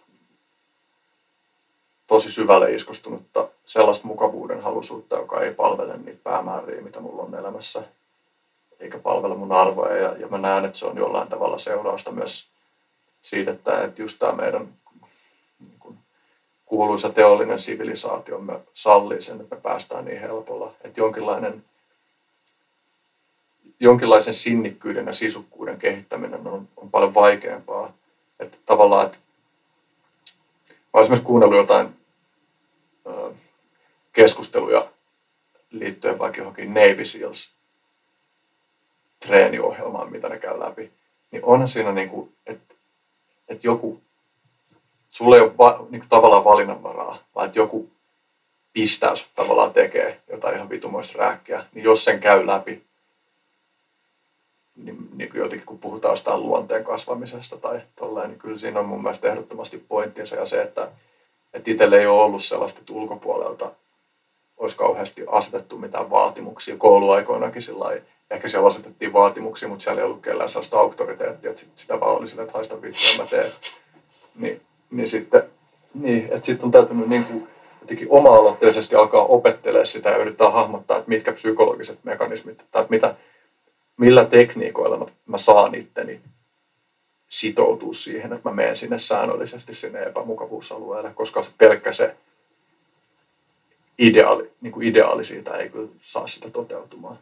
Joo, äärimmäisen kiinnostava. Mä haluaisin ehkä kuulla näistä tekniikoista jossain vaiheessa lisää. Mutta toi on hyvä esimerkki, tuo kylmän sieto ylipäätään, tai just tuosta ruumillisuudesta puhutaan, niin just se, että mulla on semmoinen niin mielenterveyden ylläpitämisrutiini on se, että mä käyn polkujuoksemassa, sitten mä menen saunaa ja avantoa. Siinä on niin kuin kolme sellaista fyysistä elementtiä. Ja sitten kun mä tuun sieltä juoksu, sauna, avanto rundilta, niin ai vittu kun tuntuu hyvältä. Mm. Että kyllä se myös vaikuttaa siihen mielenterveyteen niin kuin ihan välittömästikin suoraan, mutta myös koen, että pitkällä tähtäimellä, jos saa pidettyä yllä sitä rutiinia.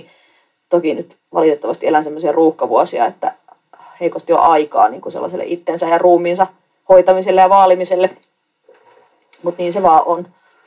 Ja se avantokin on just semmoinen, siinä on, siinä on jännä havainnoida niin kuin itseä, että kun ei huvittaisi mennä ja se tuntuu pelottavalta ja epämukavalta ja miten saa itsensä tekemään sit sen kuitenkin. Ja kyllähän se sitten palkitsee, mm. mutta et pääsee sen tietyn kynnyksen yli. Niin kuin. Joo, semmoista sitkeyttä kyllä varmaan nykyihmiseltä puuttuu ja just sitä epämukavuuden sietoa. Mm. Ja ne yltää myös henkiselle puolelle sitten se sitkeyden puute ja epämukavuuden sieto, siihen puuttuminen. Se on jännä kanssa, että sit tota kritisoidaan silleen, että se on semmoista niin kuin, vähän niin kuin sellaisen kritiikin, että se on semmoista kokoomuslaista tsemppimeininkiä, mm. jossa ei yhtään huomioida ihmisten erilaisia lähtökohtia, mutta en mä nyt yritä, yritäkään vä, niin kuin, vaatia, että kaikki niin, julistaa mitään. Mä uskon, että kaikki, jotka löytää siitä nautintoa, niin, tai mitä tuosta nyt mm. muotoilee, mitä järkevää lausta, että monille ihmisille siitä olisi löydettävissä nautintoa, mutta mikä mä sanoa, että, että, että kelle se sopii, mm. Ja, tai että kellä siihen on edellytyksiä. Ja, niin kuin, ja semmoinen tuli mieleen, joku se puhuit siitä, että olisi kiva, että jos asunnossa voisi olla niin kuin erilaisia tasoja ja pintoja ja muuta. Että no sitten se ei kyllä ole esteetön ja mm. sitten ei kyllä pääse liikkumaan, jos olisi semmoista, mutta mm. Mm.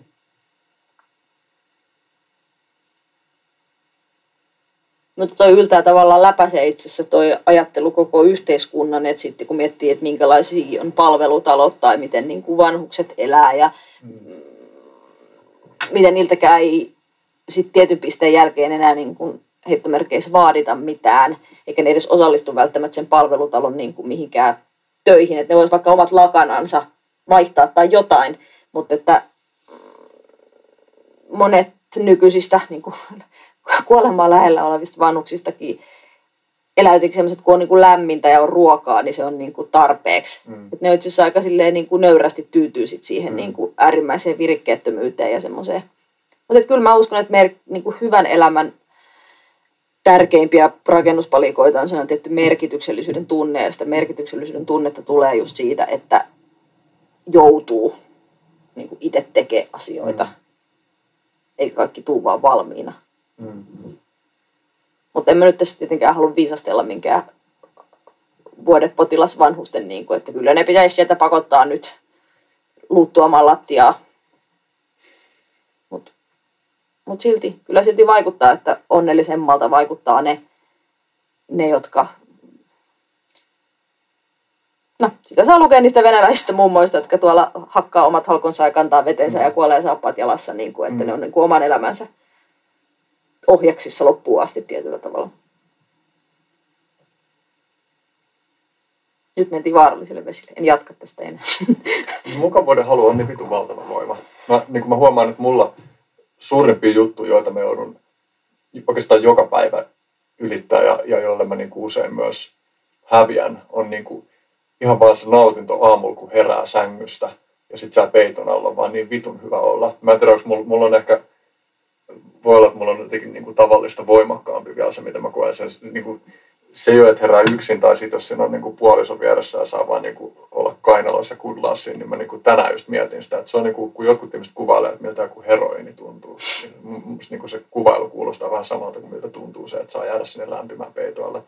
Ja sitten on niin kuin usein vielä semmoinen fiilis, että, että no vittu, että mä en ole vielä nukkunut tarpeeksi, että mä niin nukun vielä lisää, että sitten on skarpimpi olla, mikä on ihan tottakin, että usein sitten on niin kuin, että on levännyt paremmin ja on kivempi hoitaa niitä kaikkia hommia, mutta se on niinku, se tuntuu semmoiselta ihme syöveriltä, johon niinku voi jäädä, että et vaan se mielihyvä, jota saa siitä nimenomaan siellä niin kuin lämpimässä, mm. mahdollisesti vielä semmoisessa oksitosiinikylvyssä mm. olemisesta. Mm. sit se, ja ja se, se on jännä, miten se muuttaa niin kuin omaa sen hetkistä arvomaailmaa. Että kaikki niin kuin suunnitelmat sille päivälle saa väistyä sen vielä pari tuntia myöhemmin tai pari tuntia enemmän niin, niin. lojuus. Ja onhan sitä spekuloitu, että se olisi tavallaan se mukavuuden halu on sellainen niin kuin evolutiivinen niin kuin piirre, että ihminen on pyrkinyt aina mm. kohti niin kuin kuivaa ja lämmintä ja just, että miksi me himoitaan niin kuin makeata ruokaa ja on se, että se on, siitä saa paljon energiaa ja se on mm. ollut niin kuin hyvä ja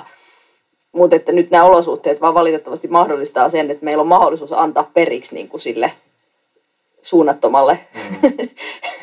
mukavuuden halulle ja laiskuudelle ja hedonismille ja löllötellä menemään siinä niin kuin ihan täydet ja mitä siitä sitten seuraa meille yksilöinä ja yhteiskunnalle, niin se on aika kuumottavaa, kuumottavaa juttua.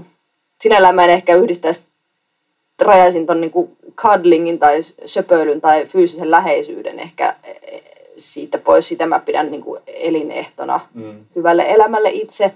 Todellakin. Ja se on ihan siis mielettömän tärkeä iso juttu ja mä olen hirvittävän pahoillani ja surullinen siitä, että on niin paljon ihmisiä, jotka eivät sitä saa. Mm. Että, jotka elävät kymmeniä vuosia tai koko elämänsä ilman sitä toisen ihmisen ihoa ja läheisyyttä, niin se on ihan mm. kammottavaa.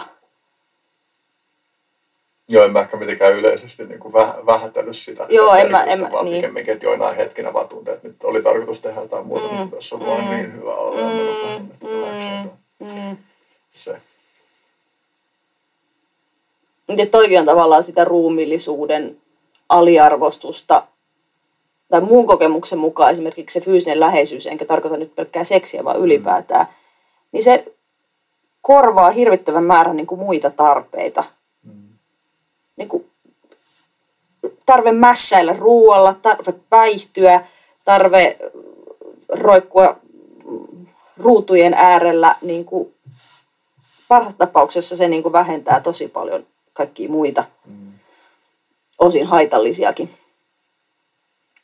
haluja ja tarpeita. Ja sitten aina välillä miettii, että okei, että se, että meidän yhteiskunnassa on nyt aika vähän ehkä ihmiset sillä toistensa lähellä fyysisesti eivät ehkä tarpeeksi, Mm. niin kuinka paljon sitä vajetta sitten paikataan kaikenlaisella lähtien shoppailusta tai jostain niin kuin, ikään kuin toissijaisista nautinnoista sitten. Mutta tämä on nyt aika tällaista kliseistä hippiläppää. Niin kuin, Peace and love, vaan rakastakaa toisianne, niin sitten maailma pelastuu. Se oli jännä, kun, tuossa sivuttiin sitä se, sen esimerkiksi polkujuoksussa mm. sen maaston stimuloivuutta, niin Mm. mä olin ilahtunut, kun sä viittasit John Michael Greeriin sun kirjassa Mm. pareenkin kohtaan. Kuulijoille, jotka ei tiedä, niin John Michael Greer on kirjailija, joka on kirjoittanut no laajasti muun muassa niin kuin teollisen sivilisaation romahdusalttiudesta, jos näin voi sanoa, mutta se puhui siitä, että, että yksi, tämä oli niin kuin hänen spekulaationsa, että tälle, tiedä, oliko tälle mitään niin kuin syvää pohjaa, mutta että, että yksi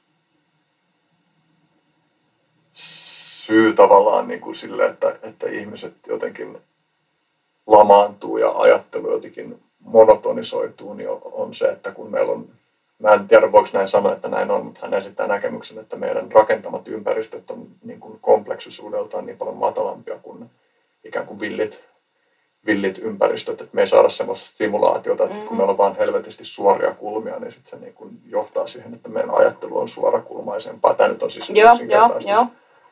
Mutta se on ihan mielenkiintoinen ajatus, että mitä kaikkea aististimulaatiota ja mi- mikä, mitä kaikkea merkitys, merkityksiä sillä niin kuin monipuolisella aististimulaatiolla voi olla meidän mm, niin kuin erilaisille toiminnoille. Ja sitten tietysti voi ajatella, että ei pelkästään se, että on monipuolista stimulaatiota, koska sitähän on kaupungissa, kaupungissa helvetisti, mutta vielä se, että se on jotenkin relevanttia eikä vaan kohinaa.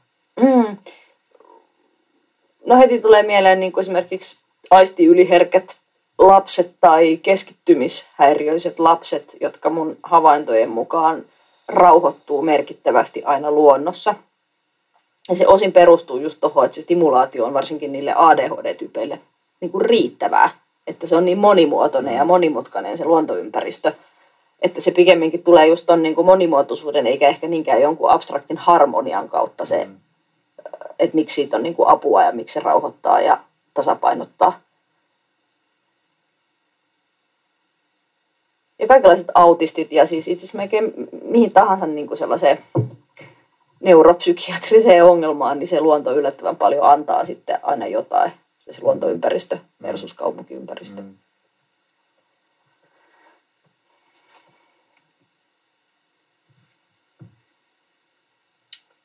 Vielä muutamia liittyen tuohon luontoteemaan. Yksi teema, jota toistuvasti esiin sun kirjassa, niin oli se, että kun sä puhuit siitä tavallaan luonnon pimeyden näkemisestä, luonnossa julmuuden näkemisestä, sä riapottelet sitä ajatusta, että on joku semmoinen lempeä äitimaa, joka Mm. pitää huolta ihmisistä ja, ja toit esiin esimerkiksi, se oli kiinnostava se miekkavalas esimerkki. Mm. Haluatko tiivistää sen? No tiivistettynä on havaittu, että miekkavalaat saattaa esimerkiksi tehdä semmoista, että kun ne saalistaa laumassa, niin ne ahdistelee vaikka sinivalasta ja sen poikasta. Oliko se sinivalas? Sinivalas kuulostaa niin isolta, että voiko Harmaa. miekkava harmaa valas on varmaan todennäköisempi. Niin sitten kun ne lopulta saa sen emon väsymään ja poikasen saalikseen, niin ne ei sitten käytäkään sitä ravinnokseen, vaan syö siltä pelkän kielen, jolloin se jää niin kuin kitumaan sitten se poikanen. Ja sitten se herättää niin kuin kysymyksiä siitä, että miksi hitossa ne tekee näin, koska ne joutuu itsekin kuluttaa siihen tietysti valtavasti energiaa siihen saalistukseen, että miksi ne niin kuin syö. Että se ei ole niin kuin metsästystä, vaan se on jotain muuta. Herää kysymys, että onko se niin kuin tarkoituksellista julmuutta. Emme päästä niiden pään sisään, emme niin kuin, siihen ei ole vastausta, että onko näin. Mutta että pohdin vakavissani sitä, että mitä on julmuus ja jos ihmis, katsotaan, että ihminen voi olla julma, niin voiko muut eläimet olla julmia ja jos, niin, tai jos ei, niin miksi muka ei. Mm. Et sitä ajatusta on jotenkin vähän vaikea kohdata, että aika helposti tulee ajateltua, että eläimetkin toimisivat jotenkin sille tarkoituksenmukaisesti. Ja että luonnossa olisi jotain semmoista niin kuin tiettyä harmoniaa, että toisen kuolema on niin kuin toisen elämä ja näin, mutta voi olla, että siellä on semmoista pimeyttä, mitä, mistä me ei tiedetä tai mitä me ei haluta myöntää. Tästähän niin kuin mielenkiintoinen silta Lovecraftiin, Mm. jonka kauhun keskeinen ajatus lienee se, että, että maailmankaikkeudessa on olentoja, jotka ei välttämättä ole aktiivisen pahan tahtoisia, mutta joiden puuhin vitut, ne niin kuin vitut välittää meidän tekemisistä ja sitten se on joidenkin ihmisten mielestä kammottavaa. John Michael Greer hän kuvailee, että hänen mielestään Lovecraftin jutuissa ei ole mitään kammottavaa, vaan se on jotenkin semmoista enemmän kotoista ja miellyttävää. Tuot myös esiin sitä niin kuin ajatusta, että, että, että luonto ei ole itsessään, jos ei puhuta nyt vain jostain yksittäisten eläinten käyttäytymisestä, vaan niin kuin luonnosta laajemmin, että luonto itsessään ei ole välittävä eikä myöskään julma, vaan välinpitämätön. Ja, ja sitten se tuot useisen kertaan sen ajatuksen siitä, että heijasteleeko se luonnon pimeyden näkeminen ihmisen omaa pimeyttä. Mm-hmm. Joo, että sä otit tuon Lovecraftin tähän näin, koska sehän perustuu se niiden Lovecraftin luomien hahmojen kauheus nimenomaan siihen niin kuin kylmyyteen Mm. ja tyhjyyteen ja välinpitämättömyyteen, eikä niinkään siis pahuuteen tai semmoiseen Mm. intentionhalliseen pahuuteen. Ja mua on kyllä jotenkin kammottanut ne Lovecraftin hahmot, Mm. mutta mä oon kyllä lukenut niistäkin just kiinnostavia tällaisia kirjallisuuden tutkimuksen analyysejä, että oikeastaan ne on vähän niin kuin sellaisia maailmankuvallisia juttuja ja rinnastuu myös niin kuin koko maailmankaikkeuteen ja just luontoon ja semmoiseen. Että, Mm. Ja kyllä mä, kyllä mä niin kuin just tolleen, miten sä sanoit, niin ehkä itse koen sen, että se luonto ei ole niin kuin hyvä ja kaunis ja hoivaava, mutta ei se ole kyllä nyt vihamielinen ja Mm. pahakaan, vaan se on niin kuin hyvin semmoinen välipitämätön ihmisen tunteita ja tekemisiä kohtaan. Ja se juuri on lohdullista, että se vaan on. Ja se antaa ihmisen olla sellainen kuin ihminen on. Että se luonto ei niin kuin arvota eikä arvostele. Siinä ehkä lähestytään sellaisia, sanotaanko, buddalaisia sävyjä. Mm. Jollain tavalla mä en suoraan ole kirjoittanut buddalaisuudesta tuohon kirjaan mitään, mutta kyllä se varmaan itsellä semmoinen yksi maailmankuvan rakennuspalikka on joku semmoinen, että kaikki vaan on. Mm. tai semmoinen olemisen yksinkertaisuus ja ehkä semmoinen tyhjyydenkin ajatus. Mm. Ja jälkikäteen tajusin, että just siinä esseessä viidakon julmuus, missä pohditaan tavallaan sitä luonnon välinpitämättömyyttä, niin siinä on semmoinen tietty vahvankin hengellinen Mm. sävy. Ja sitten siinä loppupuolella puhutaan myös siitä, että mitä on niin kuin pyhyys ja pyhä ja tarvitsen sen pyhän olla niin kuin kaunista ja ylevää, vai voisiko se olla myös jotenkin sellaista pimeää ja rumaa ja matalaa. Tai pikemminkin outoa, koska niin mä ajattelen, että se niin kuin sakraalikokemus tulee siitä jostain kunnioituksesta ja ehkä lievästä pelosta ja semmoisesta outouden tunteesta. Niin sieltä Oo. tulee myös se pyhyys. Mitä? Niin se englanninkielinen sana o, ave, Niin, sehän just kattaa tavallaan noin kaikki. kyllä. Niin, jos miettii sitten jossain, jossain Intiassahan niin kuin ruumiit on myös aika semmoinen arkinen ja niin kuin ei kummallinen asia, mutta käsittääkseni kuitenkin myös pyhä asia ja, Mm. ja just, että on jotain medit, niin kuin meditaatioita, joissa havainnoidaan vain ruumiiden mätänemistä ja kyllä, mä niin kuin, kyllä mun ainakin pyhä kokemuksessa toi kuuluu, kuuluu niin kuin osaksi sitä kokonaisuutta. Joo. Kiinnostavaa, kun kerroit, en ole kuullut mätänevien ruumiiden meditoimisesta, mutta sehän on oikeastaan hyvinkin lähellä sitä, mistä Mm. itse ehkä kirjoittaa. Joo, mielenkiintoista. Ja kaikki tuommoinen niin kuin katoavaisuuden meditoiminen ylipäätään ja miettiminen, niin sehän on tosi tärkeää. Mä kuuntelin just joku haastattelun jostain jenkkimiehestä, joka oli, sen puoliso oli kuollut ja sitten se oli pitänyt sitä niin kuin kai arkussa kotonaan viisi päivää ja vaan niin kuin pessyt sen ja pukenut sen ja, ja havainnoinut vaan sitä, mitä tapahtuu. Muistaakseni se puhui myös jotain siitä, että se oli niin kuin varautunut siihen, että kaikkea tällaista niin kuin, niin kuin kuoleman jälkeistä piereskelyä ja ulosteiden päästelyä saattaisi tulla, mutta ei kuulemma ollut tullut, mutta että se oli jännä, kun niin kuin katsoi sen haastattelun ja mietti silleen, että, että se rikkoo jotain tabua sellaisella mm. tavalla, että, että siinä on joku semmoinen, että tulee niin kuin, että havainnoi silleen tarkasti, että, että onko tämä tyyppi niin kuin täysissä järjissä. Ja siis mä en tarkoita, että mä ajattelisin, että tämä ihminen, joka tekee noin, ei olisi, vaan että hyvin voi olla että ei olisi, mutta hyvin voi olla myös, että on ihan vitusti enemmän järjissään kuin, mm, kuin suurin osa mm. meistä suhteessa kuolemaan. Eikä toi siis eroa juurikaan siitä, että mikä on niin kuin, ikään kuin heittomerkissä perinteinen suomalainen niin. tapa käsitellä vainajia, siis ainakin agraari-Suomessa ollut, niin siis sehän on niin kuin nimenomaan pesty ja puettu mm. siellä pirtistä takahuoneessa ja on pidetty ruumiinvalvojaisia ja se on kestänyt monta päivää. Siis mm. sehän on ollut vuorokausitolkulla se kuollut mm. ihminen siellä kämpässä kotona sisällä ja se on ollut se juttu. Juuri mm. niin se on käsitelty. Sitten kun se ei enää ole osa normaalia kulttuurissa, niin sitten se muuttuu vitun oudoksi. Mm. Et, mm. Niin. Mm. Tuosta myös liittyen Lovecraftiin ja luonnon välinpitämättömyyteen, oletko lukenut Thomas Ligottia? En.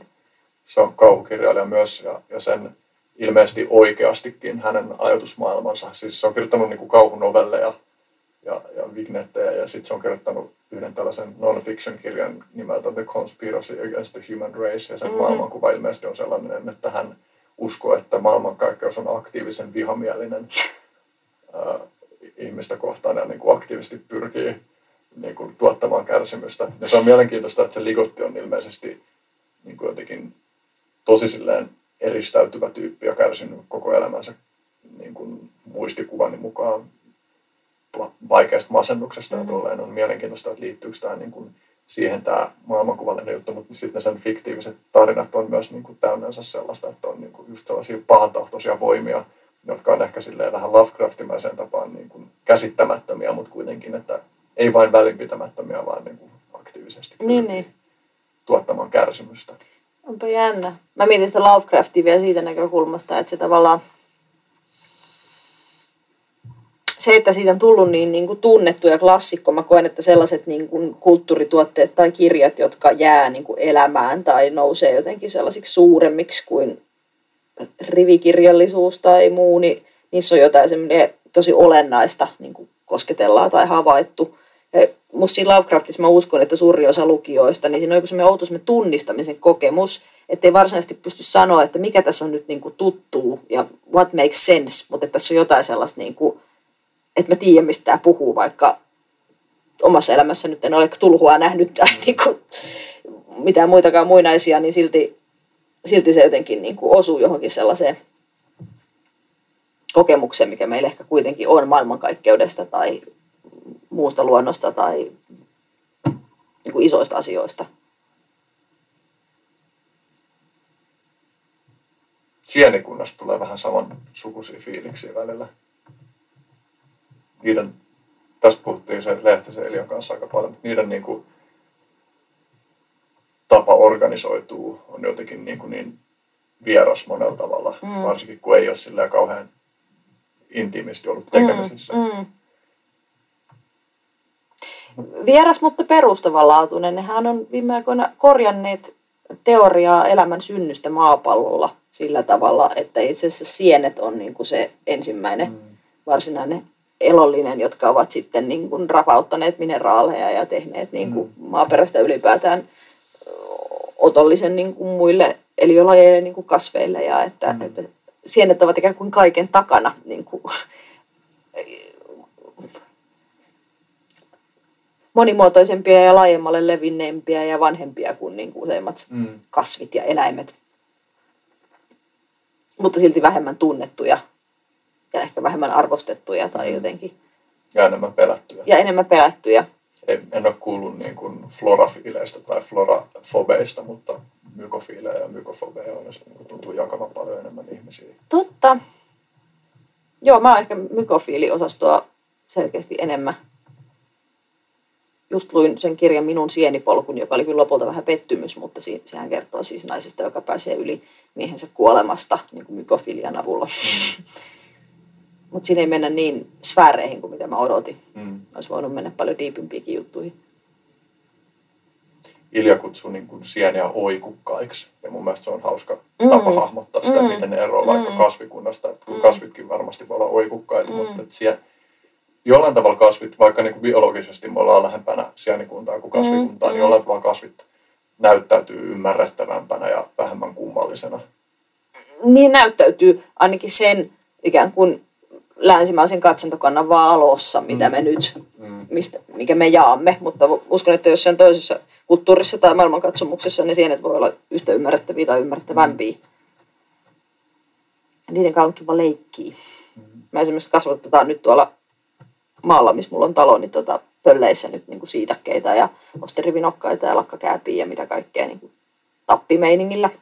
Ihan vaan huvikseen.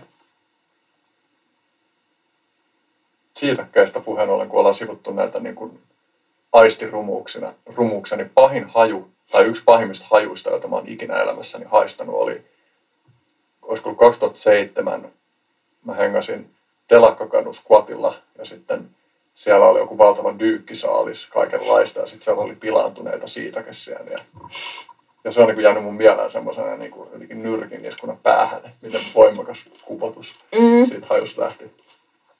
Mutta haluaisin siis itsekin kasvattaa kyllä Mm. jotenkin. Mä oon vuosi sitten kasvattanut parisataa psilosybiinisiä ja niiden kasvamisen seuraaminen oli ihan vitun mielenkiintoista. Mm. Ja niin kuin, joo. Ja eikö siis kombuchahan, niin se on tavallaan niin kuin sieni se toinen osapuoli. Niin kuin sienibakteerikollektiivi. Mm, mm, mm. Joo. Että kyllä ihmisillä on selvästi kuitenkin sit tarve niin kuin puljata noiden eri eliölajien kanssa. Mm. Enenevässä määrin ehkäpä. Jostain sekin kertoo. Joo, mä puhun tuossa kirjassa siitä fermentoinnista tai maitohappokäymisestä, mikä on taas itselle tutumpi, niin kuin, että niiden bakteereiden kanssakin on kiva puljata. Mm. Niin se oli tosi mielenkiintoinen alue siinä kirjassa, että, että sä kuvasit sitä, että meidän, miten meidän käsitykset bakteereista, mikrobeista on päivittynyt. Mm. Ja miten meillä on ollut sellainen ajatus siitä, että ne on jotenkin jotain likasta ja pahaa. Vaarallista. Huvittaisiko sua vähän kiteytellä sitä, että miten se sun suhde esimerkiksi justiin tuohon niin kuin bakteerikäyminen kompostointijuttuun on niin kuin, minkälainen merkitys sillä on ollut sulle? No, ne on oikeastaan kaksi eri asiaa, se kompostoituminen ja bokashi-kompostikin, joka kyllä sekin perustuu siis anaerobiseen käymiseen. Ja sitten taas bakteerit. Nykytietämyksen mukaanhan ei välttämättä edes ole hyviä ja huonoja bakteereita, vaan niin kuin huonoiksi kutsutut ovat sellaisia, joita on vain yhtäkkiä liikaa. Ja sitten joku tasapaino järkkyy ja siitä seuraa sitten ongelmia. Mutta sitäkin mä siinä kirjassa mietin, tai mietin muutenkin, että vaikka helposti on sellainen ajatus, että ne virukset ja bakteerit jotenkin pyrkis vahingoittamaan meitä tai että ne toimis meidän, niin kuin, käyttäisi meitä jonain alustanaan, niin kuin, että me ollaan sellaisia isäntäeliöitä ja sitten niitä lähdetään torjumaan jollain antibiooteilla tai muilla. Niin, ja sitten siinä semmoisenkin teorian, joka ei ollut siis omani, vaan lainattu. Oliko se shit happens? Joku tämmöisen teoreetikon mikrobiologin teoria siitä, että itse asiassa ne saattaa olla niiden pieneliöiden keskinäisiä kamppailuja, jotka aiheuttaa sitten meille sen flunssan tai sen ongelman. Että me olemme siviiliuhreja sodassa, jota ei käydä meitä vastaan. Musta Mm. tämä on niin kuin kiinnostava ajatus sinällään. Ja ehkä maailmankuva, damage. ja tietyllä collateral damage, ja tietyllä tavalla ehkä koko maailmankuvaakin ravisteleva ajatus, että me ei ollakaan niin kuin muun luonnon jatkuvasti uhkaamia ja pommituksen kohteena, vaan niin kuin täällä tapahtuu kaikenlaista ja osa siitä osuu meihin ja osa ei. Ja, se on vaan semmoista sulkumaista käytöstä. niin, tietyllä tavalla. Niin, totta.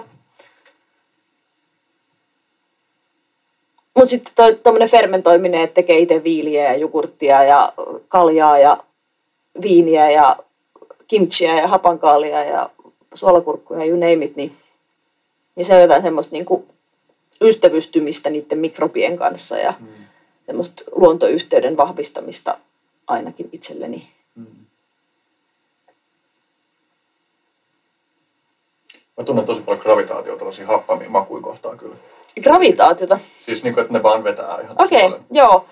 Mä taas olen ehkä pikemminkin joutunut vähän opettelemaan, että musta niinku hapatetut tuotteet lähtökohtaisesti ei, sanotaan että kymmenen vuotta sitten maistunut kauhean hyvältä. Mm. Mutta sitten mä oon ehkä oppinut, Mm. tykkään niistä.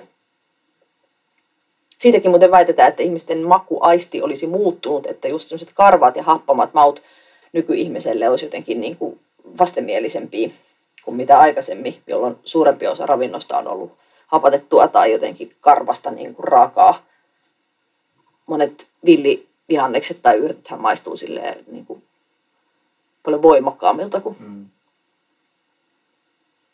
puutarhaviljelyt.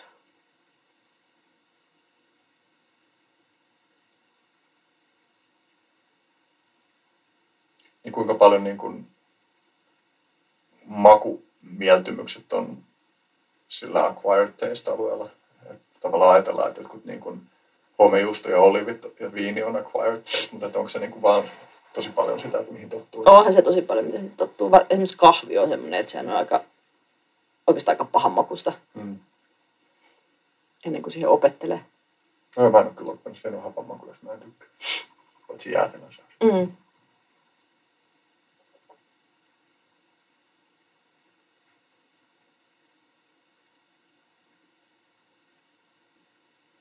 Ei mulla ehkä siitä sen enempää. Mietin sitten kompostoinnin. Sä lainasit jotain. Oliko se se sosiologi, joka puhui niistä kompostoinnin merkityksistä? Joo, se on se, Veera jotain. joo Veera, en muista sukunimi, olisiko Kinnunen tai mikähän se olisi mahtanut olla. Ja sitten siinä on se Jane Bennett, joka on kirjoittanut sen, se Vibrant Matter tai minkä. Mutta siinä oli ne kaksi sitä sosiologia, jotka on pohtinut sitä kompostoinnin merkitystä. monestakin näkökulmasta, niin kuin toisaalta osallistumisena aineen kiertokulkuun, mutta myös sitten semmoisena, että mikä on just ällöttävää ja mikä ei ole ällöttävää. Mm.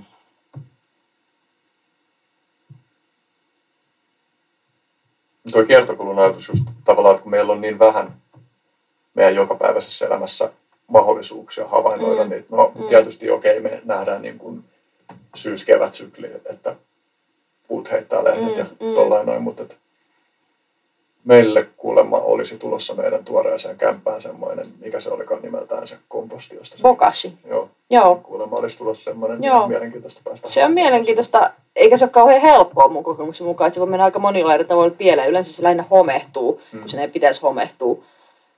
Uh, tai sitten se kuivuu, tai sitten se on liian märkä, tai sitten siellä ruveaa käymään, tulee mätänemistä, mikä ei ole tarkoitus, että kun se on niin kuin fermentoitumista, niin kuin erilainen hajoaminen tai mitä se nyt tapahtuukaan. Mutta sekin on musta mielenkiintoista just se, että miten ihminen voi kuitenkin omien aistiensakin varassa huomata, että mikä on niinku nästiä ja epäterveellistä ja inhottavaa ja vääränlaista, ja mikä on taas niinku raikasta ja tervettä. Mm. Et silloin kun se bokashi toimii, niin se haisee niinku ihmisnenää silleen, että se niinku tietää, että nyt tämä on niinku ok. ja sitten kun se ei ole ok, niin senkin huomaa. Mm. Et meillä on kaikenlaisia skillsejä kuitenkin, mitä ei tiedetä. Itse siitäkin on tuoretta tieteellistä tutkimusta. Mä huomaan, että mä koko ajan vetoan jo tuoreeseen tieteelliseen tutkimukseen. Se on vähän hassua, mutta että ihmisen hajuaisti ei lopultakaan olisi niin huono kuin mitä monesti ajatellaan. Että aina verrataan, että kun koira tunnistaa niin paljon ja koiran hajuaisti on niin hirveästi tarkempi. Mutta että sitten on jotain tiettyjä haistamisen osa-alueita tai hajujen osa-alueita, missä koirat on ihan surkeita ja ihmiset on aika hyvin. Mm. Mikä käy järkeen, koska kyllä se on ollut meille tärkeä aisti. Se jäi myös mieleen se, kun sä puhuit viilistä, Mm. mm. että miten viilissä se tietynlainen, mikä se prosessi nyt onkaan, se ei ole niin fermentoitumista. On se maitohappo käymistä Okei. sekin. Mm. Ja se, että miten ne, mm, mikä kaikki siinä nyt tekeekään sen niin kuin sitkoisuuden. Ja, Niin ne bakteerit, lisääntyvät bakteerit hän aiheuttaa, että miksi se viili on semmoista venyvää. mm, Mutta siis mikä tahansa ruoka, mikä menee pilalle, niin siitähän tulee sellaista niin kuin limaista mm, venyvää. Ja se on se sama, mikä viilissä. Mutta sitten kun se on jotenkin kontrollissa heittomerkeissä se bakteeritoiminta, niin silloin se on niin kuin sit ihmiselle mieluisaa ja Niin. terveellistäkin. se jäi niin kiehtovana mieleen siinä Mm. se rajapinta siinä, Mm. tai kun sä kuvailit sitä jotenkin, Mm. että taivas ja helvetti, että se niin kuin hyvin samantyyppinen ilmiö, joista toinen on ihmiselle mieluisa ja toinen ei Kyllä, ole. Ja kyllä. sitten se sun rinnastus viilin ja pillun välillä on myös hauska. No eikö ole muka sama tuoksu semmoinen niin kuin emätin, jonka bakteeritasapaino on kondiksessa, eli joka on siis terve ja hyvinvoiva, niin sehän on semmoinen niin kuin vähän hapan raikas Mm. tuoksu tai maku kuin siinä viilissä. Mä en pitkään aikaa haistellut viiliä, mutta voi ehkä ostaa tätä varten vertailla. Mutta niin. Mm. Ja siinä, niin ehkä siinäkin sitten toi niin kuin, niin kuin raja, että, että samaa tapaa kuin ne niin kuin ravintoaineissa ne terveet ja epäterveet Mm, käymis, mm. käymisprosessit ja sitten niin kuin, että miettiä, että genitaalithan myös niin kuin ilmaisee hajuillaan sitten, jos on niin kuin on, ongelmaa. Joo, joo, ja silloinkin kyse on siitä, että nimenomaan se bakteerit ovat epätasapainossa, Mm. että jotain bakteereita on liikaa ja toisia on liian vähän, Mm. mutta ei siellä mitään niin kuin ulkopuolisia ylimääräisiä bakteereita ole silloinkaan yleensä, Mm. ellei nyt ole joku tulehdus, mutta niin kuin, niin. Joo, Kaikenlaista jengiä täällä meidän ruumiissa niin kuin elelee ja sitten välillä jotkut tyypit pääsee niskan päälle ja sitten se näkyy meille jonain ikävänä, oli se sitten haju tai mikä ikinä. niin ihan mielenkiintoista tulee kyllä olemaan nähdä, että vaikuttaako toi käsitys ihmisestä ekosysteeminä jotenkin merkittävästi niin kuin meidän elinaikana vielä meidän tapaan mieltää ihmistä. Mm. Se tuntuisi tarpeelliselta, että me mennään siihen suuntaan. Mm, mm. Joo, mitä tarkemmin tai mitä enemmän sitä miettii, niin sitä absurdimmalta tuntuu tavallaan ajatus ihmisestä muusta luonnosta täysin erillisenä. Se on niin kuin ihan tosi absurdi ajatus, että niin kuin se nimenomaan ei ole musta mitään hörhöilyä, vaan se nimenomaan käy järkeen, että, että me ollaan niin kuin kaikki mahdollisin tavoin just bakteerienkin ja muiden pieneliöiden välityksellä jatkuvassa vuorovaikutuksessa ympäristömme kanssa ja toistemme kanssa. Ja olemme ekosysteemejä ja olemme osa laajempia ekosysteemejä. Mun on aika vaikea olla näkemättä sitä käsitystä, jonka mukaan ihminen olisi jotenkin yksiselitteisesti erillinen, niin on vaikea olla näkemättä sitä hörhöilynä. Mm. Niin vaikea löytää mitään faktaperustetta ajatella, niin että kyllä mä nyt ymmärrän sen, että se on ihan hyödyllinen kategoria ja se Mm, sama, niin kuin, että mm. se meidän vähänlaisesti ihmisen muokkaavat luonnon osa-alueet, niin tuntuu ihan hyödylliseltä kategorialta, mutta että se on kuitenkin vain kategoria. Mm. Va- vaikka sitten tästä niin kuin pieni tangentti niin kuin noista kategorioista. ää, Kamukognitietieteilijä Michael Laakasua, joka on ollut Paris podcastissa aiemmin, niin puhui siitä, että miten ihmisen kaltaiset robotit tai tekoälyt niin tuottaa meille vaikeuksia sen takia, että meillä on kognitiivisia kategorioita nimeltä tietoinen olento ja esine, ja sitten nämä menee niiden väliin, mm. ja niitä on vaikea hahmottaa, ja että, että, että niin kuin, ymmärtääkseni niin kuin, on näyttöä siitä, että, että meidän aivot prosessoi eri tavalla näitä eri kategorioita, Mm-hmm. niin sitten samalla tavalla, niin voisiko tässäkin teemassa olla joku semmoinen, niin kuin, että, tai että silloinhan se on hyvin todellinen se joku vähänlaisesti ihmisten muokkaamien asioiden luontokategoria, Mm. niin kuin vaikka sillä ei ole mitään niin kuin absoluuttista vastaavuutta Mm. Mm. muussa todellisuudessa. Ymmärrän, mitä tarkoitat. Joo, tuo on jännä, nuo ihmisen kaltaiset robotit. Ja muutenkin eilen juuri ystävieni kanssa pohdittiin sitä, että onko animismi jollain tavalla niin kuin sisäsyntyistä ihmisessä sitten kuitenkin. Eli se, että näkee kaikessa tavallaan niin kuin sielun ja hengen ja elävän ja merkityksen. Et kun lapsissa sen näkee tosi selvästi, että jotkut lapset on just semmoisia, että ne niin kuin kohdistaa niihin leluihin, ne leluthan on eläviä Mm. ja tosi pitkälle vielä, mutta sitten me ruvettiin puhua siitä, että kuinka saattaa tuntua pahalta syödä niin kuin ihmisen muotoinen piparkakku. Tai mä puhun siitä, että hedelmäkarkit, mitkä on niin kuin eläimen muotoisia, niin joskus tulee niin kuin surku niitä karkkeja. Se on niin kuin tosi absurdi ja älytön niin kuin ajatus, ja joku voisi pitää sitä tosi silleen luonnosta vieraantuneena kelana, mutta mä ajattelen se itse asiassa päinvastoin, että se on just semmoista sisäsyntyistä animismia, että meillä on niin kuin kyky ja ehkä tarve nähdä niin kuin elottomissakin asioissa niin kuin elämää. Mm. Niin tästä tulee mieleen se, vaikka mitä joku Westworld-sarjan yhteydessä puhuttiin siitä, että se miten ihmiset kohtelee ihmisen kaltaisia robotteja, niin muokkaa myös sitä, miten me kohdellaan toisiamme ja Mhm. mm-hmm. tuohon voi nähdä liittyvää Mhm. samanlaisena. Mm-hmm. Mutta tuohon animismiin liittyen on mun mielestä kiinnostava kans. Mä kyselin Miika Vanhapihalta sen kanssa tekemässäni jaksossa siitä, että mitä se tarkoittaa sillä, että, että kaikella on sielu tai henki. Ja sitten kirjoitit tuossa kirjassa siitä, että, että tai mä luen tämän lainauksen, että Mm. viittaat Arne Nessiin. Ootas. Ei, anteeksi, tää oli, mulla oli kaksi peräkkäin tässä näin, tämä ylempi oli oikein, eli tämä ei ollut Nessiin liittyvä. Eliön tosi olemus on sen vuorovaikutussuhteiden summa. Ja mä kyselin niin kuin vanhan pihalta, että mitä se tarkoittaa sillä, että jollain asialla on henki. Ja mä käytin esimerkkinä inkivääriä, että onko niin kuin inkiväärin henki kaikki tavat, joilla inkiväärin kanssa voidaan vuorovaikuttaa, kaikki ominaisuudet, joita inkiväärillä on, se minkälaisissa elinympäristöissä inkivääri viihtyy, etc. Ja mä oon yrittänyt hahmottaa, että onko joku niin kuin, vaikka alkuperäiskansojen animismi, niin onko se jotain muuta kuin vain yksinkertaisesti, että se tarkoittaa kaikkea sitä, millä se millään tavalla on tekemisissä Mm. maailmassa, Mm. tai Mm. millä, millä Mm. tavalla se on maailmassa ja millä tavalla se on tekemisissä. Koska jos se on vaan kaikki toi, niin sitten mä en myöskään näe, että miten ton, ton tyyppinen animismi olisi millään tavalla ristiriidassa meidän jonkun niin kuin tieteellisen maailmankuvan kanssa. Ei se olekaan ristiriidassa ja ylipäätään se ajatus, että animismi tai animistinen ajattelu se on jotenkin niin yliluonnollista, mm. Mm. sehän on tavallaan aika tuore ja se on nimenomaan länsimainen ajatus. Että ylipäätään mun käsittääkseni yliluonnollisen kategoria, niin kuin ajatuksellisena kategoriana on aika tuore. Suurimman osa ihmiskunnan historiasta ei ole niin kuin luokiteltu asioita niin kuin reaalimaailmallisiin ja todellisiin ja sitten niin kuin jotenkin yliluonnollisiin, jotka on jotain uskomusta Mm. tai kuvitelmaa tai haihattelua tai mitä tahansa. Tuosta näkökulmasta tavallaan se animismi nimenomaan on, ei ole ristiriidassa länsimaisen tieteellisen maailmankatsomuksen kanssa. Se lähenee niin kuin tosi paljon sitä niin kuin ekologista vuorovaikutussuhteiden summaa. Mutta musta vielä parempi lainaus siinä mun kirjassa on se Daniel Quinnin kirjailijan lainaus, missä Quinn sanoo, että animismi ei ole uskomusjärjestelmä, se on arvojärjestelmä. Mm. Ja musta se on niin kuin shittiä, tai se oli mulle jotenkin itselle semmoinen vaikuttava ajatus, että totta tosiaan, että se on aivan sama, että onko niillä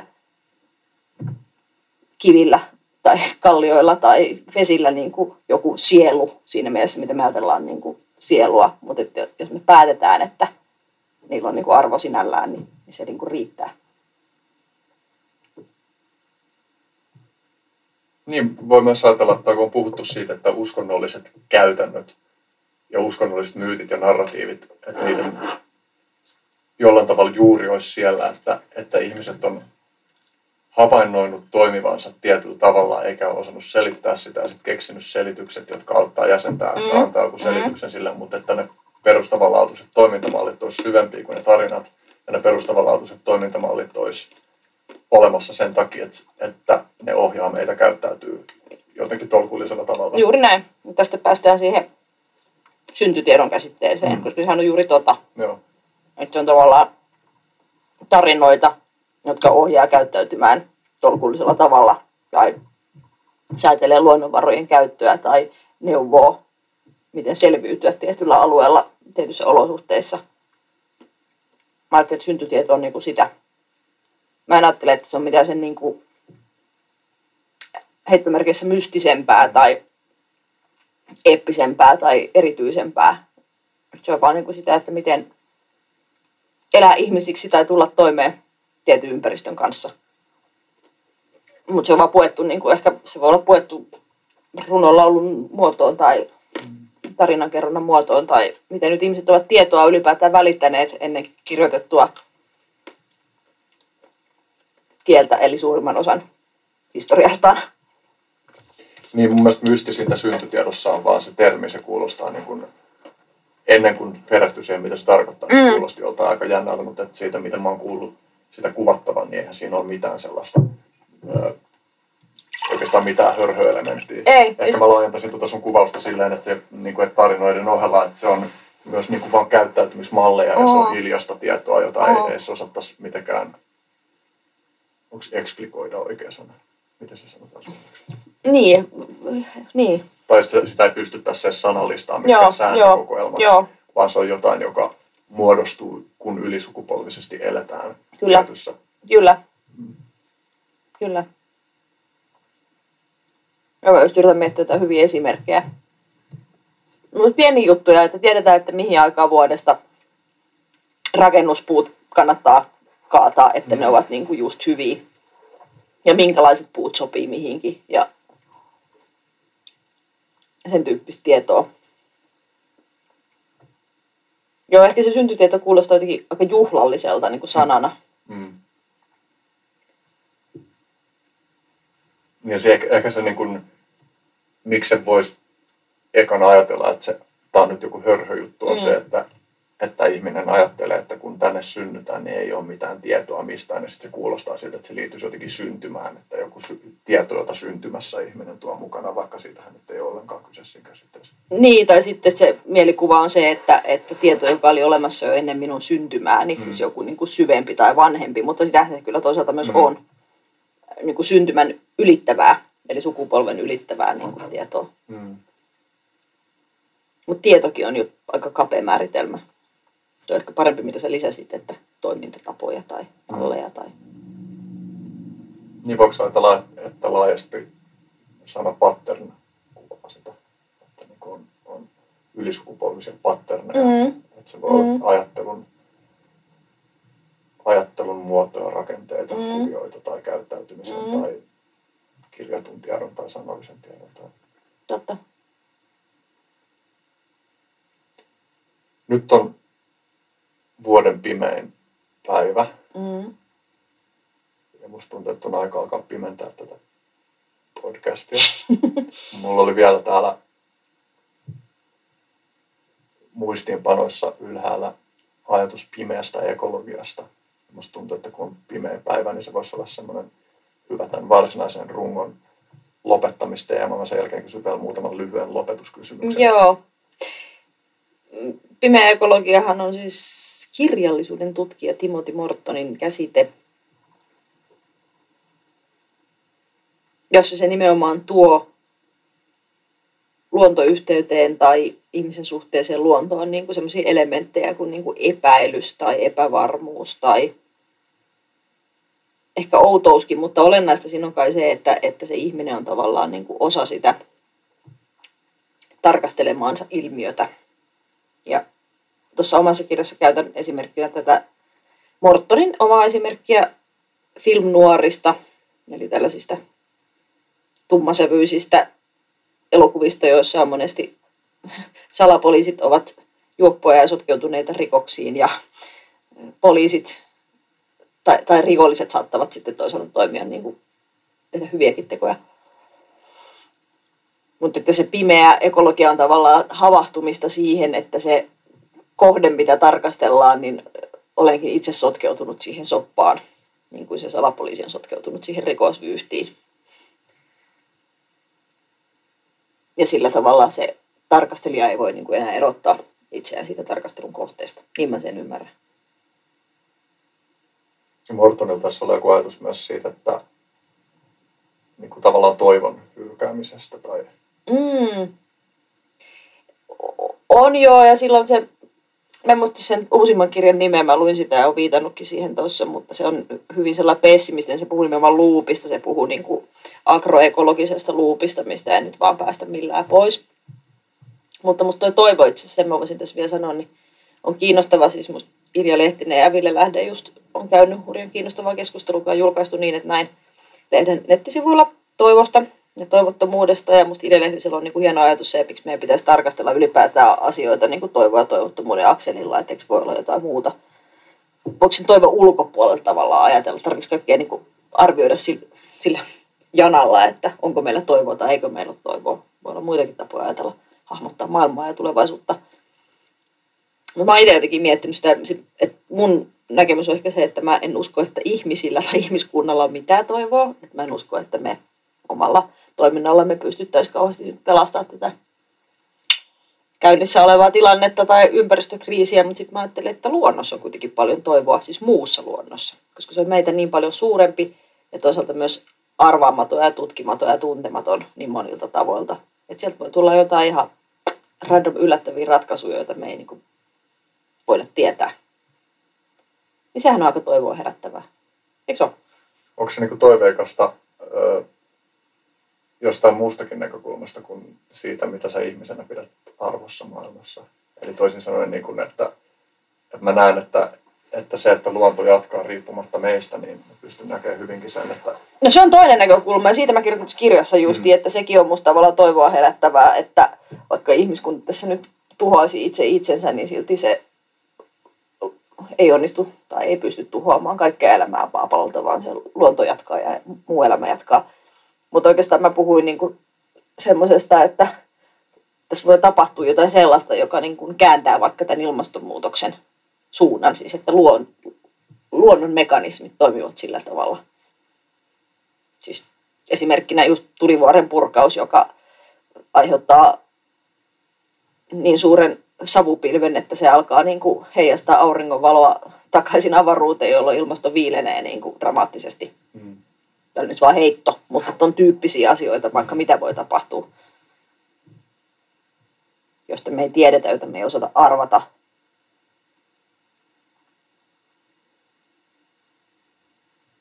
Anything. Ilmestyy joku tosi nopea kasvunen hurjia jotain mutaatioita, kasvilajeja ja puita, jotka alkaakin yhteyttää ihan hulluna ja niin kuin imee hiilidioksidi ilmakehästä ihan himona tai ihan mitä vaan. Mutta sä et usko, että mikään tollainen voisi pelastaa ihmislajia? Vois, jos se tapahtuu varsin nopeasti ja tehokkaasti, en tiedä. Mm. Mutta että nimenomaan se toivo on siinä, niin kuin, ei meissä. Mm. Nyt kyllä tässä koko ajan palataan tavallaan sen äärelle, että sen hengellisyyden ja sen kaipuun niin kuin heittäytyä jonkun suuremman varaan äärelle. Että kun eletään niin maalistuneessa yhteiskunnassa itsekin sataprosenttisen ateistisen kasvatuksen saaneena, niin kumminkin tuntuu olevan semmoinen kaipuu niin kuin nojata johonkin itseään isompaa. Mä nyt kutsun sitä luonnoksi, joku muu voisi kutsua sitä joku jumalaksi tai mitä ikinä. Mä juttelin Lontoossa elokuussa semmoisen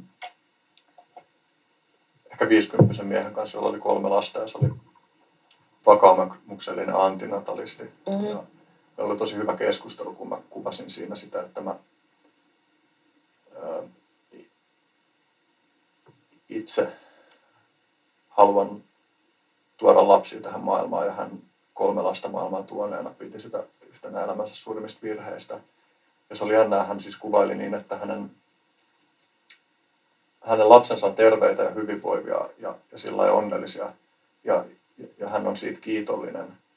Että hän ei kokenut, että mitään olisi tuolla tasolla mennyt pieleen, vaan mm. hän oli sitä mieltä, että, että se on niin suuri riski tuoda uusi ihminen tähän maailmaan siitä, että se elämä tulee olemaan kärsimyksellistä, että hän ei pystynyt moraalisesti oikeuttaa sitä itselleen. Mm. Ja hän koki moraaliseksi velvollisuudekseen myös niin kuin puhua ääneen siitä. Ja, ja hän oli sitä mieltä, että mikään ihmiselämässä ei niin kuin tasapainota sitä kärsimyksen määrää. Että kärsimys on yksinkertaisesti liian suurta, että mikään ihmisen koettavissa oleva ei oikeuta sitä, niin kuin vaikka ehkä yksittäisten ihmisten kohdalla voikin oikeuttaa.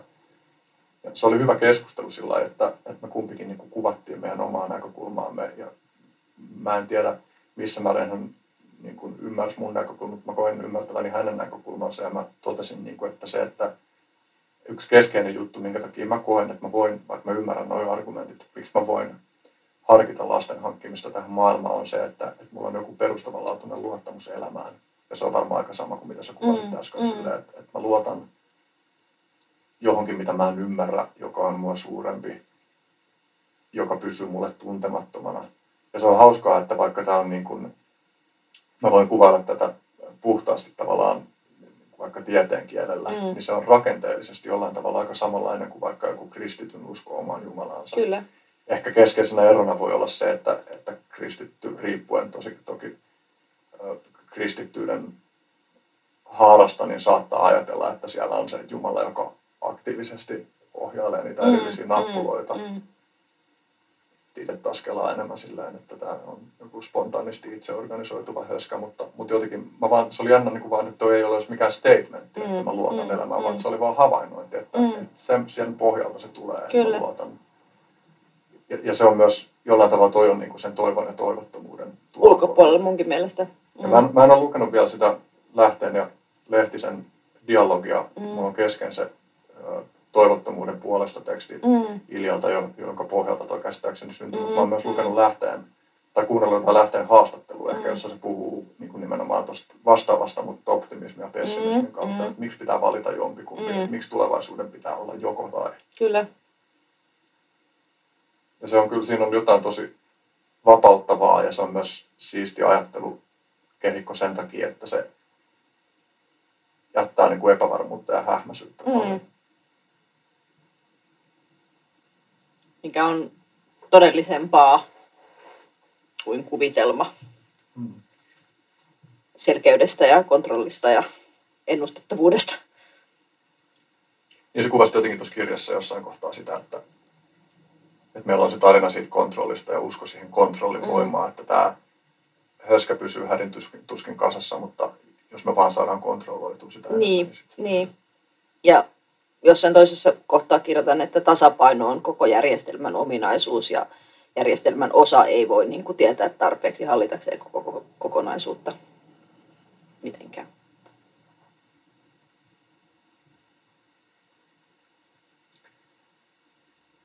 Ennen loppukysymyksiä, joka, yksi asia, joka tuli aiemmasta vielä mieleen, joka mun piti sanoa ääneen silloin, kun me puhuttiin siitä, että ihmiset haluaa toisaalta säilyttää asioita paikoillaan ja sitten ihmiset haluaa uudistaa asioita, se ristiriita niiden välillä. Ja tuli mieleen, niin kuin, voiko paljon niin kuin kliseisempää ja banaalimpaa aforismia olla kuin että vain muutos on pysyvää. Mm. Mutta se, että kun me niin kuin, tavallaan puhuttiin siitä niin kuin, ihmisen halusta pitää asioita samanlaisena ja, mm. ja, ja, ja toisaalta siitä, että antaa vaan sen muutoksen tapahtua, niin mulla tuli siitä mieleen myös se, että, että miten paljon se heijastuu meidän poliittiseen taisteluihin konservatiivisuuden ja progressiivisuuden välillä. Mm. Että on niin joku tosi perusihmisjuttu, että se ristiriita eteenpäin menemisen ja pysymisen ja paikallaan pitämisen. Niin, välillä. ja mikä on se pysyvyyden aikaperspektiivi, että onhan tässä nyt jo valtavasti tapahtunut koko ajan valtavia muutoksia, että mikä on se nollapiste, mihin sitten verrataan, niin eihän semmoista edes ole.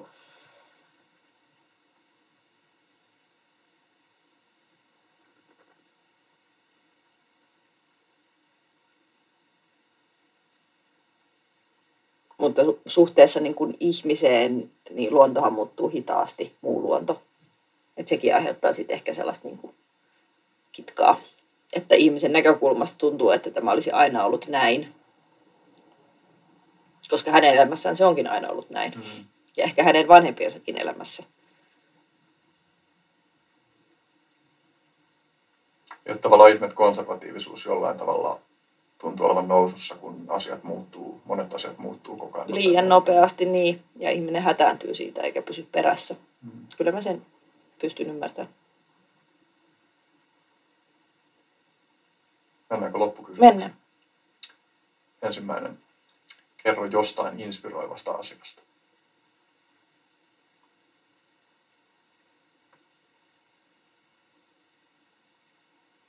Rakkaus tuli ekana mieleen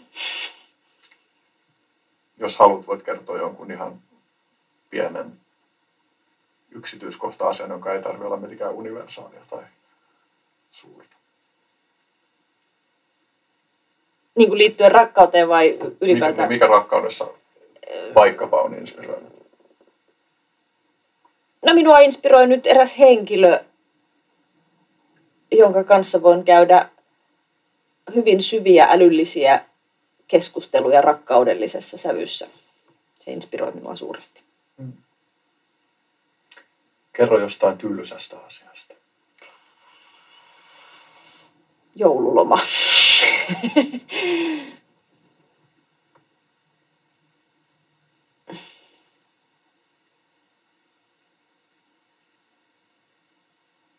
niin. Mun on ehkä vaikea selvitä sellaisista päivittäisistä kotitöistä tai rutiineista, vaikka haluaisin olla läsnä jotenkin omassa arjessani ja ruumissani ja elämässäni ja nykyhetkessä ja lapseni ohikiitävässä lapsuudessa, mutta valitettavasti on semmoinen taipumus, että mieli pyörii jossain ihan muualla ja kauheissa sfääreissä ja mieluiten vaan lukisin ja kirjoittaisin ja kävisin henkeviä keskusteluja ja sitten tuntuu aika tylsältä välillä se arjen pyörittäminen. Mm vaikka niin kuin, miten se menee, life is what happens when you're busy doing other things tai jotain sellaista, että sitä voisi ehkä vähän mietiskellä enemmän. Kerro jostain pelottavasta asiasta. Tämä on vähän tällainen niin kuin revolveri kysymyshomma, että tässä niin kuin tulee sellainen paine vastata niin kuin ensimmäisellä mieleen tulevalla asialla. Mutta kyllä itseäni eniten tällä hetkellä pelottaa lapseni tulevaisuus ja se ei liity nyt ilmastonmuutokseen eikä ympäristökriisiin, vaan ihan henkilökohtaisiin tai semmoisiin asioihin. Kerro jostain asiasta, joka on muovannut sinua. Mä koen, että mä oon ollut etuoikeutettu tekemään aika vaativia töitä aika nuoresta. Ja mä uskon, että kun ihmisaivothan ovat sellaiset, että niitä asioita oppii tekemään hyvin, mitä paljon tekee. Ja sitten kun mä olen saanut tehdä paljon vaativia töitä, oli ne sitten toimittajan töitä tai kirjoitustöitä tai dokumenttia, elokuvia tai muuta, niin ne on niin kuin muovannut mua positiivisella tavalla yhä paremmaksi koko ajan.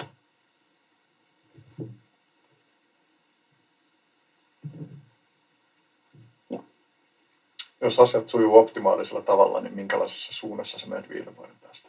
Viiden. Jos se on kymmenen, mä olisin vastannut ihan toisin. No viiden vuoden päästä mä luulen, että mun elämä ei ole dramaattisesti muuttunut. Olen yhä palkkatöissä, tuen lapseni koulunkäyntiä ja teini-ikää. Todennäköisesti asun täällä Etelä-Suomessa, mutta ehkä kymmenen vuoden päästä saatan olla jo sitten ihan muissa meiningeissä. Vapautunut asuntolainoista ja vanhemmuuden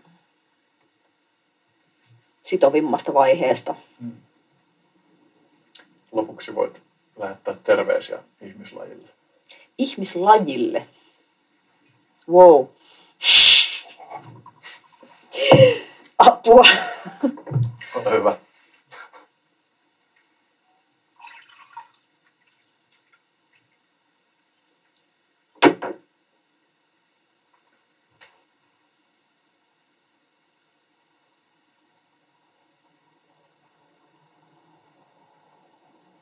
Mä en lähetä nyt terveisiä ihmislajille, vaan mä, mä oon miettinyt, mä oon, niin kuin, mulla on ehkä kymmenen kohan asia, mitä mä koen, että mä oon elämässä nyt tähän ikään mennessä jotenkin oppinut, tai semmoisia elämäohjeita.